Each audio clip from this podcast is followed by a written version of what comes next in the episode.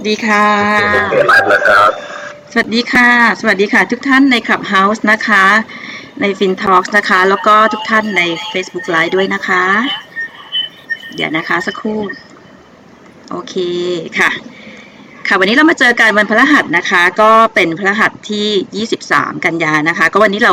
มีเซสชันที่น่าสนใจเหมือนเดิมนะคะ มาพูดคุยกันนะคะ วันนี้จะมีเรื่องคริปโตกราฟีนะคะ เดี๋ยวก่อนจะเข้าถึงเนื้อหาสาระนะคะ ขออนุญาตแนะนำคลับก่อนนะคะ วันนี้บางท่านอาจจะเพิ่งเข้ามานะคะ เพิ่งรู้จักกันใน FinTalks นะคะ ก็กดไปที่รูปบ้านนะคะ แล้วก็กด Follow ได้เลยนะคะ เราจะมีเซสชันพูดคุยกันทุกสัปดาห์นะคะ สัปดาห์ละสองครั้งนะคะ แล้วก็จะมีการแจ้งให้ทราบว่าจะมีท่านไหนมากนะคะ ที่จะมาพูดคุยกับเรานะคะ ก็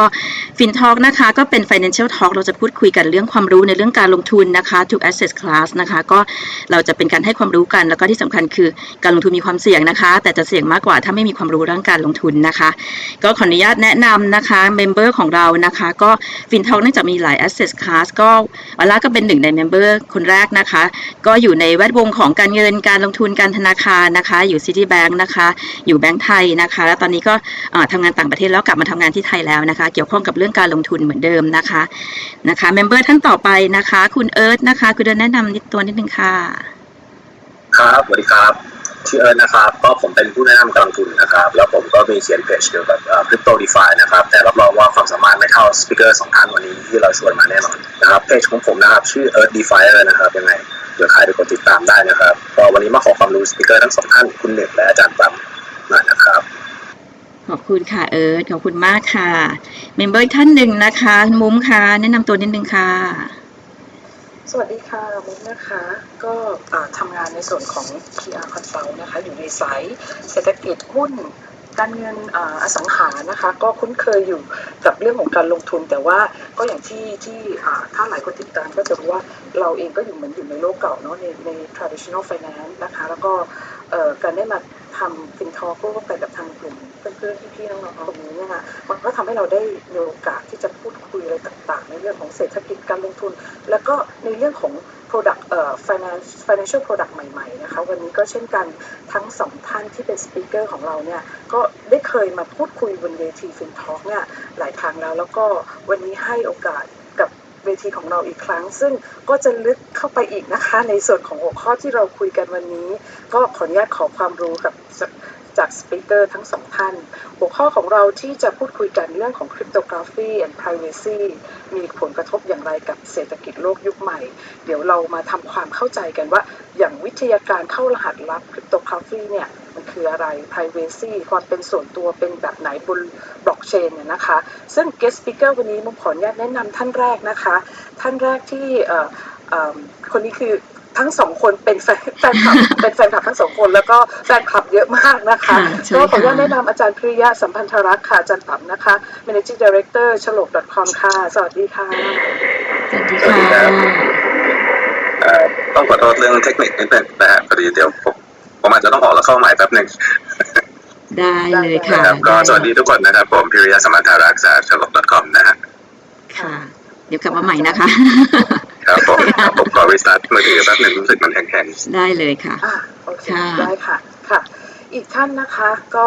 เป็นคนรุ่นใหม่ค่ะ ซึ่งมีความสามารถมากเลยนะคะสำหรับคุณหนึ่งปรมินทร์อินสงค่ะ founder ของฟิโร Privacy Coin ที่มาคุยกันวันนี้ แล้วก็เอ่อเป็น CEO ของ Star Exchange ด้วยนะคะ สวัสดีคุณหนึ่งนะคะ สวัสดีค่ะ สวัสดีครับผม จริงๆไม่ใช่ CEO แล้วครับมีมีผมเป็นตอนนี้ขึ้นมาเป็นบอร์ดแล้วนะครับก็เป็นบอร์ดนะอัปเดตเป็นบอร์ดได้เป็นค่ะบอร์ดเป็นบอร์ดแล้วมีมี CEO อยู่ครับ แต่ว่าเอ่ออาจจะยังไม่ค่อยเอ่อเขาเรียกว่ารู้จักชื่อน้องเขาผมผมมองว่าเดี๋ยวสักมีโอกาสน่าจะเปิดตัวน้องเขาอีกรอบหนึ่งนะครับดีเลยค่ะยินดีเลยค่ะมาค่ะมาแนะนำกับเวทีนี้ได้เลยนะคะครับผมค่ะโอเคทีนี้ค่ะเราอื เราเข้าเรื่องกันเลยเนาะเพราะว่าดีค่ะเพราะว่าผมเชื่อว่าหลายคนที่ที่มาฟังในในวันนี้เนี่ย ก็เป็นคนหนึ่งที่ที่อยู่ในแวดวงนี้แหละ ลงทุนเรื่องของคริปโต DeFi อะไรต่างๆ ทีนี้มันพอพอพอมันมันขยับมาเป็นว่าโอเคคริปโตเอ่อ cryptography เอ่อวิทยาการเข้ารหัสลับเนี่ยมันมันเป็นยังไงคะสามารถเอ่อให้คุณหนึ่งหรืออาจารย์ต่ำเล่าให้เราฟังว่าเออตัวนี้มันมันมันคืออะไรยังไง โอเคจะใครก่อนได้คุณคุณหนึ่งก่อนก็ได้ค่ะคุณหนึ่งก่อนคุณหนึ่งก่อนคุณหนึ่งก่อนสวัสดีค่ะฮัลโหลครับได้ยินผมชัดเจนไหมนะครับผมชัดเจนเลยค่ะชัดเจนอ๋อโอเคครับเมื่อกี้มันขึ้นพัวคอนเนคชันนิดนึงเอ่อผมผมไม่เห็นภาพนี้ก่อนละกันครับว่าคือเอ่อตัวคริปโตกราฟีเนี่ย ถ้าเราย้อนกลับไปตั้งแต่สมัยนู่นเลยครับ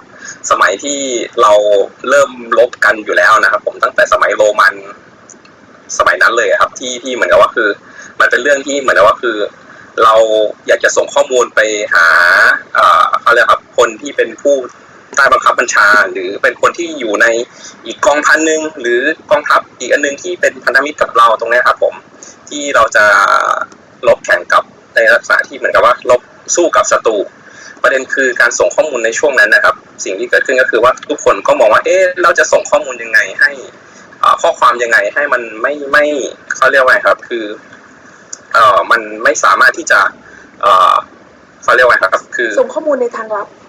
ส่งข้อมูลอ่าในทางลับใช่ครับเพื่อใช่ผมให้เห็นภาพว่าคือเอ่อสมัยก่อนเรามีนกพิราบอยู่แล้วนะครับ ผมหรือไม่ก็มีม้าเร็วตรงนั้นนะครับผมค่ะซึ่งคราวนี้เนี่ยประเด็นคือเวลาที่เราเขียนข้อมูลหรือเขียนข้อความลงไปในกระดาษ แล้วก็ให้ม้าเร็ว หรือมีนกพิราบในที่จีนเขาทำกันอะไรตรงนั้นนะครับเขาก็มีความกังวลอยู่ครับว่าคืออ้าวแล้วถ้าม้าเร็ว คนที่ส่งข้อมูลที่เป็นมาเร็วอะครับ คือโดนดักทำร้ายระหว่างทาง หรืออะไรก็เกิดขึ้นนกกับนกพิราบตัวนั้น แล้วคือข้อมูลหลุดไปแล้วก็จะเป็นยังไง มันก็เหมือนก็คืออาจจะก่อให้เกิดความเอ่อเสียหายต่อการลบได้ตรงนั้นนะครับผมมันก็เลยทำให้เหมือนกับว่าคือ ตั้งแต่สมัยโรมเนี่ยก่อนก่อนคริดศักราชด้วยซ้ำอะนะครับเขาก็มองว่าเอ๊ะเราจะมีวิธีการที่จะทำให้เหมือนกับว่าคือเอ่อเอ่อส่งข้อมูลหากันโดยที่เอ่อต่อให้คนที่อยู่ตรงกลางอะครับที่ที่เป็นศัตรูอะเอาข้อมูลไปก็ยังอ่านไม่ได้นะครับผมอืมจะทำยังไงให้มันเกิดแบบนั้นได้ มันก็เลย มีลักษณะที่เหมือนก็คือตอนนั้นเนี่ยที่เขาคิดกันก็คือว่าเอางี้ละกันก็อักษรที่เรามีอยู่เนี่ยก็ทำการเหมือนกับว่าคือเลื่อนเลื่อนด้วยด้วยจำนวนครั้งที่เราได้นัดแนะกันไว้นะครับ ผมอย่างเช่นถ้าผมบอกว่าคืออ๋อถ้าคุณได้รับข้อความอย่างเช่นตัว เอแบบนี้ครับผมผมก็จะเหมือนกับว่าคือ ผมจะหมายถึงตัวเอ่อ x นะแบบนี้ครับผมเหมือนกับว่าคือเพราะอักษรในภาษาอังกฤษมันมีอยู่ประมาณ 26 ตัวแบบนี้ครับผมถ้าเราบอกว่าคือถ้าคุณได้รับอักษร D หมายความว่าคือมันคือตัว A นะแบบนี้ครับผมมันเหมือนกับว่าคือ เราจะทราบแล้วครับว่าอ๋อถ้าคุณได้รับข้อความตัวเนี้ยคุณจะต้องอเขาเรียกครับย้อนหลังไปอีกสามตัวอักษร อันนี้จะเป็นเหมือนก็คือสิ่งที่เราตกลงกันไว้กับปลายทางให้รับรู้กันไว้ก่อนนะครับผมเพราะฉะนั้นแล้วเนี่ยคนที่เหมือนว่าคือมาอยู่กลางทางเนี่ยที่มันเหมือนกับได้ข้อมูลไปพอไปอ่านก็ไม่รู้เรื่องตรงนั้นนะครับผมตรงเนี้ยมันเริ่มมาตั้งแต่สมัยนู้นเลยครับที่เหมือนว่าคือยังเป็นการส่งข้อมูลที่เหมือนว่าคือ ให้มันปลอดภัยแบบง่าย ๆ อยู่ตรงนั้นนะครับผมเพียงแต่ว่าวิวัฒนาการของพวกคริปโตเคอเรนซีไม่ใช่พูดผิดครับคริปโตกราฟีเนี่ยมันก็มีวิวัฒนาการมาเรื่อยๆในลักษณะที่เหมือนกับว่าคือ เอ่อมันไม่ใช่แค่ในส่วนของการส่งข้อมูลลับ และแต่ว่ามันจะรวมไปถึงในส่วนของการที่ เอ๊ะแล้วเราจะมั่นใจได้ยังไงว่าคือ ข้อมูลที่เราส่งไปมันไม่ถูกแก้ไขแบบนั้นนะครับผมแล้วมันจะมั่นใจได้ไงว่าคือ ข้อมูลตัวนี้ที่เราส่งไปเนี่ยมาจากคนคนนี้จริง ๆ แบบนี้ครับผมมันมันก็เลยทำให้มีในลักษณะที่เหมือนกับว่าคืออ่อมีรูปแบบถ้าเราเคยได้ยินก็จะเป็นในพวก hashing function เพิ่มเติมขึ้นมาตรงนั้นนะครับผม หรือถ้าเราเคยได้ยินอีกครั้งหนึ่งก็จะเป็นพวก digital signature อะไรตรงนั้นนะครับ ตรงเนี้ยมันก็จะทำให้เหมือนกับว่าคือปัจจุบันนะครับตัวคริปโตกราฟีเนี่ยก็มีการพัฒนามาเรื่อยๆ แล้วก็เอ่อก็จะมีในยุคที่เหมือนกับว่าคือเขาเรียกว่าครับคือยุคที่เป็นยุคเปลี่ยนผ่านจริงๆนะครับ ผมมันจะเป็นยุคตอนสมัยสงครามโลกครั้งที่สองตอนที่เอ่อผมไม่เห็นภาพเองครับว่าคือตอนนั้นนะครับที่ เอ่อเครื่องอินิกมาของเยอรมันนะครับ ผมที่ส่งข้อมูลหากันได้แล้วเอ่อเขาเรียกว่าไงครับเอ่อทางฝ่ายอีกฝ่ายหนึ่งเขาเรียกว่าฝ่ายสัมพันธมิตรหรือเปล่านะครับ ที่ที่พยายามที่จะเหมือนกับว่าคือดักข้อมูลแล้วก็คือแก้ไขเหมือนกับว่าคือถอดรหัสของเครื่องอินิมาไม่ได้สักทีหนึ่งนะครับผมแล้วสุดท้ายเนี่ยเอ่อก็อย่างที่เราเห็นในในหนังเอ่อผมจำชื่อไม่ได้แล้วครับที่ที่เป็นที่ที่แทนที่ไม่ไม่ใช่ใช่เรื่องเกมอ่าครับที่แสดงแทน อารันทูริงตรงนั้นนะครับผมที่เขาเองสามารถที่จะแก้ไขโจทย์ตรงนี้ได้ แล้วทำให้สามารถที่จะอถอดรหัสในลักษณะที่เหมือนก็คือ เข้าใจว่าคือเครื่องอินิมาเนี่ยส่งข้อมูลอะไรกันหากันและสุดท้ายนำมาซึ่งการชนะสงครามโลกของของฝั่งสัมพันธมิตรนะครับผมซึ่งตรงเนี้ยมันก็เลยเกิดเป็นในลักษณะที่เหมือนว่าคือมีเกณฑ์มีกฎอันใหม่ที่ออกมาว่าคือ ต่อไปเนี้ยเราจะเอ่อเหมือนกับว่าคือออกแบบระบบพวกคริปโตกราฟีนะครับผมจะไม่ใช่เป็นระบบที่เหมือนกับว่าคือเอ่อเอ่อ่า security by of security หมายความว่ายังไงหมายความคือต้องเป็นระบบที่ทุกคนเข้าใจได้ แต่จะเหมือนกับว่าคือ of of ไม่ใช่เป็นระบบที่ of security อ่าออกแบบโดย security แบบอ่า of by of security หมายความว่ายังไงนะครับ หมายความว่าคือเอ่อ สิ่งที่ทางเยอรมันทำเนี่ยก็คือเหมือนว่าคือทำให้ระบบมันเข้าใจยาก แต่ว่าคือพอถ้ามันหลุดไปแล้วเนี่ยนะครับมันกลายเป็นว่าคือมันสามารถที่จะ reverse engineering แล้วก็อ่านข้อมูลได้ทั้งหมดเนี่ยนะครับผม แต่พอคนที่มาคิดใหม่ในส่วนของเขาเรียกว่า modern cryptography นะครับเขาเรียกว่าคือเป็นถ้าคนจะเรียกเขาก็คือในส่วนของ Kerckhoffs's law นะครับผมคือหรือ Kerckhoffs's rule นะครับที่ก็คือเขาบอกว่าคืออัลกอริทึมเนี่ยหรือรูปแบบการเข้ารหัสเนี่ยจะเปิดเผย แต่สิ่งที่สำคัญที่สุดก็คือคีย์นะครับผมคีย์ตัวนี้จะเป็นสิ่งที่สำคัญที่สุด มันก็เลยอยู่มาถึงณปัจจุบันนะครับที่เราพูดถึงพวกในส่วนของ public key private key ที่เราเคยได้ยินในส่วนของพวก bitcoin อะไรกันตรงนั้นนะครับผมเพราะคือมันมันเป็นสื่อมันเหมือนว่าคือมันมาเกิดตอนหลังๆที่ที่ที่เคยชอบออกมาพูดว่าคือการออกแบบคริปโตกราฟีหลังจากนี้จะจะใช้ในลักษณะที่เหมือนว่าคืออัลกอริทึมเปิดเผย แต่สิ่งที่สำคัญก็คือ key แล้วก็คือ key ตัวนี้ครับจะเป็นในลักษณะที่ก็คือ computation hard หมายความว่ายังไงหมายความว่าคือเอ่อเราสามารถที่จะใช้คอมพิวเตอร์ในการคำนวณได้นะครับ แต่ว่ามันจะใช้เวลานานประมาณนี้ครับผมมันก็เลยเป็นที่มาว่าคือตั้งแต่สมัยก่อนคริสต์ศักราชคริสต์ศักราชจนมาถึงณปัจจุบันนี้ว่ามันมีการเปลี่ยนแปลงยังไงบ้างครับผมอืมมันมีที่มาที่ไปนะคะฟังแล้วก็ค่ะน่าสนุกเลย อาจารย์อาจารย์ต๋อมจะอาจารย์เสริมอะไรเสริมนิในดปนึระงเด็นนี้ค่ะเล่าให้เราฟังดูคิดว่า โอ้น่าจะมีเรื่องเล่าถ้าที่ถ้าสนุกถ้าประเด็นคริปโตกราฟีผมจะไปเสริมอะไรคุณหนึ่งแต่ก็ไม่ขนาดนั้นเสริมได้ค่ะนิดนึงก็คือจะเป็นในเรื่องของที่คุณหนึ่งเล่ามาก็ก็ตามนั้นเลยฮะ คือว่าของเดิมเนี่ย ผมผมอยากจะชี้ให้เห็นตรงนี้ก่อนว่าของเดิมเนี่ยคริปโตกราฟีถ้าพูดถึงในแง่ของ professional use จริงๆอะเราจะใช้กันในแง่การสงครามแปลว่าอะไรแปลว่าผู้ใช้งานระบบพวกนี้หลักๆก็คือจะเป็นผู้ผู้มีอำนาจทำสงครามนะเป็นรัฐ ใช่ไหมเป็นองค์กรเป็นกองทัพทั้งหลายนะที่ต้องการที่จะปกป้องความเป็นส่วนตัว ปกป้องไม่ใช่ความเป็นส่วนตัวที่จะปกป้องความลับ แต่แบบทำให้ความลับไม่ถูกถอดไปได้ระหว่างทางอะไรต่ออะไรเงี้ยการประดิษฐ์คิดค้นเอเครื่องในการถอดความลับเป็นเป็นเป็นเป็นการประดิษฐ์ที่สำคัญมากนะนะเมื่อกี้ที่เราพูดถึงในส่วนของ imitation game ที่เป็นชื่อหนังใช่ไหมนะฮะมีอลันทูริงประดิษฐ์ Turing Machine Turing Machine เนี่ยก็คือสิ่งที่ทำให้ ในที่สุดแล้วเนี่ยพัฒนาขึ้นมาเป็นสิ่งที่เรียกว่าคอมพิวเตอร์ในปัจจุบันตอนนี้นะเพราะฉะนั้นต้องบอกว่าถ้าไม่มีถ้าไม่มีเรื่องราวเหล่านี้ เราก็ไม่มีไม่มีแม้กระทั่งคอมพิวเตอร์ใช้กัน เพราะว่าหน้าที่ของมันตอนแรกเลยคือ หน้าที่ในการพูดง่ายคือพยายามคำนวณ ย้อนหลังหา key ของไอ้ตัว Enigma Machine เนี่ยเพราะว่าตัว Enigma Machine มันจะมี key ที่เรียกที่ที่ที่แกะด้วยคนเนี่ยยากมากๆ แต่ว่าถ้าคอมพิวเตอร์คำนวณไปเรื่อยๆหลายรอบเนี่ยมันพอจะคำนวณได้ไม่ยากนักนะฮะเออ ที่คุณหนึ่งว่าพอหลังจากนั้นมาเนี่ย หลังจากพ้นช่วงที่มันมีคอมพิวเตอร์มาเนี่ยมันทำให้พวกเอาให้พวกตัว key ทั้งหลาย key ความซับซ้อนของ key ทั้งหลายที่ใช้ในการในการเข้ารหัสพวกนี้เนี่ยมันกลายเป็นเรื่องที่พูดง่ายคือเดี๋ยวก็โดน crack ได้อะไรง่ายๆนะก็เลยเกิดเป็นยังไงเป็น key แบบใหม่ขึ้นมาเรียกว่าเป็นเป็นเป็น public key cryptography นั่นเอง ผมก็จะเสริมในแง่ที่ว่าในไอ้ตัว public key cryptography เนี่ย ความสำคัญของมันในเชิงประวัติศาสตร์ตรงนี้ ก็คือว่ามันเป็นครั้งแรกที่ผู้ใช้งานระบบพวกนี้ไม่จำเป็นจะต้องเป็นรัฐบาลกองทัพอีกต่อไปนะครับ เพราะว่าของเดิมเนี่ยคือคนธรรมดาใช้ได้ไหมใช้ได้ แต่มันไม่ค่อยมีประโยชน์เท่าไหร่ เพราะการที่เราจะต้องมีกุญแจดอกหนึ่งซึ่งเอาไว้ใช้เข้ารหัสและถอดรหัสเนี่ยแปลว่าถ้าเราจะส่งข้อความถึงกันโดยที่ข้อความนั้นเป็นความลับคนสองคนต้องรู้จักกันก่อน อาจจะต้องมีการพูดคุยพบปะนัดเจอกันเพื่อแลกกุญแจซึ่งกันและกันนะฮะ แต่การเกิดสิ่งที่เรียกว่า public key cryptography เนี่ยทำให้เราสามารถที่จะส่งข้อความถึงใครก็ได้ ที่เราไม่จำเป็นต้องรู้จักทางการแลกกุญแจให้กันนะทุกคนผมอยากให้ใครก็ตามส่งข้อความให้ผม ผมก็สามารถประกาศส่วนที่เป็น public key ของผมไว้ให้ทุกคนสามารถเอาไปใช้ในการเข้ารหัสข้อความได้ แต่รหัสข้อความตรงนั้นเนี่ย เมื่อเข้ารหัสแล้ว คนเดียวที่จะสามารถถอดรหัสได้คือผมซึ่งมี private key ราะฉะนั้นเนี่ยแทนที่เขาจะส่งข้อความนั้นมาให้ผมก็สามารถประกาศข้อความที่คนในโลกรู้ก็ได้ แต่ว่าจะไม่มีใครที่จะสามารถถอดข้อความนี้ได้นอกจากผม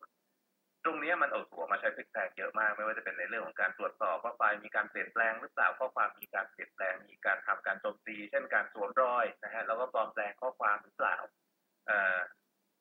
เกิดมาเป็นเขาเรียกว่าเป็นเป็นเป็นนวัตกรรมที่ที่พัฒนาต่อมาเยอะมากๆในปัจจุบัน จนต้องเรียกว่าในชีวิตปัจจุบันตอนนี้เนี่ยไม่มีไม่มีใครเลยที่ใช้ชีวิตอยู่ได้ในแต่ละวันโดยไม่ได้ยุ่งเกี่ยวกับ cryptography นะฮะทุกครั้งที่คุณหยิบมือถือขึ้นมาทุกครั้งที่คุณเข้าอินเทอร์เน็ตสักเว็บหนึ่งทุกครั้งที่คุณจะดู stream สักอันหนึ่งเนี่ยคุณใช้ cryptography ตลอดเวลา เพราะนั่นคือนั่นคือกระดูกสันหลังของโลกที่เราอยู่ในตอนนี้นะครับค่ะโอเคเห็นภาพเนาะ เพราะวิวัฒนาการของคริปโตกราฟีเราก็มีความสงสัยกันนะคะว่ามันมันมาที่มาที่มาที่ที่ไปที่มาเป็นยังไง ทีนี้มันมาชนกับ currency ได้ยังไงอะคะอันนี้เนื่องจากเมื่อกี้เราคุยว่ามันเป็นเรื่องของการส่งรหัสลับ ส่งข้อความสื่อสารเหมือนโทรเลข สมัยก่อนที่จะต้องถอดรหัสโค้ดรหัสมอสอะไรใช่ไหมคะทีนี้มันมา impact เขาเรียกว่าอะไรมันมาลิงก์เข้ากับ currency เนี่ย มันเริ่มยังไงอะคะใครคุณหนึ่งเล่าให้ฟังได้ไหมคะโอ้คือ ผมผมไม่เห็นภาพอย่างนี้นะครับว่าคือในส่วนของตัวคริปโตเคอเรนซีเนี่ยจริงๆคือคือมันมาลิงก์กันได้ยังไงผมผมขอย้อนไปก่อนแล้วกันนะว่าจริง ๆ คือมันมีความพยายามที่จะเอ่อเขาเรียกว่าครับคือทำไอ้เงินดิจิตอลเนี่ยมานานมากๆแล้วนะครับผมเพราะว่าคือเราก็มีคอมพิวเตอร์มานานมากมีอินเทอร์เน็ตมีระบบอ่า database อ่า database มาอยู่แล้วนะครับผมไม่ว่าเป็นทีทีอะไรที่เรารู้จักกันอยู่แล้วนะครับไม่ว่าจะเป็นทั้งอ่า front end พวกเว็บไซต์ แล้วก็มาในส่วนของ back end แล้วก็ database ที่เราเรียกกันว่า three-tier ก็สามสามขั้นนะครับผมคราวนี้เนี่ยรูปแบบการทำส่วนมากเนี่ยครับมันยังเป็นลักษณะที่เป็น centralized อยู่ หมายความว่ายังไงหมายความว่าคือทุกคนพยายามที่จะออกแบบเงินดิจิตอลแต่ว่ารูปแบบการออกแบบของเขาครับยังยึดติดอยู่ในลักษณะที่เหมือนกับคือยังเป็นแบบ client กับเซิร์ฟเวอร์ที่ที่เหมือนกับว่าคือจะต้องมี centralized server อยู่ ซึ่งมันก็มีหลาย ๆ คนในส่วนของการที่เขาทำออกมานะครับ ผมตั้งแต่ประมาณห้าสิบปีที่เขาพยายามทำออกมานะครับ ซึ่งถามว่า เอ๊ะ แล้วคริปโตเคอเรนซีมันมาเกิดตอนไหน ผมผมไม่เห็นภาพนะครับว่าคือในส่วนของการที่มาเกิดคริปโตเคอเรนซีเองอะก็มันเกิดจากการที่คนพยายามทำในส่วนของเงินดิจิตอลนะครับมานานแต่ว่ามันพอเป็นยังเป็น centralized เนี่ยมันก็เจอเหตุการณ์ที่เหมือนกับว่าคือพอทำไปแล้วเนี่ยครับมันโดนในส่วนของหน่วยงานที่เป็น ก็เรียกว่าหน่วยงานที่รับผิดชอบจากจากฝั่งรัฐบาลเองนะครับ ผมมาอินเทอร์วีนหรือมาจับกลุ่มหรือมาบอกให้หยุดให้บริการแบบนั้นนะครับ ผมมันก็เลยทำให้ตัวเนี้ยเป็นเหตุการณ์ที่บ่งบอกได้ชัดครับว่าคือถ้าถ้าคนที่เป็นในลักษณะที่ไม่ใช่เอกชนที่ไม่ใช่รัฐบาลนะครับ มาทำระบบเงินแบบนี้นะครับ ผมจะจะมีในส่วนของความเสี่ยงที่จะโดนไม่ว่าจะเป็นทั้งในส่วนของ regulatory risk ที่จะเกิดขึ้นกับเขาเองด้วยนะครับ ผม มีหลาย ๆ เหตุการณ์ที่บริษัทโดนจับไปคนโดนจับไปตรงนั้นนะครับผมแล้วก็โดนเรียกค่าปรับเยอะกันอะไรก็ตามแต่ มันก็เลยทำให้มีวิทยาการมาว่าคือเพื่อจะแก้แก้เพนพอยต์ตรงนี้ให้ได้ครับว่าคือจะทำยังไงให้มันมันเกิดขึ้นได้จริง ๆ แล้วก็เขาเรียกว่าไงครับคือไม่โดนในส่วนของregulator เข้ามาเกี่ยวข้องได้นะครับ มันก็เลยทำทำไปทำมานะครับ เราก็มาเจอในส่วนของตัวที่เรากำลังพูดถึงนะครับตัวคริปโตเคอเรนซีเนี่ย ซึ่งถามว่าจริงๆแล้วเนี่ยคริปโตเคอเรนซีเนี่ยใช้เทคโนโลยีอะไรบ้างในตัว cryptography นะครับ ผมเห็นภาพเหมือนกันว่าคือ จริง ๆ แล้วเนี่ยถ้าเรากลับไปดูในส่วนของตัวบิตคอยน์เนี่ยที่หลักๆเลยเนี่ยคือเขาถ้าเราพูดถึงผมเริ่มจากแต่ตอนต้นก่อนนะครับว่าคือที่ใช้แน่ๆเนี่ยก็คือว่าในส่วนของตัวค่าค่าตัว hashing function นะครับผมตัวเนี้ยใช้อยู่แล้วใช้ทำอะไรชัดเจนที่สุดเลยนะครับตัว hashing function เนี่ยเขาเรียกว่าครับที่ใช้เนี่ยก็คือเอาไว้เชื่อมกับ เอาไว้เป็นตัวเลข reference ของบล็อกก่อนหน้านะครับผมซึ่งตัวเนี้ยเหมือนก็คือเป็นเป็นหัวใจสำคัญหลักๆ เลยของของตัวบล็อกเชนนะครับผมที่ที่เหมือนก็คือเขาใช้ตัวคริปโตกราฟีเนี่ยเข้าไปใช้เหมือนก็คือเข้าไปยุ่งเข้าไปเป็นเหมือนก็คือเป็นเป็นหัวใจอันแรกนะครับผมในส่วนของ hashing function ที่เอาไว้เชื่อม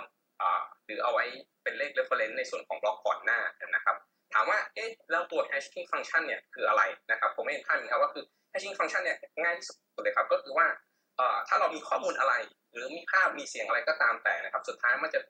เราเราก็ต้องถึงว่าคือที่เป็นดิจิตอลนะครับผมแล้วจะขอให้เป็นอนาล็อก ก็สามารถที่จะถูกแปลงมาเป็นในส่วนของดิจิตอลได้เนี่ยพอผ่านในส่วนของตัว hashing function ออกมาได้เป็น message digest เนี่ยหรือบางทีเขาก็เรียกว่า output นะครับมันจะเหมือนก็คือมีขนาด output นะครับขนาดเกือบหมายถึงความยาวนะครับ คือคงที่นะครับผมซึ่งตรงเนี้ย มันก็เลยกลายเป็นว่าคือขนาดที่คงที่เนี่ยไม่หมายหมายความว่าคือต่อให้คุณมีข้อมูลสั้น ๆ ตัวอักษรหนึ่งตัวหรือข้อมูลยาวๆ ตัวอักษรหลายตัวก็ก็ไม่เป็นไร ถ้าเอาพุทที่ออกมาความยาวมันจะคงที่นะครับผมแล้วก็คุณสมบัติที่ดีของตัวพวก hashing function เนี่ยผมไม่เห็นภาพเหมือนกันว่าคือ hashing function ที่ดีเนี่ยก็คือว่ามันต้องมันต้องเป็นในลักษณะที่เหมือนกับว่าคือเอ่อถ้าถ้า input เท่ากัน ค่า output จะต้องเท่ากันหมายถึงว่าคือค่าเอาพุทมันจะต้องเท่ากันนะครับผม แล้วก็ในส่วนของลักษณะที่เหมือนกับว่าคือถ้า output เนี่ยค่า output ที่ออกมาจากการผ่าน hash ตัว hashing function เนี่ยมันจะต้องเหมือนก็คือ ดูแล้วมันไม่สามารถที่จะรีเวิร์ดกลับไปได้เหมือนว่าคือดูแล้วมันไม่น่าจะเหมือนกับคือเดา input ได้นะครับผมแล้วก็อันที่อันสำคัญที่สุดเนี่ยครับก็คือที่เรากำลังพูดถึงเนี่ยที่ที่บ้านเราจะบอกว่าคือเอ่อใช้ MD5 อะไรก็ตามแต่นะครับ แต่คุณสมบัติที่สำคัญที่สุด ก็คือจะอยู่ในเรื่องของตัว collision resistant ตัวนี้ครับจะเป็นคุณสมบัติที่ที่ต้องที่สำคัญที่สุดของในส่วนในมุมมองผมครับคือที่สำคัญที่สุดสำหรับตัว hashing function เพราะว่าเอ่อในส่วนของตัว collision safety หรือ collision resistant เนี่ยมันหมายความว่ายังไงหมายความว่าคือในกรณีที่เอ่อมี input ที่แตกต่างกันค่า output หรือค่า message digest ที่ออกมานะครับหรือค่า hash ค่า hash ที่ออกมาจะต้องไม่เท่ากัน เพราะฉะนั้นแล้วตัวนี้ครับมันจะทำให้เหมือนกับว่าคือเรามั่นใจได้ครับว่าคือ ถ้าตัวคริปโตเคอเรนซีที่เราใช้เนี่ยแล้วใช้ตัว hashing function อย่างเช่นใน Bitcoin นะครับถ้ามีการเปลี่ยนแปลงข้อมูลสักนิดนึงเนี่ยครับอย่างเช่น transaction หรืออะไรก็ตามแต่นะครับค่าที่ได้มันจะเปลี่ยนไปเลยค่า hash ที่ได้ของบล็อกบล็อกนั้นจะเปลี่ยนไปเลย เรามองว่าคือบล็อกก็เป็นข้อมูลชนิดหนึ่งนะครับผมเพราะฉะนั้นแล้วเนี่ยเราสามารถที่จะเอาข้อมูลในบล็อกนะครับมามาทำ hashing ได้ แล้วได้ค่า hash ของบล็อกบล็อก hash ตัวนั้นออกมานะครับผมหรือถ้าเรียกง่ายๆผมเรียกเป็น output เป็นค่า output แล้วกันเพื่อให้ทุกคนเข้าใจนะครับผมคราวนี้เนี่ยตัวเอ่อตรงเนี้ยเป็นพื้นฐานนะครับ แต่ว่าคือมันก็ยังมีส่วนประกอบส่วนอื่นอีกอยู่ ในตัวคริปโตกราฟีที่เขาเอ่อคริปโตเคอเรนซีที่เขาใช้ที่เอ่อคริปโตกราฟีเข้าไปเกี่ยวข้องนะครับผมอย่างเช่นในส่วนของตัว proof of work ที่เราบอกว่าคือขุดบิตคอยขุดบิตคอยขุดบิตคอยนะครับ จริง ๆ แล้วเนี่ยครับก็คือการที่เรานั่งหาค่า input ที่ที่เหมือนกับว่าเป็นค่าที่แรนดอม แล้วทำให้ค่า hash ที่เป็น output ออกมานะครับ มีจำนวนเลขศูนย์ตรงตามกับจำนวนที่ได้ตกลงไว้นะครับผมเหมือนกับว่าคือถ้าอยากได้เลขศูนย์นำหน้า อย่างเช่น 5 ตัวแบบนี้ครับ คุณก็ไปหาค่า input แบบแรนดอมบวกกับพวก transaction ที่เกิดขึ้นในบล็อกบล็อกนั้น มารวมกันนะ แล้วก็แรนดอมไปเรื่อยๆ แล้วจนสุดท้ายเนี่ยครับ ถ้าได้เลขศูนย์นำหน้า อย่างเช่น 5 ตัวในค่า hash output ของบล็อกบล็อก hash ตรงนั้นนะครับ ก็จะทำให้เหมือนกับว่าคืออ๋อตรงนี้ถือว่าถูกต้องแล้วสามารถที่จะสร้างบล็อกได้ ตรงนี้ก็คือเป็นที่มาของการที่เราเรียกว่าคือเครื่องขุดบิตคอยน์เครื่องขุดบิตคอยน์ตรงนั้นนะครับ จริง ๆ แล้วคือมันคือการหาหาค่า random ที่ทำให้ค่า hash เป็นไปตามเงื่อนไขที่ได้กำหนดไว้เนี่ยนะครับ จะเห็นว่าคือตอนนี้ใช้ hash สองรอบแล้วนะครับ คือในในตัวคริปโตเคอเรนซีเนี่ยแล้วก็อันที่สามนะครับที่เขาใช้กันมากๆนะครับ ก็จะเป็นในส่วนของตัว digital signature หรือลายเซ็นอ่า จะเรียกว่าภาษาไทยไงลายเซ็นดิจิตอลหรือเปล่าหรือลายเซ็นอิเล็กทรอนิกส์ผมไม่มั่นใจนะครับแต่ว่าเอ่อที่เขาเรียกกันนี่ก็คือผมใช้คำว่าลายเซ็นดิจิตอลแหละในหนังสือที่แปลใช่ไหมครับผมผมผมไม่มั่นใจว่าคือมันต้องอิเล็กทรอนิกส์หรือดิจิตอลผมเพราะเลยแบบอ่าเป็น digital signature ไว้ก่อนแล้วกันประมาณนั้นนะครับครับตัว digital signature เนี่ยตัวเนี้ยจะใช้ในส่วนของตัว private key เข้ามาเกี่ยวข้องแล้วว่าเอ่อในส่วนของ private key public key เข้ามาเกี่ยวข้องแล้ว เพราะว่าคือตอนที่เราจะปล่อยตัวเอ่อเขาเรียกว่าปล่อยธุรกรรมที่เราปล่อยออกไปนะครับ เราจะต้องมีการทำตัว digital signature เพื่อที่จะบ่งบอกว่าคือ ฉันเป็นคนที่จะมีสิทธิ์ที่จะใช้เงินตัวนี้จริง ๆ หรือใช้หรือเป็นเจ้าของธุรกรรมของ transaction ตัวนี้จริงๆนะครับผมเพราะฉะนั้นตัวเนี้ยมันก็เลยเป็นที่มาว่าอ๋อตัวคริปโตเคอเรนซีเนี่ยจริง ๆ มันมีการใช้ตัวคริปโตกราฟีอยู่หลาย ๆ ส่วนเหมือนกันนะครับผมในส่วนของในส่วนของตัว hashing function แล้วก็ในส่วนของตัว public key private key นะครับผม เพื่อทำตัว digital signature นะครับ แล้วก็คือจะประกอบไปด้วยก็คือเอาไปใช้ในส่วนของอ่า private block hash แล้วก็ไปใช้ในส่วนของตัวอ่าค่าเหมือนกับว่าคือในส่วนของ proof of work แล้วก็เอาไปใช้ในส่วนของตัวอ่า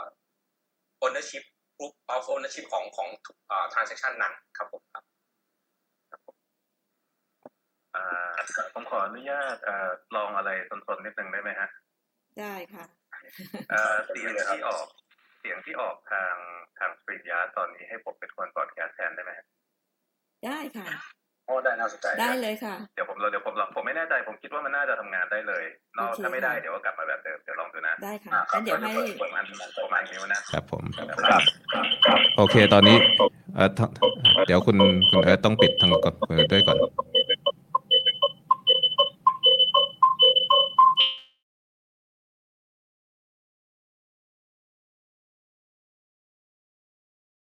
โอเคโอเคโอเคปิดแล้วลองอีกรอบเนาะปิดแล้วนะครับเนาะว่าโอเคลองแล้วครับได้ผมได้นะครับอ่า อันนี้เสียงผมพูดปกติเนาะถ้าเสียงคนอื่นพูดนะฮะชัดไหมฮะได้ยินชัดไหมคะได้ยินชัดไหมคะได้ยินชัดไหมคะได้ยินชัดไหมคะชัดแต่ว่าใครเปิดเสียงออกมือถือมันเข้านะฮะอะถ้าอย่างนี้น่าจะชัดได้ครบทุกคน แล้วก็ได้อยู่อ่านั่นแหละนะครับ โอเค คุณชวนันท์บอกชัดแจ๋วเสียงดีนะฮะเปล่าแค่แค่ผมลองลองเดาบลูทูธกับอีกด้านหนึ่งโอเคนะครับ ก็เหมือนเทคโอเวอร์รายการโทษที นะชัดเจนค่ะชัดเจนอ่าได้ค่ะครับผมเข้าเรื่องต่อนะฮะเข้าเรื่องต่อก็อืม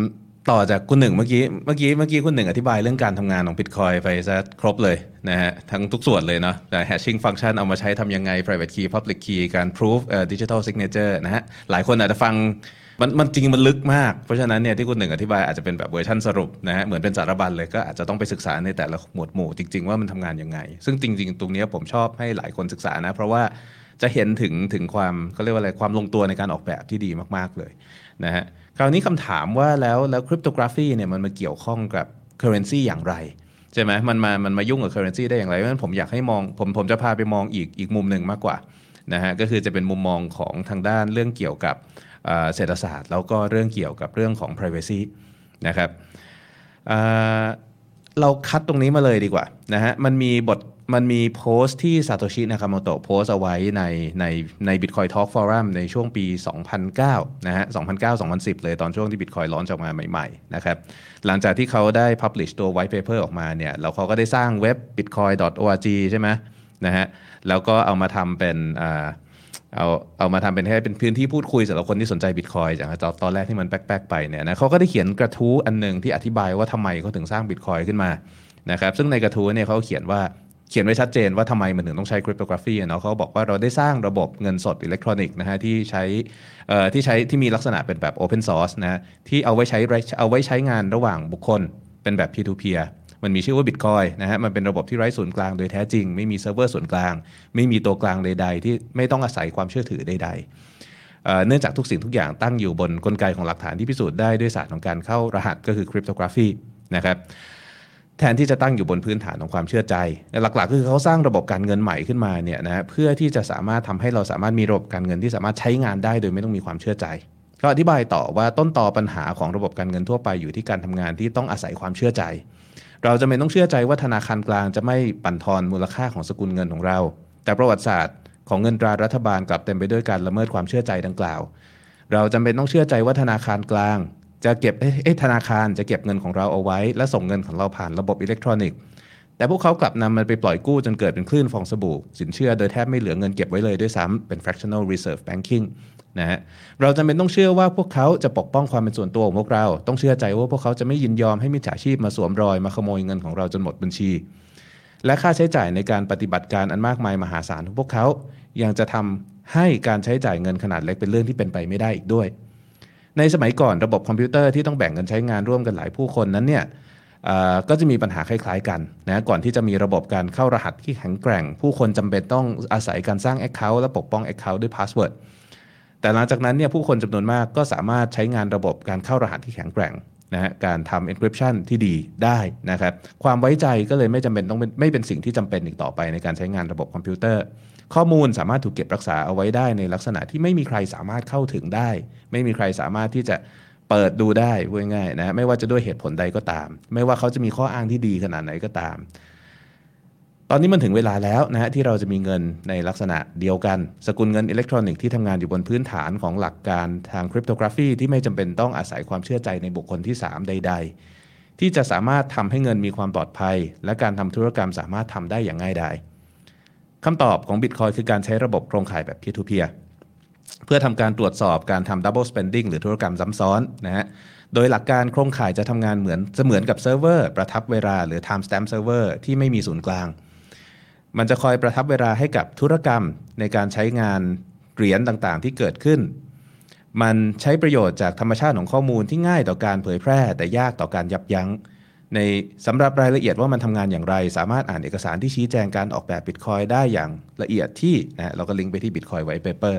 เพราะฉะนั้นเนี่ยคือคือถ้าถ้าเราจะมามาดูว่าไอ้คริปโตเคอเรนซีเนี่ยนะฮะมันมาเกี่ยวข้องยังไงเนี่ยเราตรงเนี้ยมันเขาอธิบายถึง อันนี้ผมแปลแบบคร่าวๆนะเขาอธิบายถึงปัญหานะฮะปัญหาที่ว่าระบบการเงินมันมีปัญหาอยู่ ข้อที่หนึ่งเลยคือระบบการเงินมันมันขาดความเป็นส่วนตัวนะฮะแล้วมันก็ขาดเขาเรียกว่าอะไรขาดความปลอดภัย ขาดความมั่นคง เราใช้เงินที่อยู่ภายใต้การควบคุมของกลุ่มคนกลุ่มหนึ่งนะไม่ว่าจะเป็นรัฐบาลเป็นธนาคารกลาง เขาสามารถที่จะเพิ่มสป라이ของเงินได้ เรียกว่าแทบจะตามใจชอบนะฮะสิ่งเหล่านี้เนี่ยทำให้เงินของเรามีมูลค่าลดลง เหมือนกับเราโดนปล้นโดยที่ไม่รู้ตัวนะครับแม้กระทั่งธนาคารพาณิชย์เองก็ไม่ได้เก็บเงินของเราเอาไว้ ถึงเวลาที่เราต้องการไปถอนเงิน หากเราไปถอนเงินพร้อมๆกับคนอื่นๆ ก็จะสามารถเกิดเหตุการณ์แบงก์รันนะฮะเกิดการแห่ถอนเงินได้ ธนาคารอาจจะไม่มีเงินให้เรา ธนาคารอาจจะต้องล้มละลาย และเราก็จะต้องสูญเสียเงินของเรา กฎหมายก็กำหนดเอาไว้ว่าอย่างของประเทศไทยตอนนี้ก็คุ้มครองเงินฝากแค่1ล้านบาท ถ้าคุณมีฝากเกิน 1 ล้านบาท คุณไปถอนมีโอกาส ถ้าธนาคารขาดสภาพคล่อง อาจจะไม่ออเนอร์สิทธิในการถอนเงินในเกิน 1 ล้านบาทตรงนั้นของคุณได้นะฮะนอกเหนือจากนั้นก็ยังมีกรณีศึกษาอีกมากมาย ที่เราเห็นการแฮ็กข้อมูลฐานข้อมูลของธนาคารหลุดรั่วไหลนะฮะทุกวันนี้เราก็รับโทรศัพท์ขายประกันขายบัตรเครดิตกันไม่รู้วันละกี่รอบใช่ไหมไม่ว่าจะเป็นการที่ธนาคารอาจจะมีการแอบเอาข้อมูลของเราไปขายเอง ความเป็นส่วนตัวของเราไปขายเอง หรือว่ามันมีการหลุดการรั่วการแฮ็กกันจริง ๆ เพราะฉะนั้นเนี่ยตรงนี้มันเป็นปัญหาปัญหาของระบบการเงิน ที่จริง ๆ แล้วเป็นระบบการเงินที่เกิดขึ้นเพื่อแก้ปัญหาอีกทีหนึ่งเพราะว่าการที่เราจะมีระบบเงินที่เป็นดิจิทัลเนี่ยสิ่งหนึ่งเลยที่สำคัญก็คือว่ามันต้องมันต้องมีคนดูแลนะครับเพราะว่าข้อมูลดิจิทัลเนี่ยมันมีจุดอ่อนอยู่อย่างหนึ่งคือมันสามารถ Copy ทำซ้ำเท่าไหร่ยังไงก็ได้ถูกไหมนะเพราะฉะนั้นเนี่ยเราจะรู้ได้ยังไงว่าคนจ่ายเงินให้เราเนี่ยเขาไม่ได้เอาเงินที่อันเดียวกันไปจ่ายให้คนอื่นเขาไม่ได้เสกเงินขึ้นมา เงินนี้เป็นของแท้ไม่สามารถปลอมแปลงได้ โดยปกติที่ผ่านมาเนี่ยเราอาศัยการที่ว่าผู้มีหน้าที่ผลิตเงิน หรือผู้มีสิทธิ์ผลิตเงิน และผู้มีสิทธิ์ในการบันทึกบัญชีธุรกรรมเนี่ยเราให้เป็นตัวกลางที่เรามีความเชื่อมั่นเชื่อใจนะฮะเราเกิด concept ของความน่าเชื่อถือ เรามีการทำเรตติ้งความน่าเชื่อถือบริษัท และองค์กรทางการเงินมากมาย ทั้งหมดนี้เนี่ยเพื่อที่จะทำให้เรามั่นใจได้ว่าระบบการเงินอิเล็กทรอนิกส์ที่เราใช้งานอยู่เนี่ยมันจะสามารถทำงานได้นะครับ สิ่งที่คริปโตเคอเรนซีเข้ามาช่วยในเรื่องของเงิน ก็คือทำให้เราสามารถทำกระบวนการทั้งหมดเหล่านี้เนี่ยไม่ว่าจะเป็นการพิสูจน์ความเป็นเจ้าของเงิน การทำธุรกรรม การพิสูจน์ตรวจสอบการทำธุรกรรมซ้ำซ้อนนะฮะการลงบันทึกเวลาธุรกรรมที่เกิดขึ้นและเรียงลำดับธุรกรรมให้ถูกต้อง การป้องกันไม่ให้มีการแก้ไขข้อมูลธุรกรรมย้อนหลัง สิ่งเหล่านี้เราสามารถทำได้ทั้งหมดเลย โดยที่ไม่ต้องมีตัวกลาง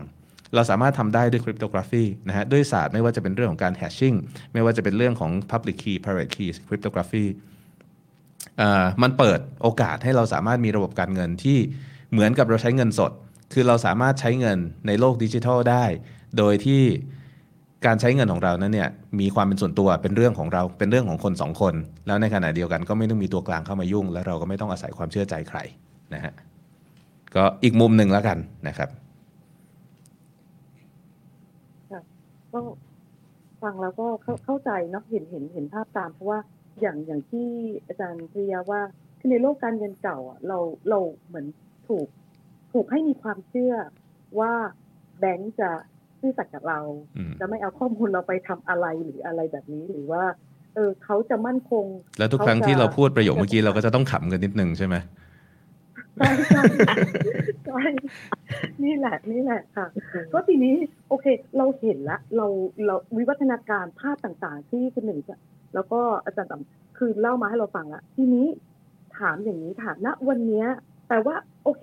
ในในโลกของของของ digital currency เนี่ยแต่ว่าด้วยเทคโนโลยีบล็อกเชนเนี่ยมันมันมีความ p r i เวซีมาก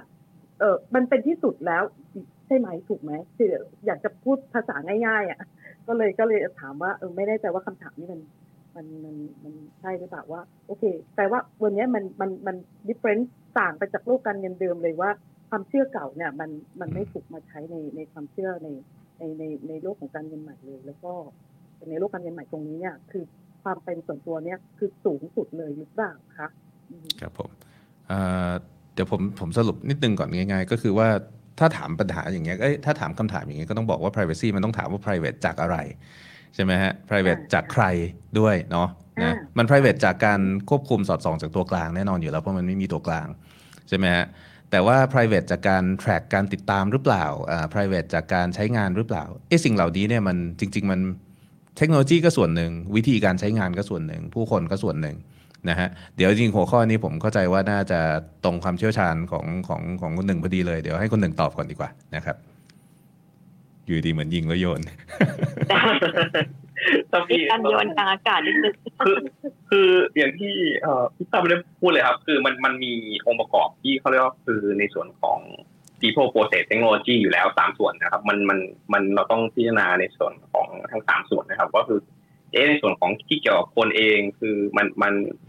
มัน privacy ไหมในส่วนของ process มัน privacy ไหมแล้วก็ในตัวเทคโนโลยีเองมัน privacy ไหมเอ่อผมไม่เห็นภาพเหมือนกันว่าคือผมผมกล่าวให้เห็นภาพคร่าวๆก่อนแล้วกันนะครับ ก็คือปัจจุบันเนี่ยครับคือก็จะมีเหรียญ privacy coin หลายๆเหรียญรวมไปถึงในส่วนของทางฟิโอเองที่เราทำเนี่ยครับเอ่อสิ่งหนึ่งไม่ว่าจะเป็นทั้ง Zcash หรือ Monero นะครับ ผมที่สิ่งหนึ่งที่เราเจอเนี่ยครับ ก็คือว่าเอ่อถึงแม้ว่าลูกค้าเออไม่ใช่ผมไม่เรียกว่าเป็นลูกค้าผู้ใช้ผู้งาใช้นงานเหรียญ ผู้ใช้งานเหรียญเหล่านี้ทราบนะครับว่าคือเหรียญที่เขาใช้เนี่ยเป็นเหรียญที่เอ่อเขาเรียกว่าครับ เน้นเน้นในเรื่องของตัว privacy นะครับ ผม เพียงแต่ว่าสิ่งที่เกิดขึ้นก็คือว่า การใช้งานของเขาเนี่ย มันมันทำให้เขาเนี่ย export ตัวเองก็คือเปิดเผยตัวเองโดยที่เขาไม่รู้ตัวด้วยซ้ำหมายความว่ายังไง คือตรงเนี้ยครับ เราลองดูนะครับว่าคือเทคโนโลยีอะออกแบบมาให้ให้ให้ปกป้อง privacy ของของธุรกรรมที่เกิดขึ้นอยู่แล้ว แต่ว่าคือพอคนเข้ามาใช้ตัวเทคโนโลยีตัวเนี้ย มันกลายเป็นว่าคือเขาเขาเปิดเผยตัวเองโดยที่ เอ่อเขาไม่รู้ด้วยซ้ำว่าครับว่าคือพฤติกรรมของเขาเนี่ยมันมันเปิดเผยตัวเอง ถามว่าทำไมถึงเป็นอย่างนั้นนะครับ ผมไม่เห็นภาพครับว่าคือในส่วนของตัว C cash อย่างนี้ครับผม การที่เราจะทำธุรกรรมที่เป็นแบบความเป็นส่วนตัวเนี่ยที่ track ไม่ได้นะครับ มันกลายเป็นว่าคือเอ่อมันมีในลักษณะที่เป็นเหมือนกับว่าคือเอ่อ timing analysis เกิดขึ้น หมายความว่ายังไงหมายว่าคือ พอเราอยากจะทำธุรกรรมที่เหมือนกับว่ามัน track ไม่ได้ แต่ว่าคือเราเพิ่งเอาเหรียญของเราเอ่อทำให้มันแท็กไม่ได้ แล้วเราก็ใช้ทันทีเลยแบบนี้ครับผมมันเลยกลายเป็นว่าคือเวลาที่เรามาดูในส่วนของตัว timing นะครับว่าคือระยะเวลาเนี่ยเอ้ยมันใกล้เคียงกัน แล้วคนที่เหมือนก็คือคนที่อยู่ข้างนอกนะครับ คนที่เป็นคนดูบล็อกเชนเนี่ยเขาก็จะดูธุรกรรมที่อยู่ในบล็อกเชนของอย่างตรงนี้ครับเขาก็จะมองว่า เอ๊ะ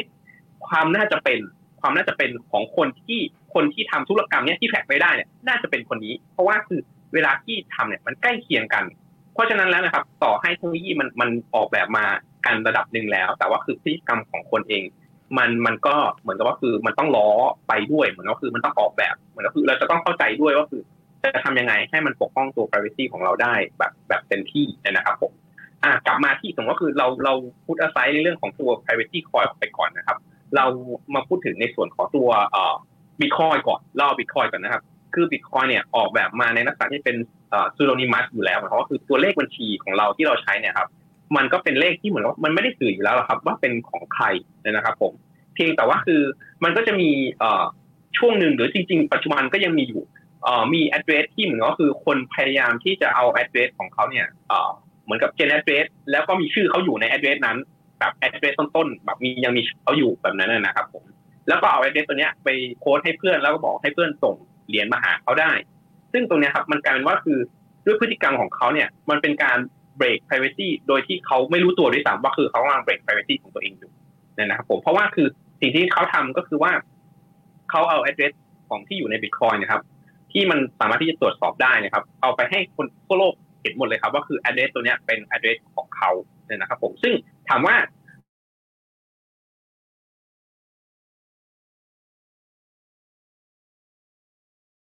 งดีมากๆเพราะหรือใช้ในงบประมาณของรัฐแบบเนี้ยมันคงดีมาก เพราะว่าคือเราแทร็กได้ทั้งหมด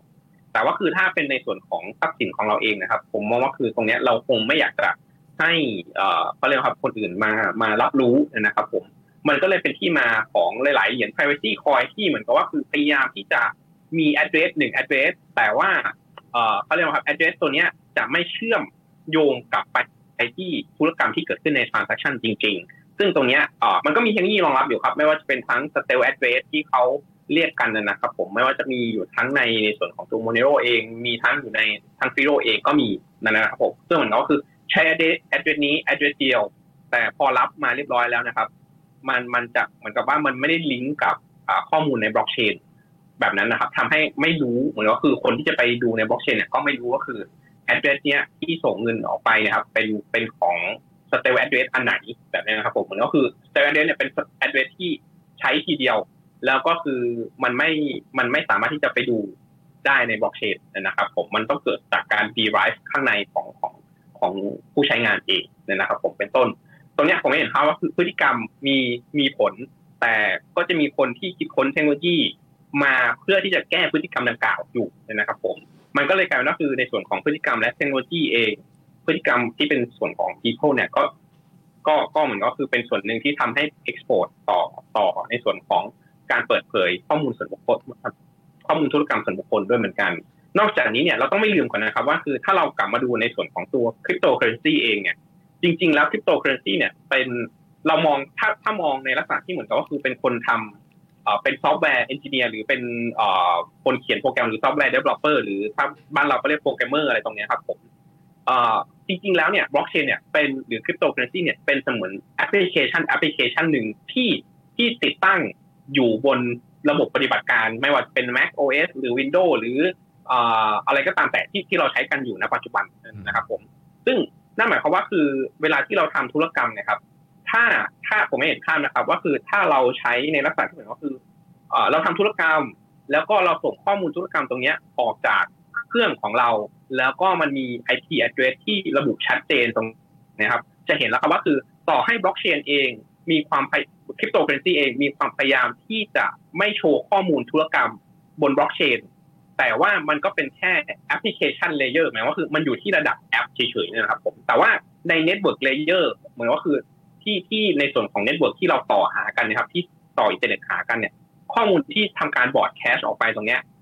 มันยังตรวจสอบได้อยู่ นั่นหมายความว่าคือในส่วนของ network เองนะครับที่ล่าสุดเนี่ยเวอร์ชัน0.22 ของตัว Bitcoin เนี่ยที่เขาอินทิเกรตตัว I2E เข้าไปที่แต่ก่อนเนี่ยเขามีตัว Tor network อยู่แล้ว แล้วเวอร์ชันล่าสุดใช่ครับ ตอนเนี้ยนอกจากใช้ Tor ได้แล้วเขายังใช้ I2P ได้ด้วย ซึ่งเหมือนกันว่าคือตรงนี้จะเห็นว่าคือทาง Bitcoin เองนะครับก็พยายามแก้ปัญหาในเชิงของตัว Network Privacy Network Layer Privacy ด้วยเหมือนกัน ไม่ใช่แค่ในส่วนของตัว blockchain application อย่างเดียวนะครับผมซึ่งตรงนี้ผมให้เห็นภาพเพราะว่าคือเวลาที่เราจะพูดถึงในส่วนของตัว privacy stack เนี่ยเราจะต้องดูตั้งแต่แอปที่เป็นบล็อกเชนลงมาลงมาถึงในส่วนของตัว network layer ด้วยนะครับผมเพื่อให้เหมือนกับว่าคือ เราไม่ใช่เราเราไป protect ด้านบนแต่ด้านล่างนี่คือ freely track ได้ปกติ ซึ่งซึ่งสิ่งที่เกิดขึ้นก็คือว่ารูปแบบการ track แบบนี้ครับ ผมให้เห็นภาพว่าคือหลาย ๆ หน่วยงาน เขาก็ทำแบบนี้ หมายความว่าคือเขาพยายามที่จะต่อ network ให้ได้ทั้งหมด แล้วก็คือเวลาที่มี transaction broadcast ออกมานะครับ หรือเราทำ transaction แล้วส่งออกไปเนี่ยเขาก็จะรู้ว่าคือมาจาก IP อะไร แล้วเขาก็สุดท้ายคือต่อให้เขา track ไม่ได้ในในตัวบล็อกเชนว่าคือธุรกรรมเกิดจากใคร แต่เขารู้ครับว่าคือธุรกรรมตัวเนี้ยใครเป็นคนทำหรือ IP อันไหนเป็นคนทำอยู่ดีนะครับผมก็เลยเป็นที่มาของของที่ผมจะพูดว่าคือ Network Layer ก็สำคัญเหมือนกัน Application Layer ของฝั่งบล็อกเชนก็สำคัญอีกด้วยเหมือนกันนะครับ ครับผมนะครับก็ครับอาจารย์ตั้มมีอะไรเสริมรบกวนเลยครับครับผมก็ต่อจากที่เมื่อกี้เลยนะฮะก็คือว่า คือคือในที่สุดพอพูดเรื่อง privacy อะเหรียญพวกนี้นะฮะเงินพวกนี้มันมันมันมันสาเราพูดง่าย ๆ ว่ามันสามารถให้ความเป็นส่วนตัวที่สูงกว่าได้แล้วกันนะฮะเมื่อคุณใช้งานอย่างถูกต้อง เมื่อคุณใช้งานอย่างถูกต้อง ถ้าคุณใช้งานไม่ถูกต้องล่ะนะฮะมันก็พลาดได้ง่าย ๆ เหมือนกัน นะอย่างบิตคอยถ้าสมมุติว่าคุณอย่างที่คุณหนึ่งว่าเมื่อกี้คุณเผลอไปบอกคนทั้งโลกว่า address นี้เป็นของคุณนะฮะมันก็สามารถถูกเชื่อมโยงได้ง่ายๆเลย address นี้เป็นของคุณแล้วมันไม่ได้เชื่อมโยงแค่ address นั้น มันก็จะเชื่อมโยงไปถึงต่อด้วยว่า แล้วคุณส่งเงินไปที่ address ไหนบ้าง address นี้รับเงินมาจากอันไหน address ไหนบ้างเราก็จะสามารถสร้างคล้ายๆเป็นแผนผังละว่า address ไหนเกี่ยวข้องอะไรกับเราได้ นะฮะถ้าเราเคยถ้าเราเคยศึกษาเรื่องเกี่ยวพวก Big Data Analysis หรือว่าการแบบวิเคราะห์โดยเฉพาะอย่างยิ่งพวกการวิเคราะห์ Meta Data เนี่ยเราจะรู้ว่าข้อมูลแค่นี้เราพอที่จะสืบหลายได้หลายเรื่องเลยว่าใครเป็นใครยังไงมีพฤติกรรมอย่างไร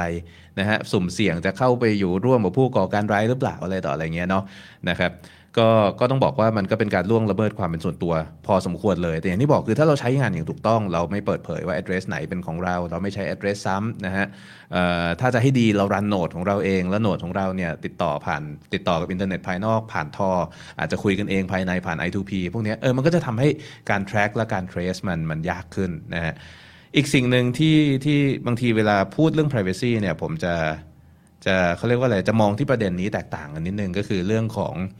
เรื่องของวิธีการโจมตี Privacy ด้วยนะฮะว่ามันจะกลายเป็นคำถามกลับมาว่าเราต้องการ Privacy จากอะไรนะครับ privacy จากอะไรเนี่ยมันมีหลายอย่างเลย เช่นเราต้องการ privacy จากการการตามตัวนะฮะตามตัวในลักษณะ track and trace ใช่ไหมเช่น เราไปปล้นคนเราไปปล้นธนาคารมานะฮะเราไม่อยากให้ตำรวจตามตัวเราได้ หรือว่าเราแบบต้องการจะฟอกเงิน เราเอาเงินเข้ามา เราก็ไม่รู้ว่าเงินมันจะวิ่งไปทางไหนอะไรอย่างเงี้ยเนาะนะฮะ อันนี้ก็จะเป็นแบบหนึ่งว่าเราจะสามารถสร้างหรือว่าทำลายเขาเรียกว่าทำลายเส้นทางการเดินทางของเงินของเราได้อย่างไรนะครับก็จะเป็นโจทย์หนึ่งในเรื่องของก็เป็นโจทย์ที่เกี่ยวข้องกับเรื่อง privacy เหมือนกัน แต่ว่าสิ่งที่ผมมองว่าเป็นเป็นประเด็นสำคัญกว่า แล้วก็เป็นประเด็นที่ซาโตชิมองมองเป็นมองเป็นหลักเลย คือเรื่องของการปกป้องความเป็นส่วนตัวนะฮะตรงตัวก็คือความเป็น private ไอ้ความ privacy นั่นเองปกป้องความเป็นส่วนตัวคุณเป็นใครอย่างไรนะฮะตรงนี้เนี่ยไม่ว่าคุณจะใช้ privacy focus coin หรือคุณจะใช้ bitcoin หรืออะไรก็ตามเนี่ยในที่สุดมันยังพอมีวิธีที่จะตรวจสอบได้อยู่ดีว่า ว่าคุณใช้เงินไปกับอะไร คุณจ่ายให้ใครอย่างไรนะครับ แต่ว่า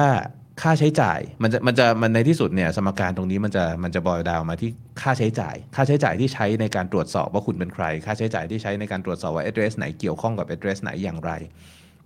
ในกรณีเนี้ยถ้าเราจะต้องการความ private จาก การสอดส่องดูแลการสอดแนมจากภาครัฐนะฮะจากไม่ว่าจะเป็นธนาคารธนาคารกลางสัมภากรอะไรก็ได้อะไรอย่างงี้ใช่ไหมนะฮะเราก็ต้องดูว่า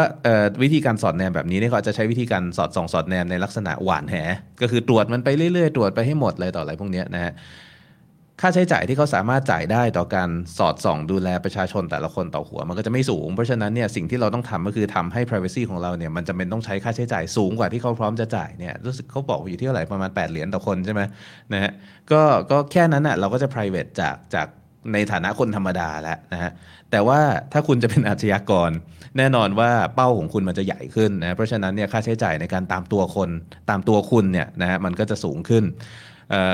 มันมีคำพูดหนึ่งที่ผมชอบคือว่าถ้าคุณทำอาชญากรรมแบบที่มีเหยื่อบนบิตคอยเนี่ยโอกาสที่คุณจะรอดยากมากนะในขณะที่ระบบมันสามารถที่จะปกป้องความเป็นส่วนตัวของผู้ใช้งานทั่วไปได้พอได้ดีพอเนี่ยนะครับแต่ว่าถ้าคุณต้องการจะหลบหนีจริง ๆ แล้วคุณไปทำร้ายทำลายไปปล้นเงินใครมาเนี่ยโอกาสรอดยาก เพราะว่าในที่สุดแล้ว คนก็จะยอมจ่ายแพงขึ้นเพื่อที่จะตามตัวคุณได้ได้นะอันนี้ก็ก็เราพูดในหลาย ๆ แง่มุมที่เกี่ยวข้องแล้วกันครับผม วันนี้อาจจะพูดวนไปวนมานิดนึงนะฮะผมอดนอนมาครับอาจจะตื่นเช้าเลยนะครับ ก็ก็พอเข้าใจเลยนะครับ ก็คือเรื่อง privacy เป็นบนโลกออนไลน์มันมัน track กันได้พอเลย แล้วก็ยิ่งบล็อกเชนถ้าอย่างบิตคอยก็ถือว่า track กันได้ง่ายๆ แต่ privacy ก็เป็นสิ่งที่เขาอยากให้ความสำคัญจริงจริงจริงที่ผมเจอล่าสุดคือผมได้มีโอกาสเอ่อตามแล้วกันตามสืบธุรกรรมบน Ethereum นะฮะมันมีการ ก็เหมือนฉ้อโกงขโมยเงินกันนี่แหละเนาะนะก็ก็ออกมาเป็นจำนวนเงินมากพอสมควร ก็เลยแบบเออผมก็ไม่เคยนั่งตาม transaction บน Ethereum มาก่อนเหมือนกันปกติผมจะคุ้นเคยกับ Bitcoin Bitcoin มันจะทำงานเป็นลักษณะ UTXO base ใช่ไหมนะฮะเราก็จะพอจะรู้ทริคว่าเขาจะทำลายเส้นทางอย่างไร มันจะไปที่ไหนนะฮะเราจะทำแมปการเชื่อมโยงอย่างไรเออกลายเป็นว่าบน Ethereum เนี่ยตอนแรกผมก็ผมจะชอบบ่นอยู่เรื่อยๆว่า Ethereum เนี่ยมันมีความเป็นส่วนตัวน้อยกว่า Bitcoin เพราะว่า Ethereum เนี่ยคุณจะมี Account อยู่ Account เดียว คือมี address อยู่ address เดียวแล้วใช้มันซ้ำๆอยู่นั่นแหละนะเพราะฉะนั้นเนี่ยผมรู้ address ใครสักคนหนึ่งผมเปิดเข้ามาดูผมรู้หมดเลยเขามีโทเค็นอะไรบ้างเหรียญอะไรบ้างเขาไปเทรดที่ไหนมานะฮะประวัติของเขาเนี่ยถ้าผมสามารถรู้ได้ว่า address นี้เป็นของใครในประวัติของเขานี่คือโป๊หมดเลยนะครับแต่กลายเป็นว่าในการที่จะตามจับอาชญากรบนอีเทเรียมยากกว่าฮะเพราะว่าพอเงินรวมเข้าไปใน Account แล้ว มันไม่เป็น UDXO มันมันเหมือนมันมิกซ์ทันทีเนาะเราก็ไม่รู้มันออกไปที่ไหนยังไง สรุปเงินก้อนไหนไปที่ไหนนะฮะก็ต้องบอกว่าเออมันก็เป็นเป็นแง่คิดที่ทำให้ฉุกคิดเหมือนกันว่าคำว่า privacy เนี่ยมันขึ้นอยู่ว่าเรามองจากมุมมองไหนด้วยนะครับอ๋ออันนี้ผมผมตอนแรกนึกเหมือนกันว่าอีเทเรียมเนี่ยตามตัวติดติดได้ทุก transaction เลยแปลว่ามันมีวิธีติดแพงกันใช่ไหมครับไม่ให้ไม่ให้คือคือเขาเรียกว่าอะไรอย่างอย่างผมจะตามเส้นทางของเงินน่ะยาก แต่ว่าถ้าถ้าผมจะ ละเมิดความเป็นส่วนตัวของใครสักคนหนึ่งง่ายกว่า เอางี้แล้วกันแต่อย่างบิตคอยเนี่ยแต่ละ address ไม่เกี่ยวข้องกัน ถ้าเราใช้ไม่ซ้ำนะฮะเราเจเนเรตใหม่ทุกครั้งการละเมิดความเป็นส่วนตัวยากกว่า แต่การตามเส้นทางเงินง่ายกว่าพอพอเข้าใจนะฮะแล้วก็ good luck for ใครก็ตามที่ต้องการพยายามตามทั้งสองอย่างนี้บน Firo ใช่ไหมฮะอ่าครับงั้นเดี๋ยวเข้าเข้า Firo นี่หน่อยดีไหมครับ ครับคุณคุณหนึ่งครับ ผมถามอย่างนี้หน่อยครับคือตอนนี้ครับโอเคเรื่องเรื่องโอเคบล็อกเชนเนี่ยเราสามารถเห็นธุรกรรมได้ประมาณหนึ่งแล้วเราสามารถเห็นได้ คราวนี้สมมติว่าถ้าในเรื่องของ privacy ที่เป็นแบบรูปแบบ privacy chain privacy coin นะครับถ้าไม่ถ้าไม่ติดเรื่องกฎหมายอะไรเนี่ย แล้วโลกนี้เป็นโลกเสรีในการทำธุรกรรมบนบล็อกเชนนะครับมันมันจะมีข้อเสียอะไรบ้างครับเดี๋ยวอยากให้มองข้อเสียก่อนแล้วเราค่อยไปมองว่าข้อดีมันคืออะไรบ้างอะไรเงี้ยครับตรงนี้คุณหนึ่งว่ายังไงบ้างคือคือคือผมอยากจะให้เห็นภาพอย่างนั้นครับว่าคือ จริงๆแล้วนะครับ คือเอเราอยู่ในสถานะที่เหมือนว่าคือปัจจุบันนะครับ ทุกคนจะมองว่าคือ privacy coin เนี่ยต้องใช้ในธุรกรรมที่ไม่ดีแน่นอน แล้วก็มีการใช้เยอะแน่นอนอะไรเงี้ยครับ ผมอันนี้คือจะเป็นจะเป็นไบแอดที่เรามีในในในโลกนี้นะครับผมซึ่งผมกำลังพูดถึงว่าคือจริง ๆ แล้วอะครับ ถ้าเราเข้ามาดูในในข้อมูลจริง ๆ เลยนะครับ ว่าคือ เอ๊ะ มันเป็นไปตามที่เราคิดอยู่หรือเปล่า หรือเป็นสิ่งที่เราคิดไปเองว่าว่ามันเป็นนะครับผม มันกลายเป็นว่าคือข้อมูลตรงเนี้ย ผมกำลังเห็นภาพเลยครับว่าคือเอ่อถ้าเราผมผมไปหาข้อมูลมาแล้วกันนะครับ ว่าคือข้อมูลจริง ๆ แล้วครับ ถ้าเราไปดูในตลาดมืด ตลาดมืดเลยนะครับ แบบพวก dark market อะไรพวกนี้ครับ ผมที่เหมือนว่าคือซื้อของอะไรผิดกฎหมายตรงเนี้ย ผมให้เห็นภาพนะครับว่าคือจริง ๆ แล้วในตลาดพวกนี้มีการใช้บิตคอยเยอะกว่า privacy coin ผมให้เห็นภาพนะครับ ประมาณสามร้อยหกสิบเท่าสามร้อยหกสิบเท่าหมายความว่ายังไง ก็คือว่า ประมาณเก้าสิบเอ็ดเปอร์เซ็นต์นะครับ ใช้บิตคอยในการซื้อขาย แล้วก็คือพวก Zcash Monero Firo อะไรก็ตามแต่นะครับ ยังไม่ถึงหนึ่งเปอร์เซ็นเลยนะครับผม ถามว่าอ้าวแล้วทำไมมันเป็นอย่างนั้นทำไมเขาไม่ใช้ไปไปใช้พวก privacy coin ผมไม่เห็นภาพอย่างนี้นะว่าคือ เพราะว่าคือมันก็คือตลาดคนคนที่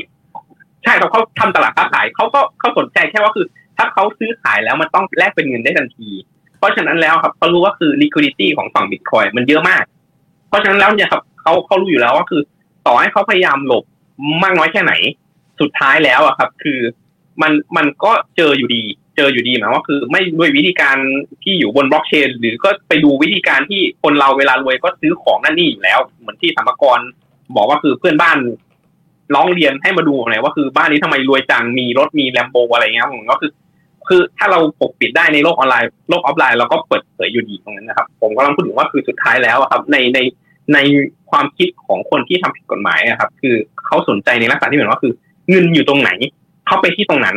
เพราะฉะนั้นแล้วครับคือในส่วนของเทคโนโลยีเนี่ยมันเป็นเรื่องที่รองลงมาสำหรับพวกเขาด้วยซ้ำเพราะฉะนั้นแล้วนะครับ พอเราไปดูว่าคือข้อมูลในพวก dark market ที่เกิดขึ้นกลายเป็นว่าคือใช้บิตคอยเยอะสุดครับ แล้วก็คือ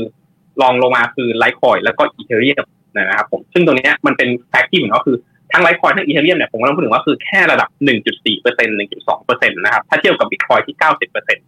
นั่นหมายความว่าคือปัจจุบันใน dark market ก็ยังใช้บิตคอยเป็นหลักอยู่แล้วนะครับผมแล้วก็ที่สำคัญไปกว่านั้นก็คือผมให้เห็นภาพงี้ครับว่าคือ ในส่วนของการที่เวลาที่บอกว่าคือ เอ้ยคริปโตเคอเรนซีเอาไปฟอกเงินอย่างเงี้ยครับ ผมให้เห็นภาพว่าคือ ถ้าเราไปดูข้อมูลจริง ๆนะครับ ข้อมูลในปี 2019 กับข้อมูลปี 2020อะ ถ้าถ้าไปดูเลยนะครับว่าคือเราจะเห็นนะครับว่าคือธุรกรรมที่เกี่ยวข้องกับเรื่องผิดกฎหมายนะครับ มันลดลงนะครับ ลดลงผมให้เห็นภาพนะครับ จาก 21 billion เหลือแค่ 10 billion นะครับ หมายความว่าคือมันลดลงไปครึ่งหนึ่งเลยนะครับ หมายความว่าคือ คนที่เป็นคนที่ทำผิดกฎหมายตอนเนี้ย เริ่มจะหาทางอื่นแล้วครับ ที่ไม่ใช่บิตคอยหรือคริปโตเคอเรนซีคือเขาไปหาทางอื่นแล้ว ผมให้เห็นภาพงี้ครับว่าคือ จริง ๆ แล้วถ้าเราไปดูในส่วนของ GDP ของทั่วโลกนะครับ ประมาณ2-5%ถึงห้าเปอร์เซ็นต์นะครับ คือจะเป็นในส่วนของการที่ทำธุรกรรมที่เกี่ยวข้องกับสิ่งผิดกฎหมายอยู่แล้วนะครับ ผมซึ่งถามว่า2-5%เปอร์เซ็นต์เนี่ยมันอยู่ที่เท่าไหร่ประมาณ1.6ถึงประมาณ4 trillion นะครับ ในขณะที่ธุรกรรมที่ทำในบิตคอยเนี่ย ประมาณ10 billion ผมก็เราพูดถึงว่าคือพัน billion เป็นหนึ่ง trillion นะครับ เรากำลังพูดถึงว่าสี่พันสี่พัน billion นะครับ กับสิบ billion นะครับ คือ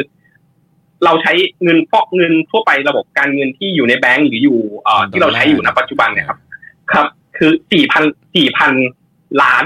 นะครับ ในขณะที่เออไม่ใช่ไม่ใช่สี่ trillion ก็คือสี่พันล้านนะครับผมสี่ล้านล้านสี่ trillion อ่าครับสี่ล้านล้าน ในขณะที่เออเราใช้บิตคอยเนี่ยประมาณสิบ billion ก็คือเอ่อหมื่นล้านแค่นั้นนะครับ ผมผมก็เลยพูดถึงว่าคือด้วยด้วยคอนเซ็ปต์สี่ร้อยเท่าเลยครับ ครับ คือที่ก็ตัวเลขคอนเซ็ปต์เดียวกันที่เราเข้าใจมาตลอดว่าบิตคอยกับ privacy แบบ coin เนาะ ครับคือ คือผมก็เลยพูดถึงว่าคือแล้วบิตคอยเนี่ยเป็นสามร้อยหกสิบเท่าของ privacy coin แล้วนะครับ ผมก็เลยพูดถึงว่าคือสิบ billion เนี่ยคือสามร้อยหกสิบเท่าของ privacy coin แล้วนะครับ ผมก็เลยบอกว่าคือ ตัวเนี้ยเป็นข้อมูลจริง ๆ เป็นข้อมูลเป็น fact ที่เกิดขึ้น เพราะฉะนั้นแล้วเวลาที่เราพูดถึงว่าคือ เอ๊ะเอ่อคริปโตเคอเรนซีใช้ในทางผิดกฎหมาย แล้วก็คือ privacy coin ถูกไปใช้ในทางมืดเนี่ยครับผมแล้วผมว่าคือด้วย data ที่มันออกมาแล้ว มันไม่ใช่ครับ คืออมันกลายเป็นว่าคือรูปแบบของการที่ใช้เนี่ย มันยังอยู่ในรูปแบบ traditional มากกว่าซะด้วยซ้ำแล้วตัวเนี้ยเป็นตัวเลขที่ผมเล่าคือห่างไกลจากการใช้เงินผิดกฎหมายในตัวคริปโตเคอเรนซีมากแบบที่บอกไปครับ 400 เท่าที่ที่ได้พูดไปเมื่อกี้ครับผมเคยมีคนถามว่าเออบิตคอยเนี่ยเขาใช้ฟอกเงินกัน เยอะใช่ไหมอะไรเงี้ยนะเออคำตอบที่ผมชอบตอบเรื่อยๆ คือแบบคุณลองฟอกดูสิ นะฮะเออคือถ้ามีเวลานะเราก็จะคุยกันนะบางทีคนทักแชทตามใจง่ายนะคุณแชทมาอะไรเงี้ยนะ ก็จะแบบว่าไหนลอง walk through ซิว่าคุณจะฟอกเงินด้วยบิตคอยยังไงสเต็ป by สเต็ปนะ แล้วเราจะพบว่ามันอุปสรรคเยอะมากแล้วมันทำยากมากๆนะฮะทางที่ดีกว่าคือไปใช้บริการอย่าง JP Morgan Chase หรือไปอะไรต่ออะไรพวกเนี้ยนะ เราก็จ่ายค่าปรับเข้าไปนะ ค่าปรับอาจจะประมาณ 10 20 15ถึง20เปอร์เซ็นต์ basically นั่นคือค่าจ้างในการฟอกเงินนะฮะก็คือระบบการเงินธรรมดานั่นเองนะครับ เป็นนี้แปลว่าหลอดใช่ไหมฟัคะงทำให้เราค่ะอืมค่ะโอคเราก็เลยจะรู้พอเลยดีรู้รู้เส้นทางของเงินตลอดมันจะได้ใช่มันยากนิดนึงใช่อัดใช่แท็กได้อ่าฮะค่ะทีนี้ถ้าอย่างนั้นเนี่ยถ้าถ้าเข้ากับหัวเรื่องที่เราคุยกันเนี่ยหมายความว่า ถ้าถ้าตัวเลขออกมาอย่างเงี้ยอย่างที่คุณหนึ่งบอกว่าโอเคในในดักมาเก็ตเนี่ยมันตัวเลขมันมันมันลดลงด้วยอย่างตามหัวข้อเรื่องเราเลย แปลว่าคริปโตกราฟี privacy เนี่ยณวันเนี้ยใน ในในเศรษฐกิจยุคใหม่เนี่ยคือ คือมันมันมันช่วยเราได้ได้มากด้วยซ้ำจาก perception ของคนที่มองว่า เฮ้ยไอ้ในโลกบิตคอยเนี่ยเดี๋ยวจะ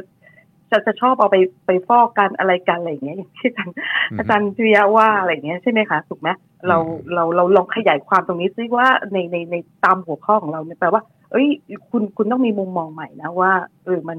มันไม่ใช่อย่างที่ที่หลายคนคิดกันนะคะจากครับแท็กผม Data ที่ที่ที่ทุกคนมีอยู่ในมือตอนนี้ คือต้องบอกว่าในโลกของคริปโตเคอเรนซีสิ่งที่สิ่งที่เหนือกว่าโลกของ traditional money นะฮะ traditional monetary system ทั้งหลายเนี่ยคือเรื่องของความโปร่งใสโปร่งใสกว่าเยอะมากนะฮะ โดยเฉพาะถ้าเราพิจารณาถึงพวกสกุลหลักๆ Bitcoin Ethereum อะไรเงี้ยนะฮะที่มี liquidity สูงๆเนี่ยจะเป็นระบบที่มีความโปร่งใสมากโปร่งใสขนาดไหนคือ basically อย่าง Bitcoin เนี่ย บัญชีของธุรกรรมที่เกิดขึ้นทุกธุรกรรมอยู่ในมือคนเป็นหมื่นเป็นแสนคนทั่วโลก คุณสามารถเปิดบัญชีไหนก็ได้คุณดูได้หมดทุกอันนะฮะแล้วมันทำงานได้ยังไงถ้ามันโปร่งใสขนาดนั้นมันทำงานกันได้ เพราะว่าระบบเนี่ยนะฮะไม่อย่างที่บอกคือมันมันอาศัยคริปโตกราฟีในการทำงานโดยไร้ตัวกลางได้ ทุกสิ่งทุกอย่างสามารถพิสูจน์ได้นะพิสูจน์ได้ด้วยคณิตศาสตร์ทำให้เราไม่จำเป็นต้องมีตัวกลางที่เราต้องเชื่อใจ และเมื่อไม่มีตัวกลางแล้วนะฮะเราก็ไม่ต้องมีคนคอยเก็บความลับใช่ไหม ความลับของทุกคนเนี่ยเปิดเผยอยู่ในที่แจ้ง แต่ว่ามีที่มีแค่เจ้าของเท่านั้นที่จะรู้ว่าอันไหนเป็นเงินของเรา อันไหนเป็นการเป็นการทำธุรกรรมของเรานะฮะก็ก็มันก็ทำให้เกิดแลนด์สเคปอีกแบบหนึ่งนะฮะแล้วพอมันโปร่งใสแบบนี้เนี่ยการอย่างที่ว่าการจะไม่ว่าจะเป็นการฟอกเงิน หรือการทำกิจกรรมผิดกฎหมายต่างๆนานาภายในระบบอย่างเช่นบิตคอยเนี่ยมันทำได้ยาก ต้องบอกเลยว่ามันทำได้ยากมันมีต้นทุนที่สูงนะฮะย้อนกลับมาที่เรื่องที่ที่ผมพูดเมื่อกี้คือแบบ สิ่งที่มันให้มันให้ privacy ในแง่ที่ว่าถ้าเราใช้งานมันโอกาสที่เราจะโดน เรียกว่าควบคุมนะฮะควบคุมความประพฤติผ่านการสอดส่อง สอดแนม โดยรัฐ หรือว่าโดยโดยผู้ผู้คุมระบบการเงินทั้งหลายเนี่ยระบบพวกนี้สามารถให้ความเป็นส่วนตัวตรงนี้กับทุกคนที่ใช้งานได้นะฮะถ้าสามารถใช้งานมันได้อยู่อย่างถูกต้อง แต่ว่าด้วยความโปร่งใสของมันทำให้ถ้าคุณทำอะไรที่เป็นอาชญากรรมที่มีเหยื่อ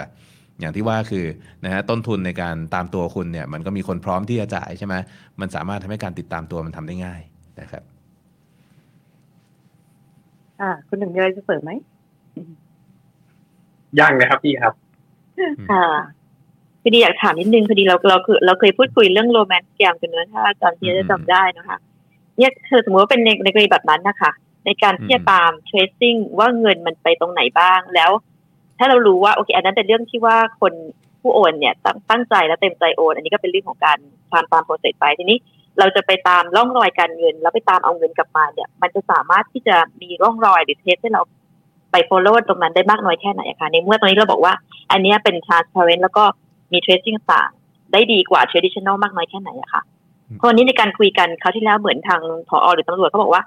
มันจะยากกว่าเป็นอ่า traditional currency คือ traditional currency มันง่ายสำหรับตำรวจ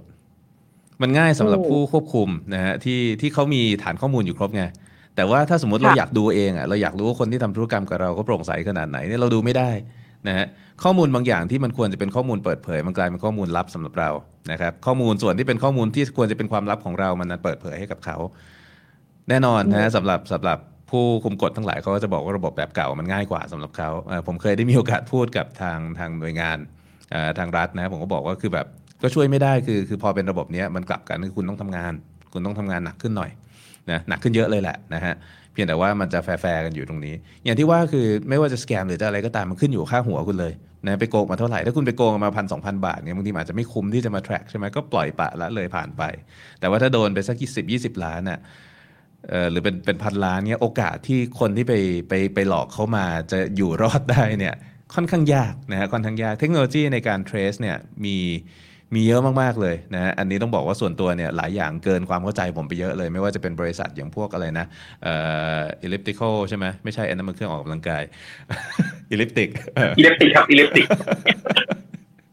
นะฮะหรือว่าหรือว่าแบบเอ่อ chain analysis อะไรเงี้ยเขาจะมีบริการให้ซึ่งเขาจะขายให้ขายบริการให้กับทางรัฐนะฮะหรือทางทางหน่วยงานผู้คุมกฎหมายอยู่แล้วด้วย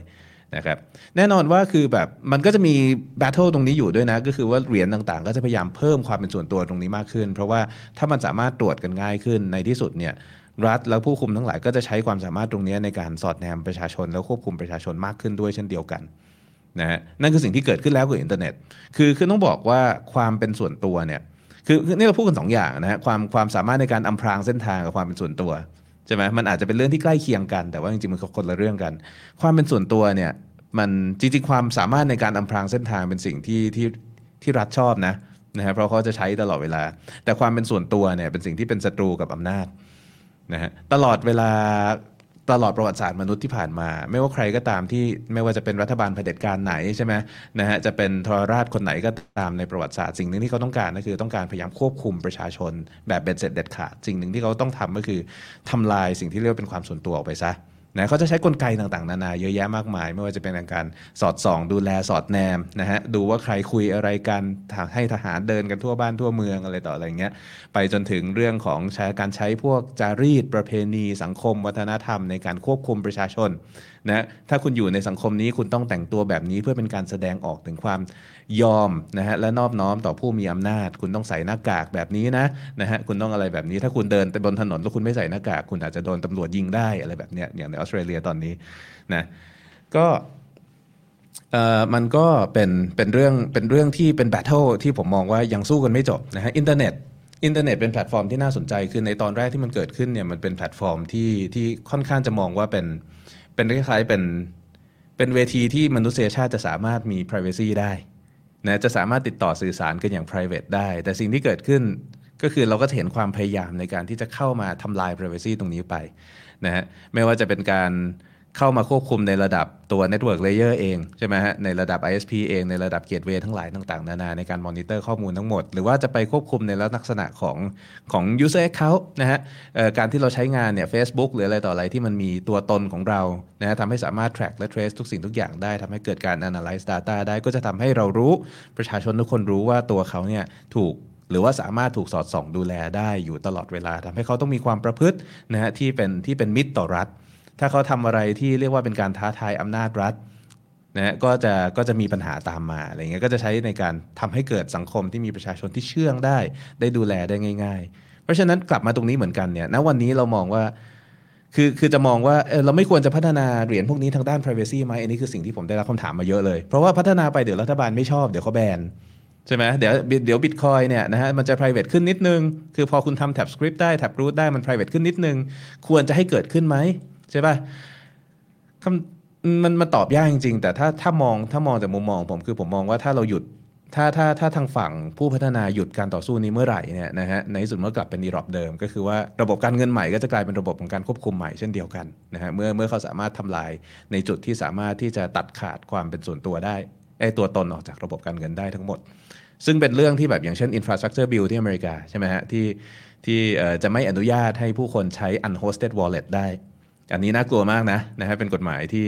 เป็นกฎหมายที่เรียกว่าเขย่าโลกกันพอสมควรเลย แปลว่าอะไรแปลว่า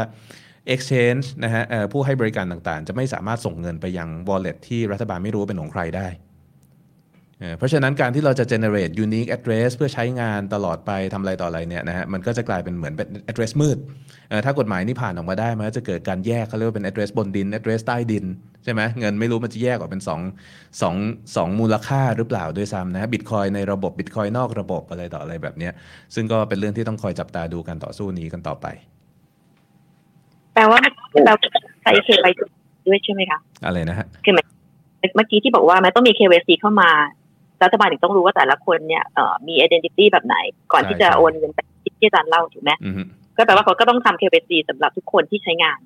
ก็กฎหมายยังลองกฎหมายยังถกเถียงกันอยู่นะฮะกฎหมายยังถกเถียงกันอยู่ แต่ถ้าใช่ถ้าออกมาตามร่างแรกเลยคือ ทุกคนต้อง KYC address ทุกอันที่ใช้เอออาจารย์ครับแล้วอย่างนี้เออโอเคผมผมเข้าใจว่าที่อเมริกาเนี่ยเขาอยากจะเก็บภาษีถ้ากรณีโอนออกไป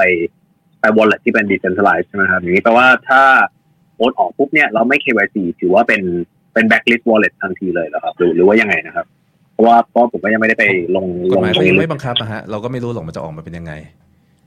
เออนะฮะอันนี้อืมอันนี้ครัก็บต้องต้องรอดูว่าร่างสุดท้ายมันจะเป็นอย่างไรเพราะเพราะว่าตอนแรกที่ผมเข้าใจเหมือนว่าถ้าเขาโอนออกเนี่ย ถือว่าเป็นการทำเป็น capital gain ทันทีก็คือแบบเก็บเก็บทันทีว่าสามสิบห้าเปอร์เซ็นต์นะที่คุณต้องเสียภาษีอะไรอย่างเงี้ยครับ ผมมองว่าภาษีเป็นข้ออ้างอืมครับคแต่รับสุดท้ายคือการสร้างสภาวะแห่งการให้เรารู้สึกว่าเราอยู่ภายใต้การควบคุมมากกว่านะครับครับ คุณคุณหนึ่งพอมีข้อมูลอะไรตรงนี้บ้างไหมครับ แบบเรื่องการอาจจะเก็บเพราะว่าคุณหนึ่งน่าจะเคยอยู่อเมริกาเหมือนกัน แล้วก็ไม่แน่ใจตอนนั้นกฎหมายมันเป็นยังไงบ้างครับ แล้วก็การเก็บภาษีอเมริกาอันนี้มันกับไม่ดิใช่จิปีทัลนี้เคอเรนนะซีอะไรเงี้ยครับ มันมันมันมันมันมาตอนที่เขาเขาจะเปลี่ยนผ่านนะครับใช่เราก็มาตอนช่วงเหมือนสุกับดท้าเขายของทิ้งทบอมไปอืมใช่ครับเออคือคือเหมือนกับอารมณ์แบบทิ้งท้ายไว้หน่อยแล้วกัน เพื่อให้มีคนพูดถึงหรือเปล่าผมก็ไม่มั่นใจเหมือนกันนะครับผม แต่คือเรื่องเรื่องตัวอันโฮสเนี่ยคือผมผมมองว่าคือผมเห็นกับเห็นด้วยกับอาจารย์ตั้มเลยครับผมในผมในมุมของผมผมว่ามันไม่ make sense อยู่แล้วนะครับ ผมแล้วก็คือ มันไม่ make sense แล้วก็คือการ implement มันก็แบบเขาเรียกว่าครับคือคงบังคับได้เฉพาะพวก คอยเบสพวกคาเคนหรือเอ่อเจมินายที่เป็น exchange ที่อยู่อยู่ US ด้วยกันอยู่แล้วนะครับผมแต่ถ้าจะไปบังคับทั่วโลกอะผมผมมองว่าคือเอ่อแน่ๆคือในไทยคงคงไม่ได้ทำตามนะครับ ผมที่ที่จะทำแบบนั้นเอ่อยกเว้นถ้าจะทำตามในลักษณะที่เป็นเหมือนกับเอ่อเอ่อแฟตค่าที่ที่เหมือนกับเวลาที่เราไปเปิดแบงก์แล้วเราต้องติ๊กช่องถูกกันแล้วส่ง แล้วข้อมูลพวกนั้นจะถูกส่งไปที่ให้กับในส่วนของอเมริกาได้ตรงนั้นนะครับก็ก็ผมมองว่าคือ ส่วนคนอื่นก็ไม่เกี่ยวกันอยู่ดี เพราะฉะนั้นแล้วครับ มันก็เลยทำให้เหมือนกับว่าคือ ถึงแม้ว่ากฎหมายจะออกมา การ implement ในเชิงของ practical แล้วเนี่ยคือผมผมโอ้ยผมยังมองไม่เห็นภาพเลยครับว่าคือมันจะทำได้ยังไง แล้วก็คือผมไม่เห็นภาพอย่างนี้นะครับ ว่าคือปัจจุบันเนี่ยคือเรา เรามีหลายบล็อกเชนมากที่ที่อย่างนี้ครับ คือมันมีในลักษณะที่เป็นเอ่อ synthetic ของของตัว underlying asset ทีหนึ่งไม่ว่าจะเป็นทั้ง bitcoin หรือว่าจะเป็นเหรียญต่างๆนะครับผม มันก็เลยทำให้เหมือนกับว่าคืออ่าตัวเนี้ยเราไม่รู้หรอกครับว่าคือตอนแรกจริง ๆ ถ้าอยู่ในบล็อกเชนอะมันในบิตคอยบล็อกเชนอะมันอาจจะยังอยู่ใน address นี้ แต่พอมันมาเป็น synthetic แล้วมันไปวิ่งอยู่บนบล็อกเชนอื่นนะครับ คือ แล้วถ้าเป็นบล็อกเชนที่ไม่รู้จักล่ะแบบ คือเหมือนกับเอ่อรัฐบาลอเมริกาไม่ได้ไปยุ่งเลยแบบนี้ครับผมมันก็ทำให้เหมือนกับว่าผมกำลังพูดถึงว่าคือ ผมผมยังเห็นว่าคือถ้าจะ implement จริงๆปัญหามันมันจะมีเยอะในเชิงของการทำงานจริง ๆ เหมือน ซึ่งผมมองว่าคือสุดท้ายแล้วครับ วิธีการตรงนี้มันจะคล้ายๆกับตัวตัวคลิปเปอร์ที่ที่ทางรัฐบาลอเมริกาเคยพยายามที่จะ implement ตัว backdoor ไว้ในระบบพวกอ่า encryption นะครับผมตัวเนี้ยที่สุดท้ายแล้วมัน fail ไปเพราะมันไม่ work นะครับผมแล้วก็คือเออเขาก็พยายามออกกฎหมายที่จะเป็น license ในการ export ตัวตัว cryptography ออกจากสหรัฐอเมริกาณช่วงเวลาหนึ่งที่ถ้าเราไปดูครับก็คือมันจะมีอ่อ เหมือนกับว่าคือ ถ้าคุณจะใช้ในลักษณะที่เหมือนว่าคือ encryption ที่อยู่ในเอ่ออเมริกาตรงเนี้ยครับ มันจะมี certain level เหมือนก็คือมี level ในการ encrypt อยู่เนี่ยครับ ความยากในการเข้ารหัสเนี่ย อยู่ระดับหนึ่งที่เขาบอกว่าคือถ้าถ้าจะเอาออกนอกประเทศเนี่ย จะต้องเหมือนก็คือไม่ให้มีความยาวของคีย์หรือความยากในการถอดรหัสเกินตัวนี้นะครับ ผมตัวเนี้ยเป็นเป็นความพยายามของรัฐบาลสหรัฐที่จะเหมือนก็คือ undermine ตัวตัวเทคโนโลยีลงนะครับผมแต่สุดท้ายก็คือ เราเห็นว่าคือปัจจุบันเนี่ยมันก็ทุกคนก็เลือกจำนวนคีย์ได้ตามใจชอบแล้วครับ ผมจะใช้อ่อ ISA 4,000 กว่าบิต หรือเก้าแปดพันกว่าบิต หรือสองพันกว่าบิตก็ได้แล้วครับ แต่ว่าคือสมัยก่อนเนี่ยไม่ใช่นะครับ คือเขามองว่าคือตัวนี้เป็นอาวุธแบบอาวุธยุทโธปกรณ์เลยครับ คือบริษัทที่ทำทางทำทางด้าน encryption เนี่ย แล้วจะเอาเทคโนโลยีตัวนี้ไปให้กับประเทศอื่นใช้เนี่ย จะต้องมีใบอนุญาตที่เหมือนก็คือคุณขายอาวุธคล้ายๆกับพวกล็อกฮินมาตินพวกนั้นนะครับ ที่ขายพวก เครื่องบิน F16 เครื่องบิน F18 พวกนั้นนะครับ ให้กับมันมันมันมีเกิดขึ้นอยู่ครับ แต่ว่าคือตอนนี้มันเปลี่ยนไปแล้วครับ ครับครับบังคับใช้ไม่ได้นะฮะใช่ไหมไม่ไม่ practical แล้วกัน แต่ว่าความพยายามมีตลอด ความพยายามมีตลอด อันนี้เป็นเรื่องที่แบบเหมือนกับเขาเรียกว่าวางมือวางใจไม่ได้เลยนะฮะไม่ว่าจะเป็นฝ่ายไหนก็ตาม ก็ก็ต้องคอยติดตามใกล้ชิดนะฮะถ้าใครติดตามตั้งแต่สมัยแบบจูเลียนนาซานตั้งแต่สมัยสโนเดนมาก็จะเห็นแบบ มันจะมีเรื่อง back and forth ตรงนี้ตลอดเวลานะครับ ครับอันนี้เดี๋ยวต้องเสริมตรงนี้นิดนึงนะครับแบบเป็นอาจารย์ตามแล้วนะครับอ่าโอเคเราเรารู้แล้วว่าสินทรัพย์ของเราเนี่ยอยู่บนโลกบล็อกเชนนะครับ แต่ว่าผมผมอยากจะรู้เหมือนกันหรือว่าผู้ผู้ฟังอาจจะอยากรู้เหมือนกันว่าทำไมสินทรัพย์ของเรามันปลอดภัย อย่างแท้จริงบนบล็อกเชน หรือว่าบนบิตคอยก็ได้ครับ หรือว่าเป็นบล็อกเชนก็ได้ครับเผื่ออาจารย์รบกวนขยายตรงนี้ให้ฟังหน่อยครับ ก็จริง ๆ ก็ต้องบอกว่ามันมันปลอดภัยเท่าที่มันจะปลอดภัยนะนะฮะระดับความปลอดภัยของคำว่าปลอดภัยก็ต้องถามว่าปลอดภัยจากอะไรด้วยนะฮะเหมือนเหมือนกับ privacy เมื่อกี้เราต้องการความปลอดภัยในเชิงของความเป็นส่วนตัวจากใคร ความปลอดภัยก็เหมือนกันความปลอดภัยจากอะไร ความปลอดภัยจากการถูกทำลายทางกายภาพแน่นอนปลอดภัยเพราะมันเป็น digital informationนะฮะ ความปลอดภัยจากการขโมยอ่าจะมีโจรเข้ามาปล้นได้ไหมอะไรเงี้ยนะฮะก็ต้องบอกว่ามันก็ขึ้นอยู่ความสามารถในการเก็บส่วนที่เป็น private key ของเรา ว่าเราเก็บปลอดภัยขนาดไหน ถ้าเราเก็บห่วยนะก็เหมือนกับบางคนบอกว่าระบบอย่างนี้มันจะทำผมเคยเจอคนที่บ่นว่าระบบอย่างนี้จะทำงานได้ยังไงนะฮะถ้าอยู่ดีเราเอาตัวเลขไปบอกคนอื่นเงินก็หายหมด ถ้าเราลืมตัวเลขเงินก็หายหมด ผมก็ต้องถามกลับไปว่าปกติเวลาคุณแบบสมมติซื้อทองคำแท่งเข้าบ้าน หรือว่าถือเงินเป็นปึกเข้าบ้านอะคุณวางไว้ที่ประตูหน้าบ้านหรือเปล่า หรือเอาไปวางไว้หน้าปากซอยหรือเปล่า แล้วถ้าวางอย่างนั้นเราหายคุณโทษใครใช่ไหมนะฮะมันเหมือนกันมันเหมือนกันแค่ว่าเออแค่คุณไม่เข้าใจไม่ได้แปลว่าระบบมันไม่ดีนะฮะเราก็ต้องต้องต้องมีการพัฒนาความรู้ความเข้าใจขึ้นมาด้วย แต่คราวนี้เนี่ยอันนั้นมันก็จะเป็นความปลอดภัยทางด้านทางด้าน theft ใช่ไหมความปลอดภัยทางด้านอื่นล่ะนะฮะเช่นเช่นการแฮ็กใช่ไหม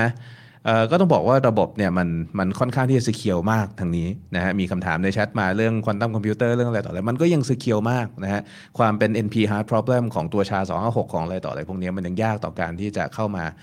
แทรกแซงทำลาย brute force ยังไงก็ตามนะครับสิ่งหนึ่งที่คนจะเป็นห่วงกันนะฮะก็คือเรื่องของแล้วความมั่นคงปลอดภัยของของเงินที่เราได้รับมามันจะเป็นของเรา จริง ๆ หรือยังใช่ไหมมันมั่นคงขนาดไหน เรารับเงินมาล้านหนึ่งเนี่ยเงินล้านหนึ่งนี่อยู่ในกระเป๋าเราหรือเปล่า หรือว่าอยู่ดีวันดีคืนดีมันมันมันเกิดเป็นว่าธุรกรรมนี้ไม่เคยเกิดขึ้นนะฮะอันนี้จะเป็นสิ่งที่เราเรียกว่าเป็นการการโจมตีในลักษณะของการแก้ไขบัญชีย้อนหลังนะการแก้ไขบัญชีย้อนหลังจะมีอีกชื่อหนึ่งที่เรียกว่า 51% attack อันนี้คือส่วนที่ผมบอกว่าต้องต้องขึ้นอยู่กับเลยว่าคุณกำลังพูดถึงถึงถึงเหรียญไหนนะฮะถ้าเราพูดถึง Bitcoin เนี่ย Bitcoin คือเหรียญที่มี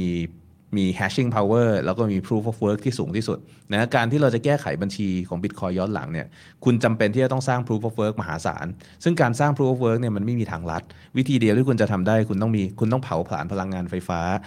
ต้องใช้รอบเครื่องของการการการประมวลผลทาง CPU เพื่อเพื่อที่จะสุ่มค่า hash ให้มันได้เอ้เพื่อที่จะสุ่มตัวเลขตัวหนึ่งเนี่ยเพื่อเอามาสร้างค่าแฮชเนี่ยให้มันสามารถสร้าง proof of work ที่ที่มีปริมาณมีค่าสูงพอที่จะสามารถแก้ไขบัญชีย้อนหลังได้ ก็แปลว่าต้องสูงกว่า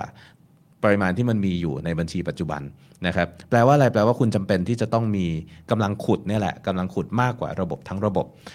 และมากกว่าระบบทั้งระบบไม่ใช่นิดเดียวด้วยมากกว่าระบบทั้งระบบค่อนข้างมากนะฮะเราก็ต้องใช้เวลานานในการที่จะย้อนเวลากลับไปแก้ไขบัญชีของคุณในอดีต แล้วแก้ไขได้เฉพาะบัญชีของคุณ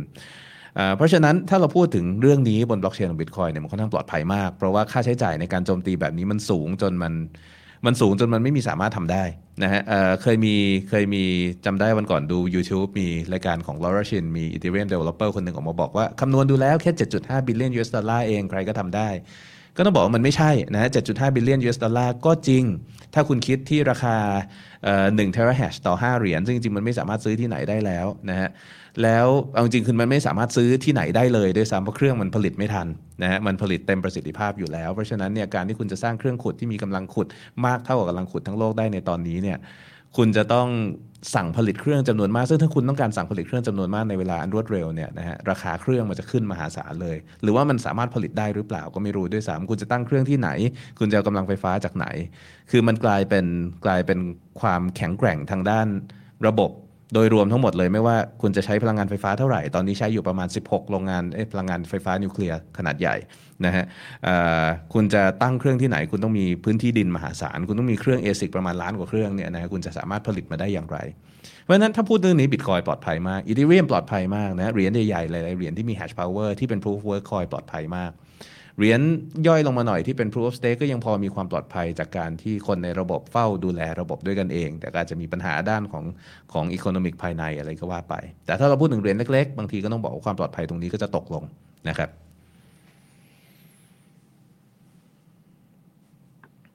ครับคุณคุณหนึ่งมีอะไรเสริมไหมครับ เรื่องแบบอ่าหัวข้อเนี้ยโอเคทำไมสินทรัพย์ของเราถึงปลอดภัยอย่างแท้จริงบนโลกของบล็อกเชนครับ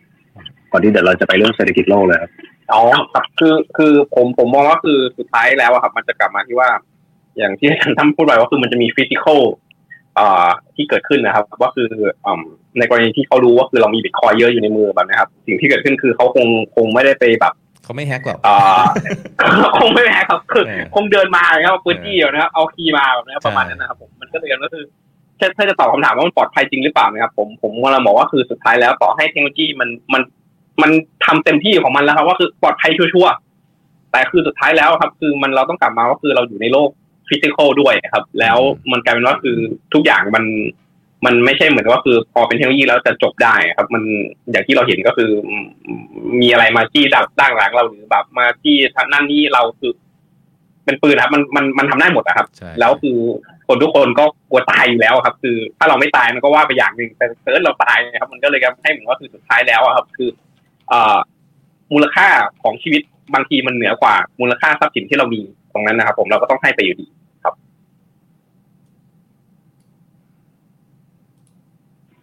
รับก็เอ่อมีคำถามจากทางบ้านหน่อยนะครับ เดี๋ยวลองขออนุญาตดึงมาท่านหนึ่งนะครับอขอถามอาจารย์ตั้มหน่อยครับเนื่องจากคริปโตเคอเรนซีน่าเชื่อถือด้วยการเข้ารหัส อนาคต quantum computing มาแล้วนะครับจะสามารถถอดรหัสที่ใช้ปัจจุบันได้อย่างง่ายดาย นะครับคริปโตเคอเรนซีจะหมดความสำคัญเลยหรือเปล่าครับ อาจารย์ตั้มผมผมเริ่มคิดแล้วว่าผมจะต้องพิมพ์คำตอบสำหรับคำถามนี้ไว้บนนามบัตรอะครับ เราจะเราจะถามทุต้องกตอบเลยครับคำถามนี้ทุกวันคำถามยอดเออคำถามยอดฮิตนะฮะ ก็จะดีครับบางทีเราอาจจะแบบแกล้งเล่นก็ได้นะ ใช่ครับ ไม่เหลือเลยนะแป๊บเดียวพังหมดนะมานั่งขายทิ้งให้หมดเลยก็ได้ ไม่หรอกก็คือคือคุณหนึ่งอธิบายไปแล้วตอนช่วงต้นนะฮะว่าว่าอย่างเช่นตัว hashing algorithm เนี่ยนะฮะมันเป็นมันเป็นปัญหาทางคณิตศาสตร์ที่เราเรียกว่าเป็นเป็นเป็นเป็นโจทย์ทาง NP hard problem นะ non polynomial นะครับความความยากในการที่จะคำนวณย้อนหลังเพื่อหาคำตอบเนี่ยมันยากมาก มันยากมากจนวิธีที่ง่ายกว่าในการหาคำตอบ คือการสุ่มคำตอบไปเรื่อยๆจนกว่าจะเจอคำตอบที่ถูก ถูกไหมเวลาเรามีโจทย์เลขอะสมมติคุณทำข้อสอบเลขนะฮะ ถ้าอาจารย์ให้โจทย์ยากมาก แต่อาจารย์นั่งบอกอยู่ว่าถ้าคุณตอบไปเนี่ยเดี๋ยวอาจารย์จะตอบจะจะจะเฉลยให้ว่าถูกหรือผิดใช่ป่ะถ้าโจทย์มันยากมากเราอาจจะเขียนไปเลยศูนย์แล้วอาจารย์ก็มองใช่เปล่าไม่ใช่ตอบอะเราเขียนหนึ่งอะไรเงี้ยมั่วไปเรื่อยกว่าจะได้คำตอบที่ถูกต้องอาจจะเร็วกว่าพยายามแก้โจทย์นะฮะลักษณะของพวก hashing algorithm หรือว่า encryption ที่ใช้พวกนี้มันจะเป็นโจทย์แบบนี้หมดเลย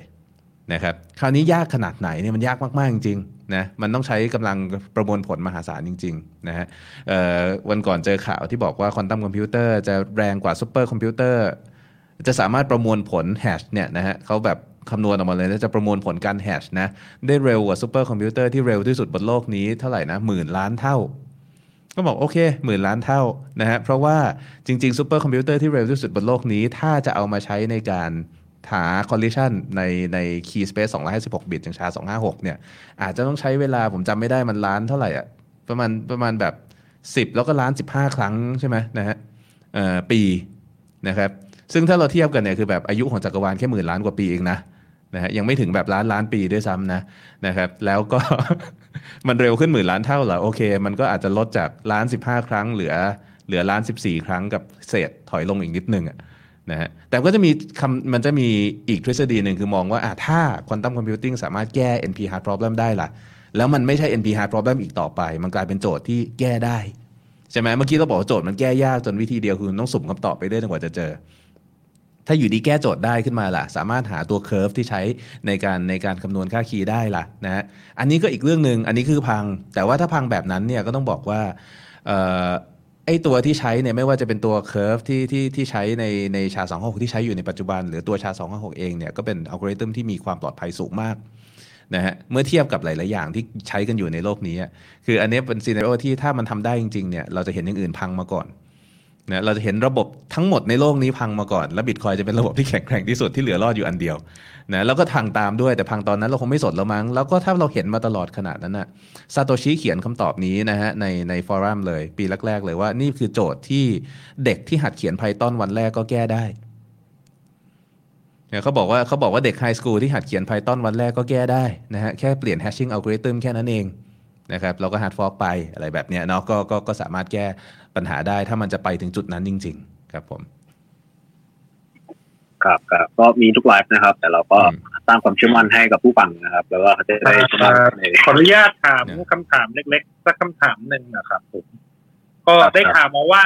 ในโลกเนี้ยนะคุณริชาร์ดสักสักนิดหนึ่งนะครับโทษโทษนะครับเอ่อสำหรับใครก็มีคำถามก็พิมพ์ไว้ในแชทหรือว่ายกมือขึ้นมารอไว้ได้เลยนะครับ ก็ตอนนี้เรามีท่านผู้ชมคุณริชาร์ดขึ้นมาแล้วนะครับก็เชิญเชิญเลยครับ ผม ก็ โหนดอ่า ผมก็เคย run โหนดนะนะอืมก็ในโลกนี้มีอยู่ประมาณ อ่า ถ้าเป็นถ้าเป็นบิตคอยบีทีซีนะครับ ก็จะมีห้าหมื่นกว่าโหนดหรือเปล่าตอนนี้ใช่ไหมครับ ตอนนี้ถ้า Public ประมาณหมื่นกว่าฮะประมาณหมื่นกว่ากว่าเอาหมื่นกว่า แล้วก็ถ้าเป็นอีเทเรียม Public นี่นะฮะเท่าไหร่นะครับ ครับครับครับครับผม มันมีความเป็นไปได้ไหมครับ ว่าถ้า ประเทศประเทศหนึ่ง เขาพยายามจะถม ถมโหนดอืมให้มันเยอะกว่าให้ให้มันเกินเกินครึ่งอืมมีความเป็นไปได้ไหมครับ ได้ครับ ไม่ยากเพื่อที่จะลยวิน เพื่อที่จะอืมครับผม แล้วถ้าประเทศนั้นเขาตัดสินใจทำอย่างนี้ แสดงว่าไอ้อันนี้มันก็มันก็ไม่สีเขียวแล้วสิครับ อ๋อทำได้ใช่ไหมนะแต่มันไม่เกิดอะไรขึ้นครับผม เพราะว่าเพราะไม่ว่าเกิดผู้ใช้งานเพราะว่าไม่จำเป็นต้องทำตามอะไรที่โหนดเหล่านั้นบอกอยู่ดีอืมอ่าคือมันก็จะเกิดอาจจะ hard fork ไปถ้าพูดง่ายๆแต่ว่าถ้าเขามีแค่โหนดก็ hard fork ไปไม่ได้อยู่ดีนะฮะคือคือคือการ run โหนดนี่ basically คือเราเราบอกว่าการการการเปลี่ยนแปลงซอฟต์แวร์ในโหนดก็คือการเปลี่ยนแปลงกฎของระบบใช่ไหมฮะ บิตคอยมันจะมีกฎของมันอยู่เนาะมันก็จะมีกฎอยู่ว่าอ่าบล็อกบล็อกหนึ่งเนี่ยมี subsidy เกิดขึ้นได้ไม่เกิน 6.25 บิตคอยในตอนนี้นะใช่ไหมนะฮะทุก input เนี่ยจะต้องสามารถแบบว่าไอ้ทุกอันทุก input จะต้องพิสูจน์ได้ว่ามี signature ที่ถูกต้องคู่กับมันเอ่อทุก input ต้องเป็น input ที่มีอยู่จริงนะที่เอามาใช้เอ่อ output จะต้อง format ถูกต้องอะไรต่อคือแบบมันก็จะมีกฎของมันเยอะแยะได้ไปหมดนะฮะถ้าเราเปลี่ยนกฎเหล่านี้เนี่ยแล้วทำให้เอ่อ เกิดเกิดบิตคอยที่มีกฎเกณฑ์ใหม่ขึ้นมา เช่น คุณอาจจะบอกว่าเป็นฟอกบิตคอยในลักษณะที่ที่ที่มีการ blacklist address ก็ได้แบบที่รัฐบาลอยากทำนะฮะก็มีการแบบ hard code address ที่ blacklist เข้าไปเลย แปลว่าถ้ามีการส่งเงินจาก address เหล่านี้เนี่ยคุณจะ reject block เหล่านั้น สิ่งที่เกิดขึ้นก็คือว่าเวลา address เหล่านั้นทำธุรกรรมเนาะนะฮะบล็อกใหม่ที่เกิดขึ้นที่มี address เหล่านั้นเนี่ยก็จะถูกโหนดที่มีอยู่หมื่นกว่าโหนดเนี่ยเขาก็รับกันปกติเพราะเขาไม่ได้แก้ไขกฎตามถูกไหม สมมุติว่ารัฐบาลสร้างมาเพห้าราะหว่ามื่นโหนดโหลเลยดอ่าอ่าโค้ดโค้ดมันก็ตามตามไปเรื่อยๆใช่ใช่ตามส่วนแต่ว่ารัฐบาลไหนก็ตามสร้างมาห้าหมื่นโหนดแล้วมีการ blacklist ไอ้ห้าหมื่นโหนดนี่ก็จะ reject block นั้นไป คราวนี้สิ่งที่เกิดขึ้นคือถ้าแก้ไขกฎแค่เนี้ยเมื่อเมื่อเกิดการ reject block เหล่านั้นไป มันก็จะทำให้ blockchain เกิดเป็น2เวอร์ชันถูกไหมนะฮะเมื่อเกิดเป็น2เวอร์ชันแล้วเนี่ยเอาจริง ๆ กฎมันก็มีอยู่ว่าระบบก็จะเลือกเอาเวอร์ชันที่มันมีมี proof of work สูงที่สุดเป็นความจริงเพียงหนึ่งเดียวนะครับ ในฝั่งในเมื่อฝั่งหนึ่ง reject ฝั่งหนึ่งไม่ reject อะฝั่งที่ไม่ reject มันก็ต้องมีเยอะกว่าอยู่แล้วถูกไหมในที่สุดเนี่ยไอ้ blockchain ของฝั่งที่ reject ก็ก็เรียกว่าโดน reject ไปทั้งเชนอยู่ดี ก็คือพูดง่ายๆคือโนดเหล่านั้นก็จะถูกเตะออกจากระบบไป โดยที่โนดอื่นก็จะไม่คุยด้วย แล้วโนดอื่นๆหมื่นกว่าโนดก็ยังทำงานตามปกติ คือมันไม่สามารถที่อยู่ดีจะเอาจำนวนโนดมามาแข่งกันได้นะครับอ่ามันขึ้นอยู่กับว่าผู้ใช้งานเนี่ยเขาต้องการกดชุดไหน ทางเดียวที่รัฐบาลจะสามารถแทรกแซงได้ด้วยจำนวนโหนดเนี่ยมันไม่ใช่การเพิ่มจำนวน แต่คือต้องไปโน้มน้าวโหนดในระบบทั้งหมดจริง ๆ นะ ให้ยอมรับการเปลี่ยนแปลงกฎไปอย่างที่เขาต้องการนะครับอ่าซึ่งถ้าอย่างนั้นรบกวนรบกวนคุณนะพิริยาพิริยะนะครับครับผม ครับครับช่วยอธิบายไอ้เรื่องที่เขามีข่าวกันอยู่ที่ว่าถ้าถ้าเราสร้างโนดให้ได้มากกว่าเกินครึ่งเนี่ย เราสามารถแบบเปลี่ยน transaction ได้อะอันนี้ไม่ได้อันนี้มันไม่ได้เป็นมีความเป็นไปได้ มีความเป็นไปได้มากน้อยแค่ไหนครับ ไม่เกี่ยวเลยครับผมโหนดโหนดไปยุ่งอะไรกับการเปลี่ยนแปลง transaction ไม่ได้ฮะอันนั้นหน้าที่ miner ซึ่ง miner ก็เปลี่ยนแปลง transaction อะไรไม่ได้ฮะทำได้แค่ย้อนเงินตัวเองที่บอกเมื่อกี้นะครับ แล้วถ้าทุกโนด อยากจะเปลี่ยน transaction ขึ้นมา มันก็จึงทำได้อยู่ใช่ไหมครับสมมติผมทุกโนดสร้างขึ้นมาถ้าทุกผมโนดสร้างแลกขึ้นมาสามโนด ผมอยากเปลี่ยนอื แล้วผมก็เปลี่ยนไปเลยตุ้มเปลี่ยนงไงมัต้เปลี่ยนเองไม่ได้ใช่หครับคุณต้อง mine ด้วย คุณต้องสร้าง proof of work mine เพื่ด้อวยเพื่อเพื่อประกำกับด้วย โอเค คุณคุณแต่คุณอาจจะมี miner ได้มีโหนดได้ถูกไหมแต่ถามว่าแล้วแล้วโหนดอื่นเขาต้องคุยกับโหนดของคุณหรือเปล่าก็ไม่ต้องโหนดคุณก็จะโดนเตะออกจากเน็ตเวิร์กไปแต่ผมผมมีอยู่สามโนดมันไม่โดนเตะอยู่แล้วเพราะมันต้องต้องเวิร์กอยู่แล้ว ไม่มันก็จะ work ทีเนี้ยมันก็จะพอ work กันเองอยู่พูดถึงระหว่างสามโหนดใหญ่โหนดของคุณไง คือคุณก็จะคุยอยู่กับตัวเอง แล้วควรจะไม่มีใครคุยกับคุณนะฮะอีกหนึ่งหมื่นสองพันกว่าโหนดเนี่ยเขาก็จะทำงานไปโดยที่เขาก็ทิ้งคุณไว้ในอดีตละ คือคุณก็จะไม่สามารถอัปเดตอะไรกับระบบได้ละนะครับเอ่อแล้วมันไม่เกี่ยวกับจำนวน คือสมมุติคุณจะมีแสนโหนดเลยก็ตาม ก็ไม่เกี่ยวเพราะหมื่นโหนดนะเขาก็ทำงานของเขาต่อไป แสดงว่าเราอุ่นใจได้จากการที่ถ้าสองประเทศมหาอำนาจเขารวมมือกัน อืมอืมตุ้มแล้วมันจะไม่ มันจะไม่มายุ่งอะไรกับระบบตรงนี้เลยครับเขาสามารถปั๊มโหนดได้เรื่อยๆ ปั๊มโหนดได้จนจนเกิน ไม่มีอันนี้ไม่จะมีผไม่ลเลยครับไม่ ไม่มีผลนะครับไม่ใช่มีไหมผลครัเลบยครับ ครับ ผมไม่มีผลเลยครับ ผมใช่ไหมฮะคุณหนึ่ง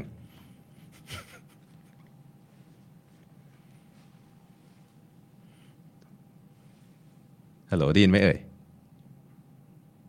มันอยู่ดีเงียบกันไป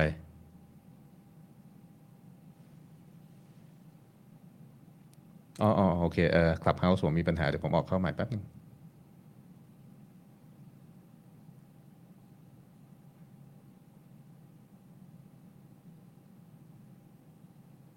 เอ๊ะทำไมอยู่ดีคลับเฮาส์ผมไม่ได้ยินเสียงเดี๋ยวนะฮะ เชื่อต้องยืนหยัดเพื่อเอ่อได้ยินละครับผมสู้ครับ ถ้าเกิด privacy ของเราเนี่ยที่จะยืนหยัดเพื่อต่อสู้กับ คือถ้าตัวตนของเราที่อยู่บนบนเชน เนี่ย อ่าอาจเราเราอาจจะพยายาม เรียกว่าค่อนข้างจะปกปิดได้ดีสร้างสร้างเอ่อสร้างพื้นที่ส่วนบุคคลของเราได้ขึ้นมา แต่ว่าตอนที่เราจะทำการพวก cash out หรือว่าการที่ต้องปะทะกับ CBDC ในในเวลาที่รายได้ของเราเนี่ย มาจากระบบที่รัฐควบคุม ตรงนี้ก็น่าจะเป็นปัญหาใหญ่ที่สุดนะครับ ในเชิงในเชิงทางทางฟิสิกอลถามว่ามีหนทางไหนไหมครับ ที่จะเป็นเอ่อวิธีที่คนธรรมดาจะเริ่มทำได้นะครับคุณหนึ่งตอบบ้างไหมก็เอาครับผมคือผมผมมองว่าคือก็น่าจะเป็นในลักษณะที่เหมือนกับว่าคือเอ่อในส่วนของความรู้ก็เป็นสิ่งสำคัญอยู่แล้วนะครับ คือผมไม่รู้ว่าคือทุกคนเกิดทันหรือบางคนอาจจะเกิดไม่ทันรายการนะคุณคือจุดอ่อนหรือเปล่าอะไรแบบนั้นนะครับ ผมถ้าถ้าเคยได้ยิน เพราะฉะนั้นคือผมว่าคืออระบบที่แข็งแกร่งที่สุด ก็คือระบบระบบที่เขาในในเชิงของ information security ครับ คือเอ่อเขาจะเรียกว่าคือระบบที่แข็งแกร่งที่สุดก็คือระบบที่เท่ากับคนส่วนที่อ่อนแอที่สุดในระบบนั้นนะครับ ผมนั่นหมายความว่าคือที่ที่คนถามที่เมื่อกี้ถามมาเลยครับว่าคือโอ้ยต่อทุกอย่างดีหมดเลย แต่สุดท้ายคือมันมาจบที่คนว่าคือถ้าคนเราเป็นวิกเก็ตลิงคือเป็นจุดที่อ่อนแอที่สุด เพราะฉะนั้นระบบที่เรา สร้างมาทั้งหมดมันก็ขึ้นอยู่กับเราเองแล้วครับ ก็คือเราจะทำให้มันปลอดภัยมากน้อยแค่ไหน ถามว่าคือแล้วเอาแล้วคือเราจะทำยังไงให้มันปลอดภัย มันก็ต้องกลับมาที่ว่าคือ เราก็ต้องเข้าใจในส่วนของวิธีการว่าคือจะทำยังไงให้มันปลอดภัยมากที่สุดสำหรับเรา แล้วเหมือนกับว่าคือเราใช้ประโยชน์จากเทคโนโลยีที่มันพรอให้อยู่แล้ว เหมือนกับประโยชน์ที่เอ่อครับเทคโนโลยีมันมีให้อยู่แล้วในปัจจุบันที่ทำให้มันปลอดภัยอะเราจะใช้กับมันได้เต็มที่ยังไงนะครับผม ในส่วนของตัว private key แบบนี้ครับ คือผมยกอย่างเช่น แน่นอนครับ คือระบบมันมี private key เกิดขึ้นในตัว cryptocurrency เราจะทำยังไงให้ private key ของเราเนี่ยมันปลอดภัยมากที่สุด ปลอดภัยมากที่สุดในที่ผมกำลังพูดถึงว่าคือ แล้วเราจะไปเราจะเรียนรู้วิธีการในการทำพวก private key management หรือการเก็บ private key ให้มันปลอดภัยเนี่ยได้ยังไง ซึ่งเออเราก็จะเห็นหลาย ๆ เคสที่ผมเจอมานะครับ ก็คือ save ไว้ใน Notepad บ้าง save ไว้ในอีเมลบ้าง save ไว้ เอ่อเขียนไว้ในกระดาษบ้างเอ่อหรือจดไว้ในเอ่อเขียนไว้สข้างมุดเตียงบ้างอะไรนะครับครับผมคือสุดท้ายแล้วครับคือมันมันก็จะกลับมาว่าคือตรงเนี้ยครับ ผมในวิธีในการเก็บของเราเนี่ย ในการเก็บตัว private key เนี่ยเพราะมันเป็นหัวใจสำคัญที่สุดนะครับ เพื่อใช้ระบุว่าคือเราเป็นเจ้าของเหรียญตัวนี้จริงๆเนี่ยเพื่อไว้ proof on on ownership นะครับ มันกลายเป็นว่าคือถ้าเราเก็บได้ไม่ดี สุดท้ายมันก็จะกลายเป็นว่าคือเราระบบที่เรามี มันก็ไม่ได้ปลอดภัยนะครับผมแต่ว่าคือถ้าเราเก็บดีแล้วนะครับ มันก็ดีเท่ากับระบบที่เราเราเก็บผมจะเรียกว่าไงคือเราถ้าเราเก็บดีมากๆ แล้วไปเก็บไว้ในแบงค์ไปไว้ในตู้เซฟโอกาสที่จะโดนแฮ็กมันก็ก็น้อยลงแบบนั้นนะครับ ครับผม ไม่ทราบเมื่อกี้ผมขอคำถามอีกรอบได้ไหมฮะพอดีเมื่อกี้อ่าเสียงก็คือเสียงมันขาดไปครึ่งแรกอ๋อครับโทษทีครับ ก็คือ ก็คือคำถามประมาณว่า คือเราเองก็เป็นหนึ่งคนธรรมดาที่จะต้องอ่าเรียกว่าพยายามจะรักษา privacy ที่สูงที่สุดเท่าที่ทำได้ แต่ตอนเนี้ยคือเราก็ต้องเจอกับอ่าเรียกว่าเจอกับเงื่อนไขของรัฐ เจอกับอ่าเรียกว่าอาวุธใหม่ๆ เรื่อยๆ ที่รัฐจะสร้างขึ้นมา ดังนั้นผมก็คิดว่าเราเราคนธรรมดาคนหนึ่งเนี่ย เราจะสู้กับเขายังไง ที่จะปกป้อง privacy ของตัวเองครับ โอเคครับผมก็ ส่วนหนึ่งเรื่องของเรื่องของ security คุณหนึ่งตอบไปแล้วนะฮะ ถ้าในแง่ของ privacy ผมก็มองว่า มันก็ต้องมันก็เหนื่อยหน่อยนะเออคือคือหนทางที่ง่ายที่สุดก็คือการการเขาเรียกว่าอะไรอะเอ่อการ submit นะฮะการยอมยอมแพ้ต่ออำนาจรัฐต่ออำนาจผู้คุมนะครับ มันง่ายมันสบายมันอบอุ่นดีนะฮะเราก็อยู่ภายใต้การคุ้มครองของเขา แต่ว่าถ้าเรายังอยากจะมีสิทธิเสรีภาพในการแสดงออกทางความคิดความเห็นการใช้ชีวิต การเลือกได้ว่าชีวิตเราจะเป็นอย่างไรอยู่อย่างไรเนี่ยนะฮะเเลือกว่าเราจะหายใจอากาศแบบไหนอะไรแบบนี้นะอันนี้เมื่อก่อนผมเคยโจ๊กนะว่าแบบรัฐจะควบคุมทุกอย่างได้จริง ๆ หรอ จะควบคุมอากาศที่เราหายใจได้หรือเปล่า สักวันหนึ่งเราจะต้องหายใจเฉพาะอากาศที่รัฐอนุญาตหรือเปล่านะ ทุกวันนี้ก็เกือบจะอย่างนั้นอยู่แล้วนะนะฮะถ้าอากาศที่คุณสูดเข้าไปมันไม่ได้ผ่านผ้าสกปรกสกปรกผืนหนึ่งนี่บางทีเขาไม่ให้คุณเดินออกจากบ้านนะ นะแต่ว่ามันก็เป็นมันก็เป็นมันก็เป็นแบทเทิลที่ที่ที่ต้องสู้อะครับผมอันนี้ไม่มีไม่มีทางออกใดๆนะผมก็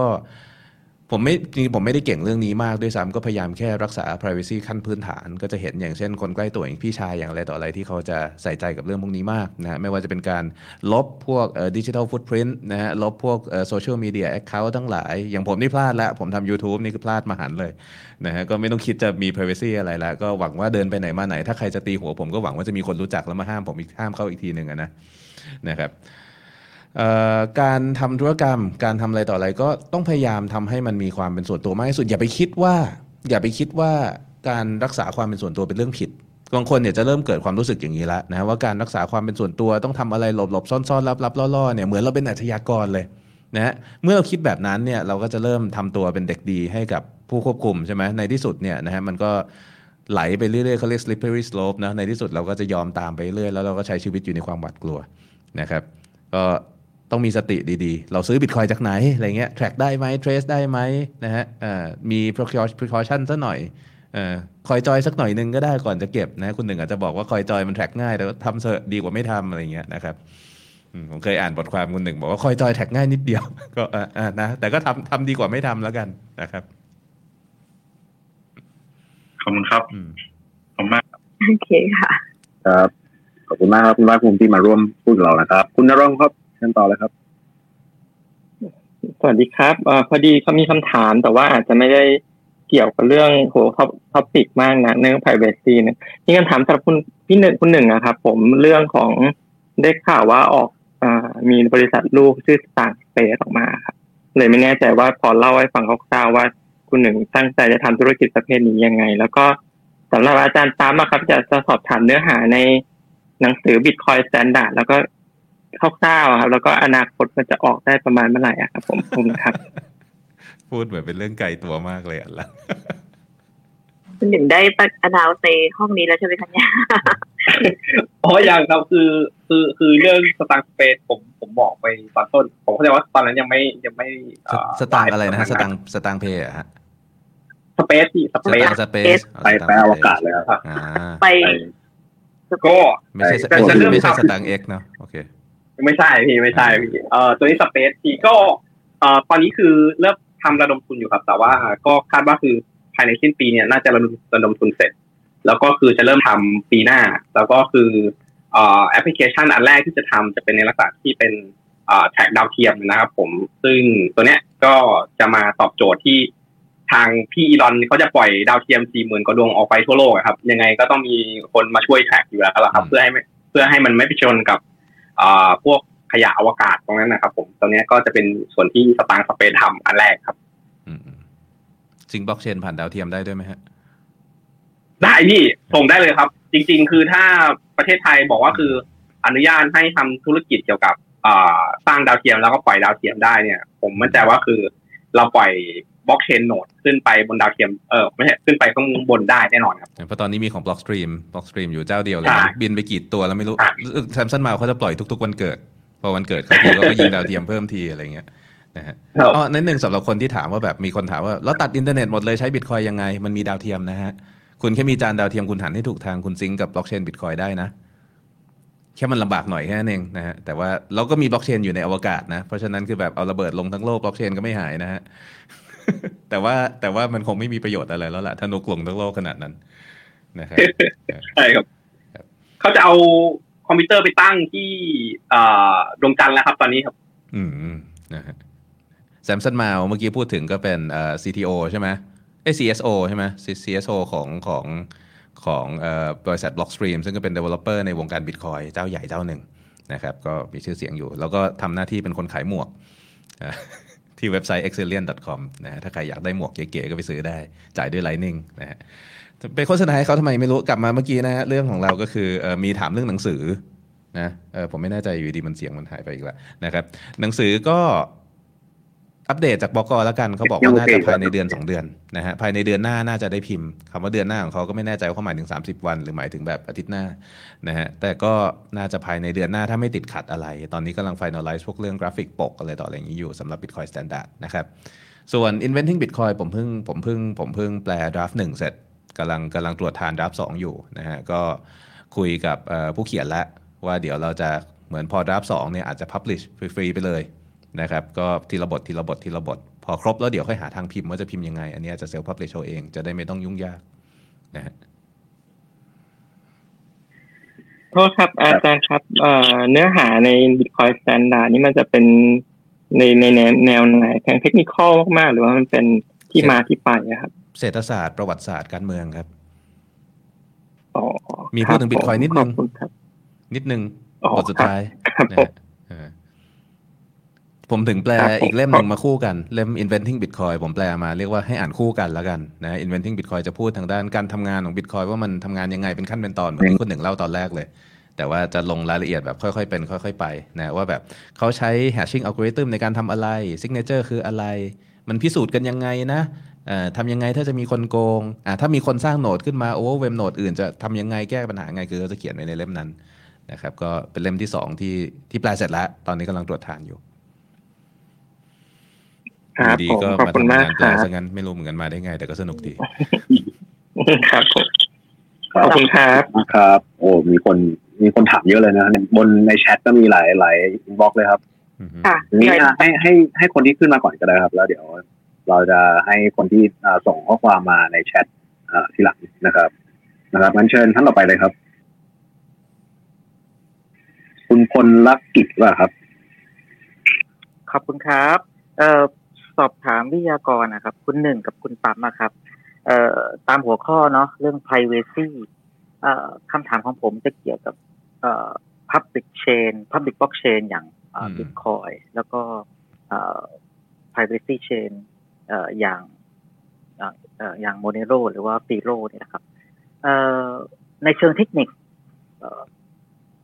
สามารถที่จะทำ bridge หรือว่าทำทำ wrap ตัวตัว bitcoin เนี่ย ให้ไปขึ้น ให้ไปวิ่งอยู่บน privacy chain อย่างอย่าง XMR หรือว่า Filo อย่างเงี้ยบนโดยโดยใช้ smart contract อะไรพวกนี้ได้หรือเปล่า แล้วในทางปฏิบัติเนี่ยเราเราควรจะทำมันไหมเพื่อที่จะเพิ่มความเป็น private ขึ้นมาบนบนตัวเหรียญของของ Bitcoin หรือจริง ๆ แล้วเนี่ยด้วยด้วยความที่บิตคอยเนี่ยกำลังจะมีแท็บรูทเข้ามาเป็นอีกหนึ่งฟีเจอร์ เอ่อเลยไม่จำเป็นที่จะต้องไปทำอย่างนั้นเลยก็ได้ คือผมอยากอยากทราบความแตกต่าง แล้วก็ในในเชิงในเชิงเอ่อปฏิบัติเนี่ย มันควรทำหรือไม่ควรทำในเรื่องของการทำ wrap ตัวตัว BTC ไม่แน่ใจว่าเข้ากับหัวข้อที่เราพูดพูดคุยวันนี้หรือเปล่านะครับ แต่ว่าเอ่อรบกวนสอบถามนิดนึงอืมก็น่าสนใจดีฮะ ผมไม่แน่ใจเหมือนเอ่กัอน ผมผมผมให้เห็นภาพอย่างนี้แล้วกันครับว่าคือการทำแรปเนี่ยคือปัจจุบันเนี่ยโลกโลกเราเลยนะครับ คือโลกเราเนี่ยเอ่อยังเผชิญปัญหาอยู่เผชิญปัญหาในที่นี้เหมือนกับว่า เอ่อหนึ่งเราจะทำแรปแบบไหนนะครับผมแบบไหนในที่นี้เหมือนก็คือเอ่อเราจะทำแบบเป็นเซนทรัลไลซ์หรือเป็นแบบดีเซนทรัลไลซ์นะครับ ถ้าเราจะทำแรปเนี่ย แล้วถ้าเราทำเป็นเซนทรัลไลซ์นั่นหมายว่าคือเราก็ต้องกลับไปเชื่อใจ คนที่ทำเป็นเซนทรัลไลซ์ออกมานะครับ ผม อย่างเช่นในส่วนของตัว Binance Bridge ไอตัวปานามาของเขานะครับ ที่เขาทำออกมาเป็นเป็นเซนทรัลไลซ์บริดจ์ออกมาเนี่ยเอ่อเราก็ต้องเชื่อใจ Binance ว่าคือเขาจะเอ่อไม่เชิดหนีหายไปอะไรแบบเนี้ยครับผมเป็นต้น วิธีการที่สองที่เขาทำกันก็คือจะเป็นในลักษณะที่เป็นแบบ decentralized ซึ่งทุกคนก็พยายามจะคิดค้นวิธีการทำ decentralized bridge ให้เกิดขึ้นนะครับผม ไม่ว่าจะเป็นในโมเดลที่ถ้าเราคุ้นเคยกันดีก็จะเป็นในลักษณะที่เป็นพวกเอ่อ atomic swap เองนะครับผมหรือจะเป็นในลักษณะที่เหมือนกับว่าคือทำเป็นคล้ายๆกับ decentralized exchange อีกวิธีหนึ่งนะครับผมอีกวิธีหนึ่งก็จะทำเป็นในลักษณะที่เหมือนกับว่าเป็นเป็น threshold signature นะครับผมตรงเนี้ยสุดท้ายแล้วครับผมน้องคือทุกวิธีที่ผมพูดมาเมื่อสักครู่ครับทั้งสามวิธีเนี่ย ก็ก็ยังเหมือนว่าคือยังไม่ได้เพอร์เฟกที่สุด ราะว่าสุดท้ายแล้วอะครับ มันก็จะกลายเป็นว่าคือเป็นแค่กลุ่มกลุ่มคนหนึ่งที่มารันระบบนี้ นั่นหมายความว่าคือ เอ่อ มันก็จะมีปัญหาเรื่อง centralized บน decentralized bridge อีกรอบหนึ่งนะครับ ผมที่เราเหมือนกับว่าคือ เหมือนกับว่าคือเราเราพยายามแก้ แต่ว่าสุดท้ายมันก็จะมี centralized เกิดขึ้นที่อยู่ในระบบ decentralized อย่างเช่น ผมให้เห็นภาพง่ายที่สุดครับ ในส่วนของตัว Ren Network เนี่ย คือเขาทำเป็น decentralized แต่ว่าคือมีคนถือ key อยู่ทั้งหมดแค่หกคนแบบนี้ครับผม คือ มันก็เลยกันว่าคือแล้วหกคนนี้มัน decentralized ยังไงนะครับคือคือมันก็เลยกันว่าคือแน่นอนครับคือในอนาคตเขาอาจจะขยายจำนวนคนถือ key ไปได้นะครับ แต่ผมบอกกำลังบอกว่าคือเอ่อมันจะเกิดขึ้นเหมือนก็คือถามว่าทำได้ไหมเนี่ยเอ่อปัจจุบันเนี่ยครับ คือเนื่องด้วยเทคโนโลยีในส่วนของพวกที่มี smart contract เนี่ย จะทำได้ เพราะว่าเป็นแบบ decentralized แบบร้อยร้อยเปอร์เซ็นต์เลยนะครับ เพราะว่าคือในส่วนของตัวสมาร์ทคอนแท c t เนี่ยที่มันโฮฟันโฮคริปโตโฮเหรียญได้เนี่ย แล้วก็เวลาที่จะปล่อยนะครับ มันดูจากเงื่อนไขโดยที่ไม่เกี่ยวข้องกับคนที่เขียนสมาร์ทคอนแท c t แล้วนะครับ มันเลยทำได้โดยที่เป็นแบบ decentralized แบบร้อยเปอร์เซ็นต์นะครับผม โดยที่เหมือนก็คือปล่อยให้ตัวสมาร์ทคอนแท c t ทั้งสองฝ่ายทั้งสองบล็อกเชนเนี่ยทำทำได้เลย แต่พอกลับมาที่ในส่วนของตัวบิตคอยเนี่ย สิ่งที่เกิดขึ้นคืออย่างนี้ครับ คือ เนื่องจากบิตคอยเนี่ย มันเป็นเอ่อเป็นในลักษณะที่เป็นสเตทเลสสมาร์ทคอนแท c t เนี่ย มันก็เลยทำให้เหมือนกับว่าคือการทำในลักษณะที่เหมือนกับว่าคือเป็นแบบดีเซนทรัลร้อยเปอร์เซ็นเนี่ยมันยังเกิดขึ้นไม่ได้นะครับผม ซึ่งตรงนี้เนี่ย ผมผมกำลังพูดถึงว่าคือเอ่อมันก็เลยทำให้เหมือนกับวิธีการที่ทำณปัจจุบันที่เกิดขึ้นกับบิตคอยเนี่ยมันยังไม่มีวิธีการที่เพอร์เฟกที่สุดนะครับผมเพราะว่าคือในส่วนของตัว address เองเนี่ยมันยังไม่มี address ที่เหมือนกับว่าคือ ปัจจุบันคือยังยังต้องมี address ที่ control โดย private key อยู่ แต่ว่าคือถ้า Bitcoin บอกว่าคือ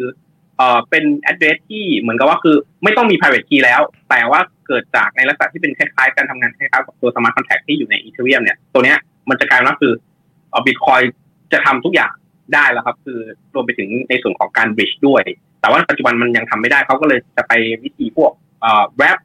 แบบ centralized หรือไม่ก็เป็น decentralized ก็เป็นพวก atomic swap อะไรพวกนั้นนะนะครับผม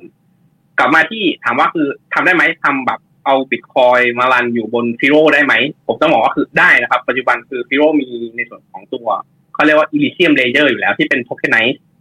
layer นะครับ คือใช้พวก privacy feature เหมือนกับ Firo ได้เลยนะครับผม แต่ว่าคือมันก็จะกลับมาว่าคือแล้วใครจะเป็นคน bridge นะครับ ก็คือจะเอาบิตคอยมา bridge ได้ยังไง ซึ่งปัจจุบันเนี่ยนะครับ ก็คือถ้าจะทำเนี่ยก็ต้องเป็นแบบ centralized อยู่ดีนะครับผมนั่นหมายว่าคือ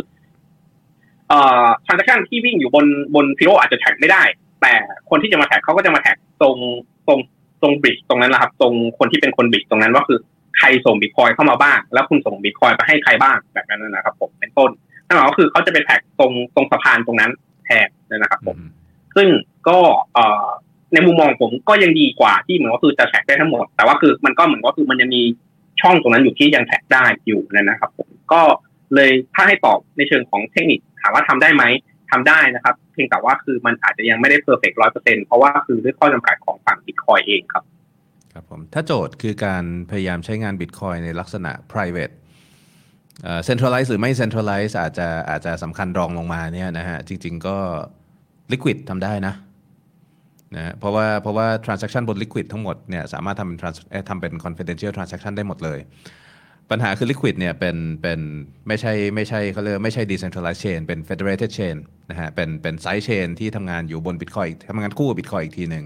แล้วก็เป็น federated chain ซึ่งตอนนี้มีบริษัทที่เป็นสมาชิกใน federation อยู่ถ้าจำไม่ผิดจะประมาณ 57 บริษัทนะครับ วิธีการทำงานเนี่ยมันข้อดีของ Liquid อย่างหนึ่งคือมัน build อยู่บน Bitcoin เพราะฉะนั้นเนี่ยถ้าเราถ้าเราดูอย่างเมื่อกี้การที่คุณจะเอา Bitcoin ไป wrap ใน Ethereum หรือจะไป wrap ใน Firo หรืออะไรต่ออะไรเนี่ยมันยังติดที่ว่าไอ้ตัว Bitcoin ที่เอาไปฝากไว้เพื่อสร้างเหรียญใหม่ในอีกซิสเต็มหนึ่งอะคุณจะฝากไว้ที่ใคร เนื่องจากว่า Bitcoin มันไม่ได้เขียน Smart Contract แบบ Ethereum ได้ที่เป็นที่เป็น Smart Contract ที่สามารถเช็ค state ตลอดเวลาได้นะฮะมันมันได้แค่ข้อแม้ว่าใครมีสิทธิ์ล็อกใครไม่ใครมีสิทธิ์ใช้อะไรต่ออะไรพวกนี้เป็นข้อแม้ง่าย ๆ ก็เขาก็จะไปฝากไว้ส่วนใหญ่นะ ถ้าดูง่ายๆเลยก็คือไปฝากไว้กับ Bitgo ใช่ไหมไปฝากไว้ custodial service ไปฝากไว้ unchain Capital อะไรเงี้ยคือไปฝากไว้พวกบริษัทรับฝาก แล้วพวกนั้นก็ทำบัญชี แล้วคุณก็เอาบัญชีพวกนี้ไปใช้ค้ำในการเป็นสิทธิ์ออกเหรียญโทเค็นใหม่ ซึ่งบอกว่าอ้างอิง Bitcoin ในเชนต่างๆ แต่พอเป็น Liquid เนี่ยด้วยความที่มันบิวอยู่บน Bitcoin มันเลยสามารถที่จะทำตรงนี้ได้นะฮะก็จะมีวิธีการทำเขาเรียกเป็น two way peg ก็คือเป็นการเอา Bitcoin ล็อกเข้าไปใน multi sig smart contract นะฮะ ที่ที่ที่ที่ลิงก์เข้าไปที่ตัวตัว liquid blockchain ซึ่งใน liquid blockchain เนี่ยก็จะออกเป็น liquid bit liquid bitcoin ขึ้นมาตามจำนวน bitcoin ที่ล็อกไว้ใน multi sig smart contract คราวนี้ไอ้ตัว multi sig smart contract ตัวนี้เนี่ยถามว่าใครจะเป็นสิทธิ์ ใครมีสิทธิ์ในการที่จะทรายออกได้ มันก็ยังติดตรงนี้แหละว่ามันก็ต้องมีคนถือคีย์ในการในการทรายออกอยู่ แต่ว่าคนถือคีย์ตรงนี้จะกลายเป็น federation ของบริษัท 57 บริษัทเมื่อกี้นี้แทน ซึ่งก็แปลว่าเราสามารถเอาออกได้ผ่านบริษัท 57 บริษัทเนี่ยแหละ นะครับซึ่งหลายบริษัทในนี้ก็เป็น exchange ก็แปลว่า ใครก็ได้สามารถที่จะล็อก Bitcoin เข้า Liquid ได้นะผ่านแอปเช่น Green Wallet เช่นอะไรต่ออะไรพวกนี้กดล็อกล็อกได้เลย แต่ตอนจะเอาออกเนี่ยต้องไปโอนออกหรือไปแปลงเป็น Bitcoin ธรรมดา แปลง LBTC เป็น Bitcoin เนี่ยผ่านพวกบริษัทที่อยู่ใน Federation นะฮะเช่นเช่นใช้ก็ใช้ Green Wallet ก็ทำได้เพราะเขาอยู่ใน Federation ใช่ไหมหรือว่าจะใช้ Bitsy นะฮะหรือจะใช้ Bitfinex หรืออะไรพวกนี้ก็จะมีหลายที่ที่ทำได้เหมือนกัน และทำ confidential transaction ได้นะครับ อ่าขอบคุณมากเลยครับ ก็คือผมแค่กำลังคิดว่า เอ่อถ้าถ้าเราสามารถเพิ่มความเป็นส่วนตัวเป็นอืม private ให้กับตัวบิตคอยที่เราถือได้เนี่ยเอ่อก็เทดีคโนโลยีแบบไหนมันน่าจะเหมาะสมอะไรอะเงี้ยเมื่อกี้เมื่อกี้มีคือันหนึ่งถาที่ผมลืมตอบคือ Taproot มันไม่ได้ทำให้ Bitcoin private นะ มันเป็น privacy upgrade ถูกต้องฮะ มันมันทำให้ private ขึ้น แต่มันมันไม่ได้ทำให้ private ในในเซนส์เดียวกันกับ Monero หรือกับ Firo หรือกับ Zcash อะไรพวกนี้นะฮะมันคนละเรื่องกันโอเคคือคือเข้าคือเข้าใจ Taproot มันเข้าใจมันมันมันไปฮะเนี่ยทำเรื่อง threshold signature ทำอะไรพวกนั้นแทนนะครับเขาเขาเขาเขาพอจะเข้าใจได้ครับครับ ก็ตรงนี้ก็ก็เพียงแต่ว่ากำลังจะหาแบบเหมือนข้อเปรียบเทียบแหละว่าเอ่อเราเรากำลังจะมีแท็บรูทละในในในบิตคอยบล็อกเชนใช่ไหมครับก็เข้าใจได้ หรือว่าจริง ๆ แล้วเนี่ยเรา เราควรจะเอาบิตคอยเนี่ยไปแรปไว้กับบน privacy chain อือฮึคือเมื่อเราเปรียบเทียบกันสองสองสอง A กับ B แล้วเนี่ย แบบไหนมันจะดีกว่าหรือไม่ดีกว่า หรือจริง ๆ แล้วเนี่ยเอ้ยเราก็ไม่ต้องทำอะไรมันเลย ก็ให้บิตคอยนี่แหละรันรันตรงตรงนี้ไปบนบนเชนของมันไปอะไรเงี้ยครับ คือโดยส่วนตัวเนี่ยผมค่อนข้างจะมีความรู้สึกที่ไม่ค่อยดีเวลาเวลาพูดถึงไอ้ตัว Wrap BTC บน Ethereum เพราะว่าผมก็ไม่กล้าทำฮะพอเป็น Ethe- เออพอพอเป็น Ethereum ปุ๊บเนี่ย คือคือกลับมาที่ตัวตัวบัตรยาพื้นฐานของ Bitcoin คือมันเป็น freedom of money ของเราอืมแต่พอเราไปถูกล็อกใน smart contract ของของ Ethereum ปุ๊บเนี่ยกลายเป็นว่าฉันกำลังส่งของของฉันเนี่ยไปให้ไปให้ใครที่อยู่บนจริง Ethereum ๆจริงๆ smart contract บน Ethereum ผมไม่ได้มีปัญหากับมันมากนักนะ ผมมีปัญหาการที่ Bitgo ถือ Bitcoin เรามากกว่า อ๋อโอเค โอเค เข้าใจทีเดียวผมผมรู้สึกว่า Ethereum 1.0มันเขาเขาเรียกว่า proof of work ใช่ไหมแต่ว่าจริงๆอะเหมือนเหมือนที่คุณคุณตั้มเคยเล่าเอ่อในในในรายการว่าจริงๆแล้วเนี่ยเอาจริง ๆ มันคือ proof of vitalik มากกนั่นว่าก็แซวกันนะฮะอาแซวกันเข้าใจ เดี๋ยวคุณฮอฟังอยู่ผมก็เลยขาจะบ่นผมอีกผมก็เลยมองว่าเนี่ย ผมก็เลยมีปัญหากับไอ้ไอ้คำว่า wrap BTC บน Ethereum อืมอืมอืม มามามาสักพักใหญ่ๆแล้วอะครับผมเพียงแต่ว่าเพียงแต่ว่าจะหาวิธีอะไรก็แล้วแต่ที่ที่จะทำให้ให้ตัว BTC เนี่ย ที่เราที่เราถืออยู่เอ่อมันมีความ private มากขึ้น สุดท้ายก็อาจจะเกาะติดเหมือนเดิมก็คือ ก็ฉันก็เก็บไว้ใน cold wallet ของฉันเหมือนเดิมสิใช่ใครก็ทำอะไรฉันไม่ได้ไปอยู่ดี ไม่ต้องทำไม่ต้องไปทำอะไรมาเพิ่มเติม ไม่ต้องทำ bridging อะไรเพิ่มเติมเลย ก็ถือไว้ใน cold wallet ของเรา ก็น่าจะเพียงพอแล้วอะไรเงี้ยครับก็อย่างที่ว่าฮะถ้าต้องการพื้นฐานเดิมถ้าต้องการทำให้ธุรกรรม private มากขึ้น จริง ๆ เช่นคุณจะส่งเงินสักแบบ อย่างคุณอยากโอนสักแสนบิตคอยเข้า exchange อะไรอย่างงี้ใช่ไหมแล้วไม่อยากให้คนรู้แล้วแตกตื่น คุณก็ใช้ liquid ก็ได้นะฮะ ก็แค่นั้นแหละ อืมใช่ผมผมคิดว่าในในบาง use case พูดคง่ารัยบๆคือเดี๋ยวในจะในต้องในโลกเราเอ่เองอให้ให้ท่านอื่นได้สอบถามบ้างนะครับ เดี๋ยวขอเป็นคำถามอันสุดท้ายแบบรวดเร็วหน่อยครับทางสปิเกอร์จะได้ตอบครับนั่นขอขอขอสุดท้ายก็คือว่าผมคือคือผมมองว่าในในใน use case ในปกติเอ่อในโลกปัจจุบันเนี่ยก็คือมหาเศรษฐีทั่วโลกเขาก็มีบัญชีรับกันทั้งนั้นแหละอืมแล้วเราจะทำยังไงกับกับกับบิตคอยของเราอะไรเงี้ยอืมไม่รู้สิตรงก็เนี้ยเป็นก็อาจก็จะเป็แค่นมีแค่มี wallet อันหนึงที่ไม่บอกใครมันก็รับพอแล้วฮะ เราก็เราก็อย่าทะลึ่งโอเคมาทำรายการ YouTube แล้วกันฮะ ขอบคุณมากครับ ขอบคุณมากครับ ขอบคุณมากครับ เชิญท่านต่อไปนะครับ คุณมาดีครับ ครับก็เมื่อกี้เมื่อกี้อยากรู้ว่าที่อาจารย์กิริยาบอกว่า อ่าการทำไมการแท็กของตัวฝั่งอีเทเรียมมันดันง่ายเอ้ยมันดันยากกว่าของฝั่งบีคอยครับ เพราะผมอจงๆเข้าใจอริงๆอจจะว่าแค่ผมประสบการณ์น้อยก็ได้ คือผมก็ไม่ค่อยเคยตาม แต่ว่าคือคือบิตคอยเนี่ยมันทำงานอย่างที่ว่ามันเป็น UTXO base ใช่ไหมฮะ เราจะเห็นพูดง่ายเราเห็นเหมือนเหมือนเห็นธนบัตรเป็นใบๆเหมันเห็นเหรียญเป็นเหรียญน่ะนะการการที่จะสร้างแมปว่าเหรียญไหนมันไปอยู่ที่ไหน มันไปผสมกับเหรียญไหนมันง่ายกว่า แต่พอ Ethereum เนี่ยทุก transaction พอรวมเข้าไปใน account แล้วมันกลายเป็นแค่ account เอ่อ balance มันกลายเป็นว่า account นี้มีเงินกี่ Ethereum account นี้มีเงินกี่โทเค็นอะไรก็ตามนะฮะ โดยที่มันไม่ได้แยกว่า 20 เหรียญนี้เป็น UTXO นี้ 10 เหรียญนี้เป็นอันนี้ 2 เหรียญนี้เป็นอันนี้อะไรเงี้ยอ่าก็เลยมันเหมือนกับถ้าถ้าเปรียบเทียบกันก็คือเหมือนมันทำคอยจอยอัตโนมัติเลยทันที พอเราส่งออกปุ๊บแล้วถ้าส่งออกจำนวนไม่เท่าเดิมเนี่ยเราก็ไม่รู้เหมือนกันว่าแอนที่เขาส่งออกเนี่ยเป็นอันที่เขารับมาแล้วส่งออก หรือว่าเขาจะคิดว่ามันเฉลี่ยหารกัน หรือว่าเป็นอันที่ไม่เกี่ยวข้องจริงๆเขารับเงินของคนอื่นแล้วก็ฝากไว้แล้วที่เขาส่งออกเป็นเงินส่วนตัวอะไรเงี้ยนะฮะมันก็จะ identify ตรงนั้นยากขึ้น อืมแต่ว่าเอ่อคืออาจารย์หมายถึงในส่วนของเงินจำนวนนั้นเลยใช่ไหมครับ แต่ว่าใช่ใช่ในส่วนของตัวที่มันเป็น address นั่นน่ะยังเห็นยังเห็นได้ง่ายกว่าอยู่ใช่ก็คือสมมติเราเปิด address มาอันหนึ่งผมไปรู้จัก address คนสักคนหนึ่งเงี้ยผมก็ดูได้หมดเลยเขาไปลงทุนเหรียญอะไรไว้บ้าง ประวัติเขาเป็นยังไงเทรดมาตั้งแต่ปีไหน เรียกว่าแทบจะเปิดบัญชีชีวิตเขาดูเลย ถ้าเขาใช้อยู่ address เดียวนะอันนี้ก็เป็นเรื่องของคือมันคือมันคนละด้านกันใช่นะครับมีมีอีกคำถามหนึ่งครับ คือ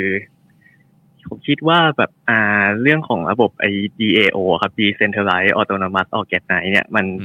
สุดท้ายแล้วมันจะ Decentralized จริง ๆ ได้ไหม เพราะว่าล่าสุดเนี่ย ที่ผมเห็นก็คือมีข่าวคือหนึ่งคือที่อ่าเคิร์ฟเนี่ยคือคือไปบอกว่าเซเบอร์เนี่ยเป็นการก๊อปโพสต์มาแล้วจะไปแจ้งความอะไรอย่างเงี้ยครับ แล้วอีกอย่างหนึ่งสองเลยที่ผมเห็นก็คือแบบวีนัสเนี่ยไอตัวที่เขาเปิด DAO เนี่ยเปิดโหวตนะครับ มันมีการซื้อเสียงเกิดขึ้นที่แบบอ่าให้คนโหวตแล้วย้ายทีมแล้วเขาจะ สัญญาว่าจะให้เงินคนที่โหวต yes อะไรอย่างเงี้ยครับ คิดว่าแบบ อันเนี้ยมันเป็นช่องโหว่ของที่มันทำให้ DAO เกิดไม่ได้แบบ decentralized ป่ะครับ ผมว่าการซื้อเสียงเป็นเรื่องแฟร์ๆนะ แต่ว่าใช่ใช่คือ อะมันมีทีมอะใช่ป่ะมันมีทีม ใช่ครับ อืมนะฮะผมว่า decentralize ที่แท้จริงเกิดยากมากครับนะนอกเหนือจาก Bitcoin ผมยังมองไม่ออกเลยว่ามีตัวไหนทำได้ นะแต่ที่เหลือมันก็จะมีดีกรีที่แตกต่างกันไปคือ คือมันขึ้นอยู่ว่าโจทย์ของเราคืออะไรนะฮะบิตคอยโจทย์ของเขาเนี่ยคือแทนธนาคารกลางใช่ไหมแทนธนาคารกลางของโลก เพราะฉะนั้นเขาต้องการจะไม่มีตัวกลางเลย เขาต้องการให้ระบบทำงานได้แบบ peer to peer จริง ๆ นะ decentralize จริง ๆ ไม่มีใครมาแก้ไขเขาได้นะ ถ้าคุณกำลังมองหาเงินที่แข็งแกร่งที่สุดมันก็เลยมีบิตคอยไงนะฮะแต่บางทีเนี่ยตัวอื่นเขาก็ไม่ได้พยายามจะเป็นเงินที่แข็งแกร่งที่สุดก็ต้องไปดูว่าเขาพยายามจะเป็นอะไร แต่ว่าก็ต้องบอกว่าถูกต้องเลยคือ ถ้ามันมีทีมดูแลอยู่ แม้กระทั่งฟีโร่เงี้ยใช่ไหมฮะก็ก็คนหนึ่งนั่งอยู่หน้าไป ก็ต้องบอกว่ามันก็มีมีคนที่ควบคุมดูแลนะฮะคอยแก้ปัญหาเวลาเกิดปัญหาอะไรขึ้นเนี่ยมันก็ไม่สามารถ decentralize ได้อย่างแท้จริง แต่ว่าปัญหาคือ decentralize อย่างแท้จริงเป็นโจทย์ของเขาหรือเปล่าเนี่ยมันอีกเรื่องหนึ่งนะครับ แล้วอาจารย์คิดว่า DAO เนี่ยเหมาะกับการเป็น decentralized ไหมครับ มันเป็น concept ที่น่าสนใจมากไงคือตอนไอ้ DAO hack รอบแรกผมก็ลงเงินกับเขาเหมือนกันเพราะตอนนั้นเราก็ตื่นเต้นนะฮะตั้งแต่ตอนสมัย 2017 ใช่ไหมนะครับเอ่อเป็น concept ที่น่าสนใจแต่ติดตรงอย่างที่ว่ามาเลยนะฮะคือว่าถ้าในที่สุดแล้วมันยังมีกลุ่มคนที่มีอำนาจเหนือกลุ่มอื่น และสามารถชี้นำแล้วก็ชักจูงการตัดสินใจในระบบได้อะอืมมันก็พูดยากว่ามันมันจะมีประโยชน์อะไรนะอันนี้ก็ต้องรอดูกันต่อไป จริงๆ ถ้า decentralized จริง ๆ ก็ต้องยอมรับว่าซื้อเสียงก็คือถูกอย่างเงี้ยป่ะครับอาจารย์ ใช่แต่ว่าแต่ว่ามันควรจะเป็นเขาเรียกว่าแฟร์คือทุกคนก็มีสิทธิ์ทำได้แบบเดียวกันเหมือนกัน คือจะบอกว่าบิตคอยซื้อเสียงไหมมันก็ใช่นะ เพราะว่าถ้าคุณย้ายเชนไปคุณเสียเงินคุณอะนึกออกปะนะฮะบล็อกคุณโดนรีเจ็คอะอะไรเงี้ยใช่ไหมแต่ว่ามันแฟร์ไงทุกคนมีสิทธิ์ขุด ทุกคนมีสิทธิ์เอ่อรันโนดทุกคนมีสิทธิ์เลือกเวอร์ชันนะฮะ เหมือนครับได้เหมือครันบเรียกว่าเอาเสียงมาขายในตลาดเสรีครับผมคุณมาดีได้ความคำตอบนะครับก็ขอบคุณมากครับที่เข้ามาร่วมคุยกับเรานะครับก็จริงๆพอดีอาจจะอยากให้ทางสปีกเกอร์สองท่านอาจจะได้เอ่อเลิกงานเลิกตรงเวลานะครับ ก็แล้วพอดีมันมีคำถามในเอ่อแชทอีกนิดนึงนะครับก็ตอนนี้พอดีต้องขออนุญาตปิดยกมือไปแล้วนะครับ ก็เดี๋ยวถ้าใครมีคำถามอาจจะอ่าแชททิ้งไว้ได้นะครับ ใน Facebook หรือว่าใน YouTube ไว้ได้นะครับ ก็ เชิญคุณท่านสุดท้ายเลยครับ คุณปีเตอร์นะครับ ครับอยากสอบถามอาจารย์ตามครับ ว่าถ้าบิตคอยเป็นเงินเงินสกุลของโลกเรารัดตามเงินภาษีจากประชาชนไม่ไม่ได้เรารัดจะเอาเงินจากไหนไปจ่ายพวกข้าราชการครับอืมชอบคำถามนี้จังเลยค่ะอืมเชิญอาจารย์อ้ำตอบหน่อยโอ้ยต่อไปแล้วมันทำร้ายจิตใจคนอะอืม ไปอ่าน Bitcoin Standard ดูก็ได้ฮะหรืออ่าน Skin in the Game ของของทเล็บก็ได้ถึงแม้ว่าเขาจะเกลียดกันก็ตามเอ่อทเล็บพูดไว้คำหนึ่งที่แบบสะเทือนใจมากเลยนะอันนี้ผมขออ้างอิงคำของนิโคลัสนาซิมทเล็บนะเพราะฉะนั้นห้ามว่าผมนะนะฮะเขาบอกว่ามันในโลกนี้มันมีคนที่พูดง่ายๆคือไม่มีปัญญาทำงานที่อื่นได้ทำที่ไหนใครเขาก็ไล่ออกหมดนะฮะคนพวกนี้มีที่เดียวที่เขาทำงานได้คือทำงานราชการ เพราะมันไล่ออกไม่ได้ สวัสดิการมันมีนะฮะตราบใดที่คุณไม่ทำผิดคุณอยู่ในตำแหน่งคุณเงินเดือนขึ้นไปเรื่อยๆนึกออกไหมเขาเรียกว่าเป็นเป็นองค์กรที่ทำหน้าที่เป็นคล้ายๆปลิงสังคม อันนี้คือหนังสือนิโคลัสนาซิมทาเล็บนะฮะไม่ใช่ผมนะครับ เดี๋ยวมีเลคคอร์ดอยู่นะเออนะช่วงนี้ช่วงนี้เราทะเลาะกับทาเล็บอยู่ด้วยเพราะฉะนั้นเราโยนขี้ให้ทาเล็บเลย นะก็เออ แต่ว่าในมองมองในมุมหนึ่งมันใช่อย่างนั้นจริงๆ คือผมก็ต้องบอกว่าผมอยู่ในครอบครัวราชการนะฮะในราชการเนี่ยมันมีสิ่งหนึ่งที่ที่ผมเองก็เคยก็เคยเป็นผมไม่เคยเป็นข้าราชการแต่ผมเป็นอาจารย์มหาวิทยาลัยนะฮะมันมีมันมีสิ่งหนึ่งที่เราจะรู้กันคือ มันจะมีคนอยู่สองแบบ คนแบบแรกที่พูดมาเมื่อกี้จริง ๆ คือให้ไปทำงานที่อื่นทำไม่ได้หรอกนะฮะกับคนบ้าคือมาด้วยใจรักทำใจจริง แล้วก็ทุ่มเทสุดๆเลยนะฮะ แต่ส่วนใหญ่คนแบบหลังก็อยู่ได้ไม่นาน เพราะว่าทำนู่นทำนี่ทำไปเรื่อยสักพักหนึ่งมันจะมีอะไรสักอย่างผิดนะฮะระบบระบบเหล่านี้เนี่ยเป็นระบบที่เอาผิด แต่ว่าทำดีทำอะไรเงินเดือนเท่าเดิมนะไม่มีผลอะไรนะเพราะฉะนั้นเนี่ยคนอยู่นิ่งๆเนี่ยจะอยู่ได้นานกว่าเติบโตได้ดีกว่าตำแหน่งใหญ่กว่านะครับก็ก็ว่ากันไป หรือว่ามีวิธีอื่นที่จะได้ตำแหน่งใหญ่กว่านั้นมานะ anyway นะฮะเพราะฉะนั้นถามว่าแล้วเขาจะเอาเงินที่ไหนมาจ่ายเงินข้าราชการก็ต้องบอกว่า มันต้องกลับมาตั้งคำถามว่านี่คือองค์กรที่สร้าง productivity มากเท่าไหร่ให้กับประเทศ แล้วมีบุคลากรเท่าไหร่ ถ้าคิดว่าเขาเป็นเอกชนเขาจะอยู่รอดได้ไหมนะฮะในกรณีที่รัฐไม่ได้สามารถควบคุมระบบการเงินได้ในกรณีที่รัฐไม่สามารถควบคุมระบบการเงินได้อย่างเบ็ดเสร็จเนี่ยนะครับเขาไม่สามารถเสกเงินได้ เขาไม่สามารถบังคับการเก็บภาษีได้ การเก็บภาษีเนี่ย จะกลายเป็นสิ่งที่เกิดขึ้นจะเป็นจะเป็นสิ่งที่ทำตามกลไกตลาดเสรีเหมือนกัน คือ ถ้าประชาชนเห็นชอบกับการทำงานของรัฐประชาชนจะอยากจ่ายภาษี ถ้าประชาชนไม่เห็นชอบประชาชนก็จะไม่จ่ายภาษี เพราะฉะนั้นการที่รัฐจะได้ภาษีเยอะๆ รัฐต้องทำตัวให้มีประโยชน์ต่อประชาชน ต้องสร้างคุณค่าให้กับสังคมเยอะๆ ถ้ารัฐไม่สามารถทำได้ รัฐก็อดได้ภาษี รัฐไม่ได้ภาษีไม่มีรายได้ทำไง พนักงานเยอะแยะเต็มไปหมดก็เจ๊งนะฮะ ผมเคยฟังรายการอันหนึ่งที่สัมภาษณ์พี่โดมเจริญยศอะแล้วก็เขาพูดมาคำหนึ่งที่แบบมันมันแทงใจมากเลยนะฮะ ตอนนั้นก็พูดถึงเรื่องระบบรู้จะเป็นระบบ track track and trace ไอ้พวกเอ่อ contact tracing มั้งนะเขาบอกว่าถ้าให้เอกชนทำอะเออเขาทำได้แบบนี้ด้วยถูกกว่าเยอะด้วยเขาบอกทำไมเอกชนทำแล้วถูกบางคนก็บอกพวกรัฐจะมองว่าเอกชนทำต้องแพงสิเขาบอกเอกชนทำแพงไม่ได้ แพงแล้วมันเจ๊งนะฮะ คือคือเมื่อคุณทำธุรกิจจริงๆอะต้นทุนคอสรายได้ทุกสิ่งทุกอย่าง มันคุณจะมีสกินในเกมหมดเลย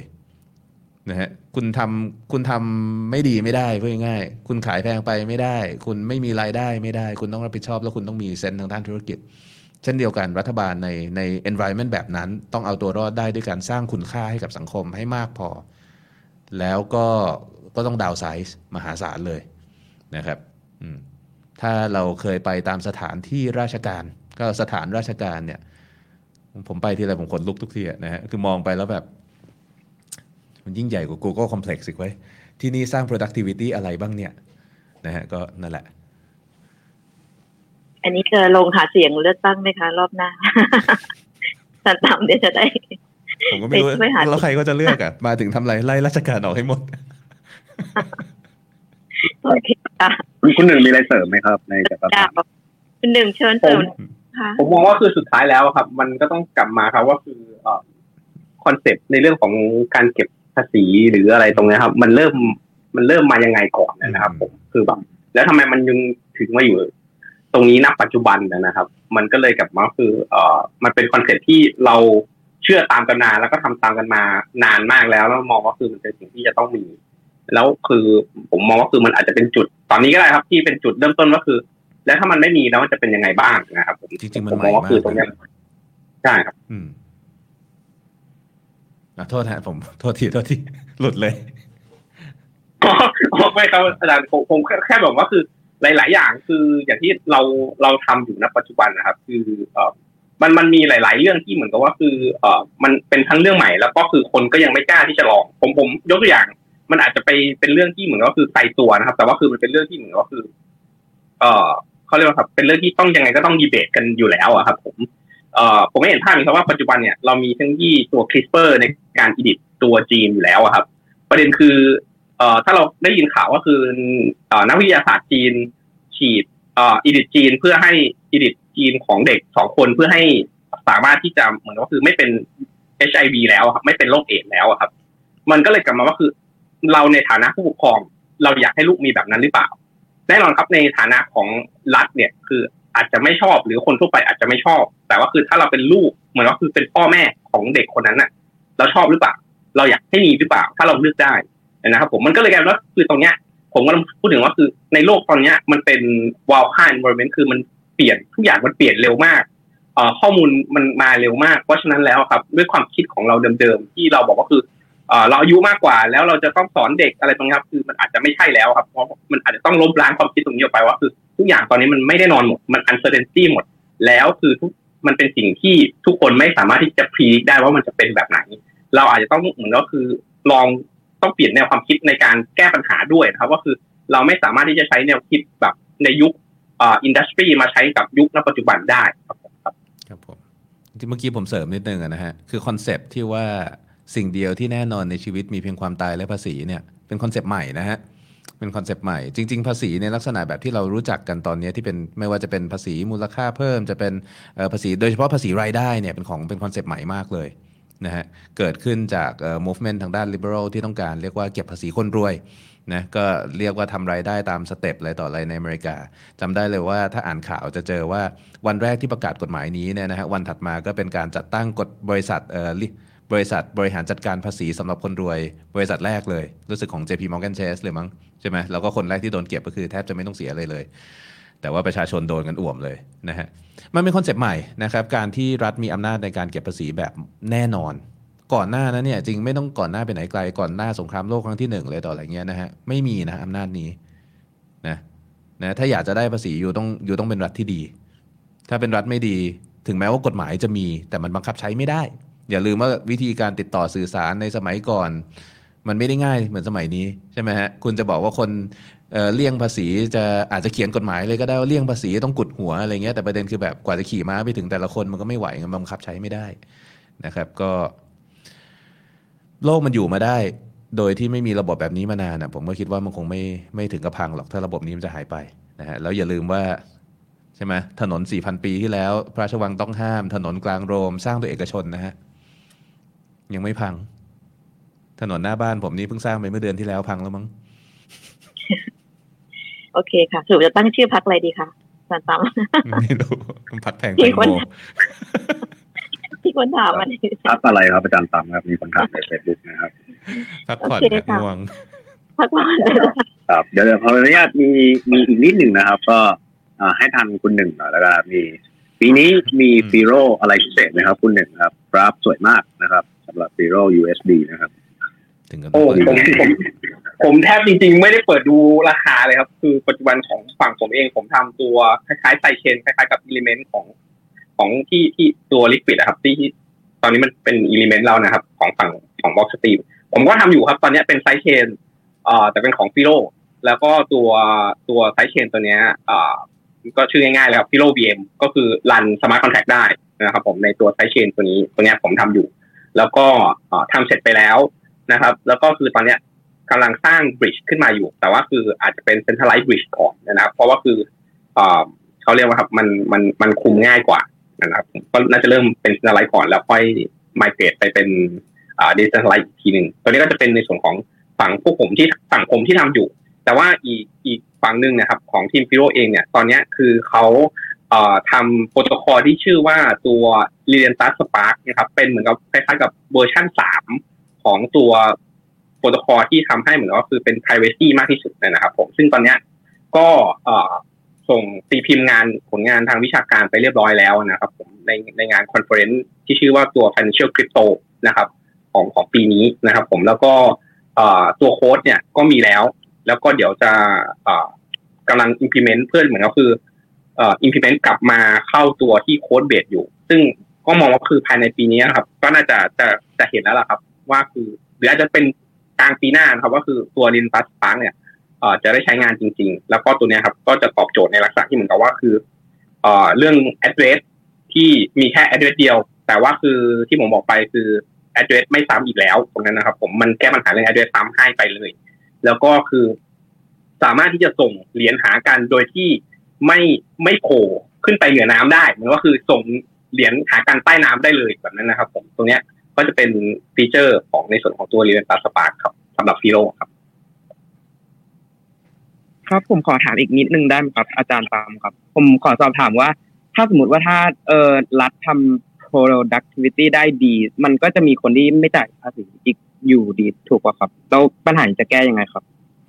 ก็การที่เขาทำได้ดีมันก็แปลว่าทำให้คนเห็นนะว่าภาษีนั้นนะมันกลับมาหาประชาชนได้ดีนะฮะเราเจอเคสอย่างนี้นะมีมีนะฮะรัฐในโลกนี้ที่ที่ทำให้คนอยากจ่ายภาษี แล้วก็พอใจการจ่ายภาษีได้อะไรเงี้ยนะฮะผมจำได้อย่างเช่นแบบเออคือคือมันมันขึ้นอยู่ว่าประชาชนเขารับรู้ได้ไหมว่าเงินภาษีเขาไปไปไปไปทำอะไรนะไปทำอะไรสมน้ำสมเนื้อไหมนะฮะลงทุนเราคุ้มไหมเดี๋ยวเขาทำเองหรือเปล่านะครับ แล้วมันก็จะมีคนเลี่ยงอยู่ดีช่างเขาเถอะ เอาจริง ๆ คือปัจจุบันคือที่เราเห็นได้ชัดเจนก็คืออยู่ที่ไอซ์แลนด์อยู่ครับทวิตเตอร์ Microsoft Apple ทุกบริษัทอยู่ครับอยู่ที่ไอซ์แลนด์คือคือไม่ต้องไปอยู่ไกลครับเออต้องบอกว่าการเลี่ยงการเลี่ยงภาษีหรือไม่เลี่ยงภาษีนี่มันก็เป็นเรื่องที่ละเอียดอ่อนพูดพูดยากเหมือนกันเพราะว่าอย่าลืมว่าภาษีเนี่ย มันคือการเขาเรียกว่าอะไรการการดักในปัจจุบันตอนนี้เลยนะ ภาษีมันคือการตัด productivity ลงไปดื้อๆนะ ถูกไหมฮะ บริษัทแต่แต่ละบริษัททำเงินมาโดนตัดไปเลย 30%เงี้ย แทนที่เขาจะเอา30%นี้ไปขยายกิจการนะไปว่าจ้างแรงงานเพิ่ม ไปจ้างพนักงานเพิ่มไปทำให้มีเงินไหลเวียนในธุรกิจ ใน sector ที่เกี่ยวข้องกับเขาโดยตรง แล้วทำให้กลไกตลาดทำงานได้ดีขึ้น ไม่ตัดไปไว้ในส่วนกลาง เพื่อเอาไปสร้างถนนที่เดือนเดียวพังนะฮะเพราะฉะนั้นเนี่ยอออย่างที่บอกคือข้อที่หนึ่งคือถ้าถ้า productivity มันมีคนก็พร้อมที่จะจ่ายแหละนะฮะแต่ว่าถึงเขาไม่จ่ายเนี่ย ใครก็ตาม คือเราต้องเข้าใจตรงนี้ว่าใครก็ตามที่ทำ productivity ได้ดี ไม่ว่าอยู่ในพื้นที่ไหนก็ตามพื้นที่นั้นก็จะพัฒนาเองด้วยนะเพราะคนทุกคนเนี่ยในที่สุดเนี่ยเงินมันก็กระจายแล้วก็หมุนเวียนไปนะครับ แต่ว่าแค่ว่ามันอาจจะไม่ได้เข้าไปในมือรัฐแค่นั้นเอง แค่ว่ามันอาจจะไม่ได้สามารถเอาไปเลี้ยงพนักงานจำนวนมากที่ไม่รู้สินะฮะส่วนหนึ่งอาจจะไม่ได้ค่อยทำอะไรเท่าไหร่วันๆผมพูดอย่างนี้ราชการเกลียดผมหมดแล้วในวันเนี้ย ชมแต่ละคำถามขอโทษด้วยนะครับพ่อแม่พี่น้องผมก็ข้าราชการหมดทุกคนนะครับมีคำถามอีกคำถามหนึ่งเนาะทางเอิร์ธใน Facebook ไลน์อาจจะเป็นคำถามสุดท้ายนะคะขึ้นนิดนึงได้ไหมคะอันนี้แล้วกันนะครับใช่ไหมครับค่ะเรื่องการยอมรับใช่ไหมครับอะอะอันนี้คำถามนะครับ อาจารย์ตั้มครับหากบิตคอยเกิดการยอมรับเป็นสกุลเงินหลักของโลกได้จริงนะครับ ธนาคารกลางของรัฐต่างๆ เช่นธนาคารเอ่อเฟด ECB นะครับ จะไม่จำเป็นอีกต่อไปหรือเปล่า จะไม่ถึงขนาดว่าจำไม่จำเป็นว่าต้องมีรัฐบาลเลยหรือเปล่า หรือไม่จำเป็นต้องมีการแบ่งประเทศเลยหรือเปล่าครับโอ้โหอันนี้อาจารย์คิดว่าไงครับก็ extreme เนาะนะก็ extreme เป็นไปได้ครับ แต่ก็อาจจะไม่เป็นอย่างนั้น ไม่รู้สิมันเป็นไปได้หมดนะฮะเราไม่รู้อยู่ดีว่าอะไรจะเกิดอะไรขึ้นนะครับ คือผมชอบมุมมองอย่างหนึ่งคือต้องบอกว่า เวลาเราเราเราคิดเรื่องพวกนี้เราคิดว่ามันมีการเปลี่ยนแปลงอยู่ฝ่ายเดียวไม่ได้ เราคิดว่าโลกจะเปลี่ยนแปลงไปสู่คริปโตเคอเรนซีคริปโตเคอเรนซีจะพัฒนาอยู่ฝ่ายเดียวไม่ได้นะฮะในเมื่อสิ่งเหล่านี้เกิดขึ้นเนี่ยธนาคารกลางเองก็มีก็ต้องมีวิธีการรับมือใช่ไหมไม่ว่าจะเป็นเฟดจะเป็น ECB จะเป็นรัฐบาลต่างๆ ก็จะมีวิธีการในการ สร้างเหตุผลที่เขาจะยังมีตัวตนอยู่ต่อไปนะไม่ว่าจะอาจจะเป็นในลักษณะของการพยายามต่อสู้กลับมานะฮะเป็นการตอบโต้กัน หรือว่าจะเป็นลักษณะการปรับตัวให้สามารถอยู่ได้ในโลกใหม่ที่เป็นบทบาทที่เปลี่ยนแปลงไปผมมองว่ามันคงไม่มีเคสแบบที่มันจะหายไปเลย คือคือโลกเราผ่านการปฏิวัติที่เรียกว่าเปลี่ยนขั้วอำนาจมาเยอะมาก นะฮะเราเปลี่ยนจากยุคสมัยของของการปกครองด้วยด้วยอำนาจทหารใช่ไหมนะฮะมาสู่ยุคสมัยที่ปกครองด้วยศาสนา มาสู่ยุคสมัยที่ปกครองด้วยการค้าจนถึงปัจจุบันที่ยุคสมัยที่ปกครองด้วยกลับมาเป็นรัฐบาลแบบเบ็ดเสร็จใหม่อีกทีอะไรเงี้ยนะฮะก็ของเดิมที่มันเปลี่ยนมา มันก็ยังมีตัวตนอยู่ทุกวันนี้ใช่ไหมแต่ว่าเขาก็จะเปลี่ยนบทบาทไปอาจจะมีการลดบทบาทลงนะฮะ อาจจะแบบสมัยก่อนโบสถ์คือ อาจจะเป็นเขาเรียกว่าอะไรเป็นเป็นคล้ายๆเป็นศูนย์ราชการของประเทศเป็นที่ออกนโยบาย ตอนนี้ก็กลายเป็นที่สำหรับจัดพิธีในอนาคตเราก็อาจจะมีการแบบว่าจะแต่งงานกันต้องจัดพิธี เช่น จัดพิธีเซ็นใบสมรสอะไรเงี้ยนะฮะก็อาจจะมีการแบบทำใบสมรสเป็นเค้กนู่นนี่นั่นเลยแต่อะไรให้มันเหมือนแบบว่าสมัยก่อนเขาทำแบบนี้กันนะ อะไรแบบนั้นนะครับ แต่ว่าหรือว่ามันจะอยู่แบบมีตัวตนต่อไปก็ได้คือ คือผมคิดว่าเป็นคำถามที่บางที เราไม่มีทางรู้เนาะคิดไปก็ไม่รู้สิ เสียเวลาเปล่ะนะครับโอเคค่ะ โอเค ครับครับก็เติมไหมคะน่าจะได้ได้คำคำถาม ก็มีอาจจะมีบางส่วนที่ตกหล่นยังไงก็ขออภัยด้วยนะครับ เพราะว่าก็เอ่อเวลาห้าทุ่มกว่าแล้วก็เกรงใจสปีกเกอร์ทั้งสองท่านนะครับก็จริงๆเดี๋ยวขออนุญาตจริมีงๆผมชอบเป็นผมชอบในแชทนี้มากเลยที่เขาบอกก็คือสรุปที่พูดเมื่อกี้นะฮะเอ่อคุณ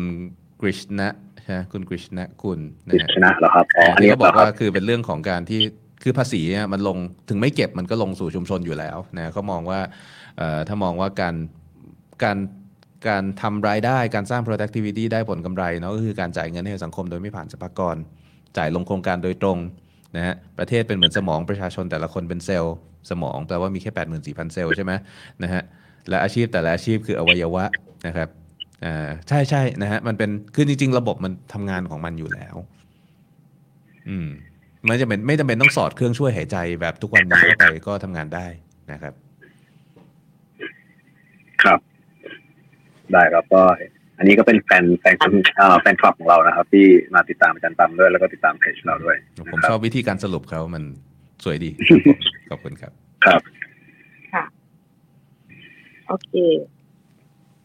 คำถามสุดท้ายนะคะเอิร์ธหมดเลยโอเคครับงั้นผมขอเป็นคำถามสุดท้ายแล้วกันนะครับ เพื่อให้ทางสปีกเกอร์ของเราได้เตรียมตัว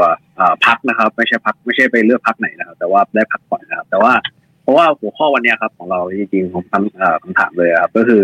คริปโตกราฟีและ privacy มีผลกระทบต่อเศรษฐกิจโลกยังไงนะครับ ก็เลยอยากจะถามว่าในหัวข้อว่าเนี่ยไอความรู้ที่เราฟังมาตลอดชั่วโมงเนี่ยมันมันมีประโยชน์กับการลงทุนอะไรไหมแล้วก็มีประโยชน์กับทรัพย์สินอะไรไหมอะไรเงี้ยเพราะว่าอ่าพอดีเรื่องฟินทอครับก็เป็นเรื่องของ ให้ความรู้การลงทุนนะครับ ตรงนี้อาจจะเริ่มจากทางคุณหนึ่งก่อนได้ไหมครับ ว่าตกลงความรู้เหล่านี้ที่เราพูดไปวันนี้ครับ มีประโยชน์อะไรบ้างครับผมผมมองว่าคืออในส่วนของการที่เรารับรู้ในเชิงของ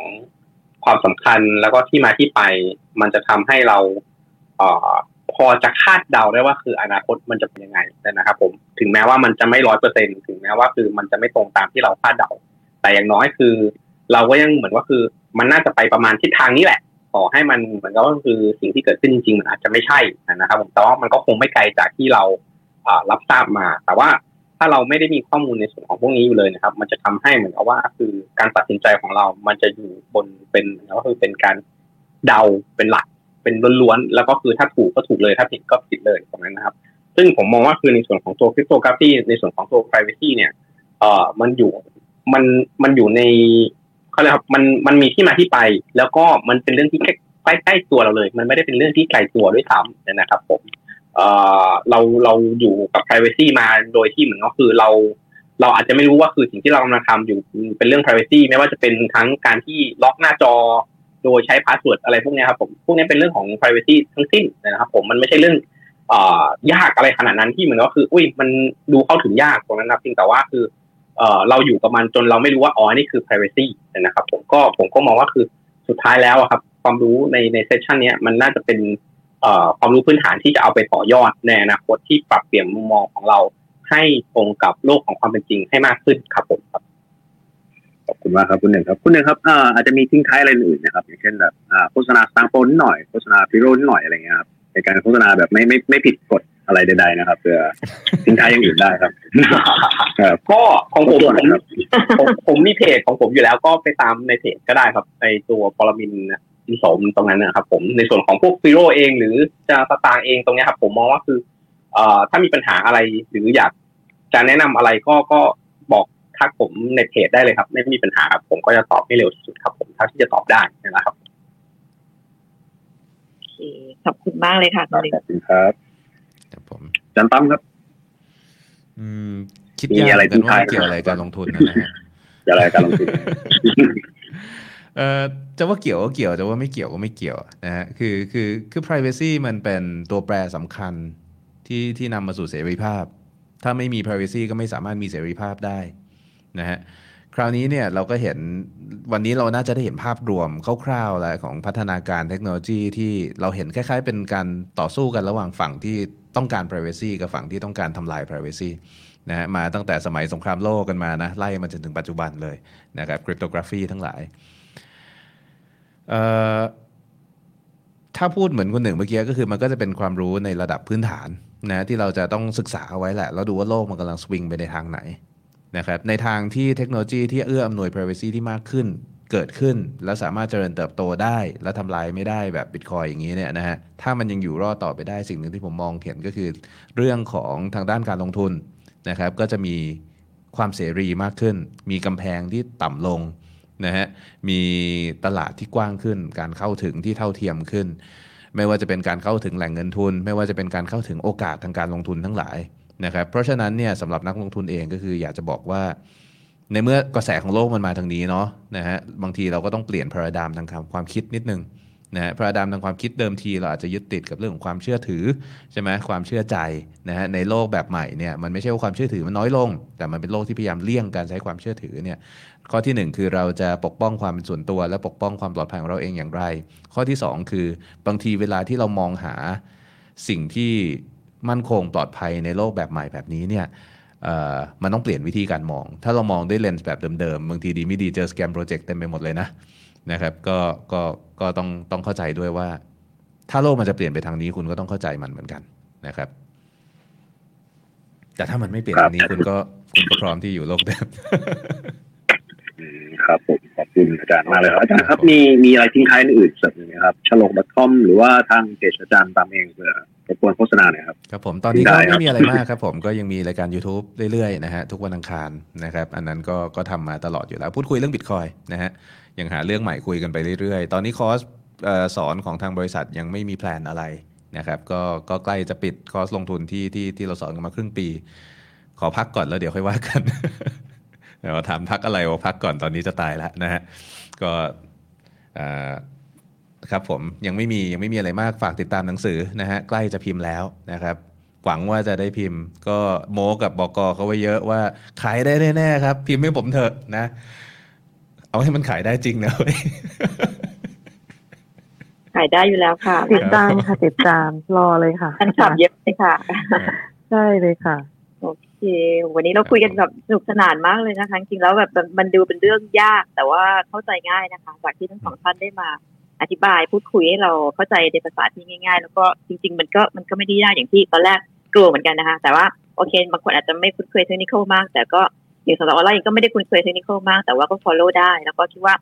มันก็มีความจำเป็นแล้วก็มันก็สำคัญกับการลงทุนการเศรษฐกิจจริงๆอะค่ะเพราะมันช่วยให้เราเปิดโลกอย่างที่อาจารย์ว่าเมื่อกี้แล้วก็อย่างที่คุณหนึ่งพูดนะคะโอเคค่ะ ยังไงวันนี้ก็อาจจะต้องทิ้งท้ายนิดนึงก็อยากจะฝากนิดนึงนะคะ ก็ ในเรื่องของการลงทุนในเรื่องคริปโต หรือ DeFi อะไรต่างๆเนี่ยค่ะแล้วก็จะเป็นเรื่องที่เราให้ความรู้กันตลอดนะคะ ก็จะมี section ต่างๆเกิดขึ้นเรื่อยๆอาจจะมีการทำคอร์สขึ้นมาเช่นกันนะคะ อาจจะเป็นการให้ความรู้กับกับกับผู้ฟังทั่วไปนะคะ อย่างนี้ติดตามได้นะคะในฟินทองเราจะมาอัปเดตเรื่อยๆนะคะ เป็นระยะระยะนะคะ โอเคค่ะ ยังไงวันนี้ก็ขออนุญาตปิดห้องนะคะ ยังไงฝากกดติดตามนะคะฟินทองใน Clubhouse แล้วก็ใน Facebook ไลน์ถ้าเกิดว่ายังไงก็ฝากคอมเมนต์อะไรได้ทิ้งไว้ในนั้นได้เลยนะคะ แล้วเราก็จะมาพูดคุยกัน นอกจากนั้นก็คือดูรีดันได้นะคะ ทางพอดแคสต์พอดแคสต์อะไรบ้างนะคะเอิร์ธครับก็อ่า Apple Podcast นะครับอ่า Google Podcast Spotify อะไรเงี้ยครับ แล้วก็ถ้าอ่านเป็นบทความหรือข่าวอะไรอย่างนี้ก็จะมีตามอ่าบล็อกดิกับมีเดียมนะครับ แต่ว่าก็ถ้าติดตามเพจของเราหลักก็ Facebook เนี่ยแหละครับ หรือว่า Clubhouse ก็ได้ครับก็ประมาณนี้ครับเดี๋ยวยังไงสปิเกอร์ครับอีกนิดนึงนะครับเดี๋ยวเรามีถ่ายรูปนะครับ ถ่ายรูปหมูนะครับ ก่อนเราจะปิดห้องนะครับ มีถ่ายรูปนะคะครับก็ สุ่มนิดนึงเป็นผมหล่อนิดนึงนะครับเป็นผมสวยนิดนึงนะครับ โอเคครับพร้อมนะครับนะครับหนึ่งสองครับ ครับขอบคุณครับขออีกรูปนะครับหนึ่งสองครับ อืมครับผมอ่ารูปสวยมากเลยครับรูปสวยมากเลยครับขอบคุณทุกท่านมากนะคะ ขอบคุณทุกคนที่ฟังจนจบนะคะสองชั่วโมงกว่าๆนะคะยังไงขออนุญาตปิดห้องนะคะ แล้วเราเจอกันอีกวันอังคารหน้านะคะ ขอบคุณมากเลยค่ะสวัสดีค่ะขอบคุณค่ะขอบคุณท่านนะคะขอบคุณสปิเกอร์ขอบคุณคนฟังค่ะสวัสดีค่ะ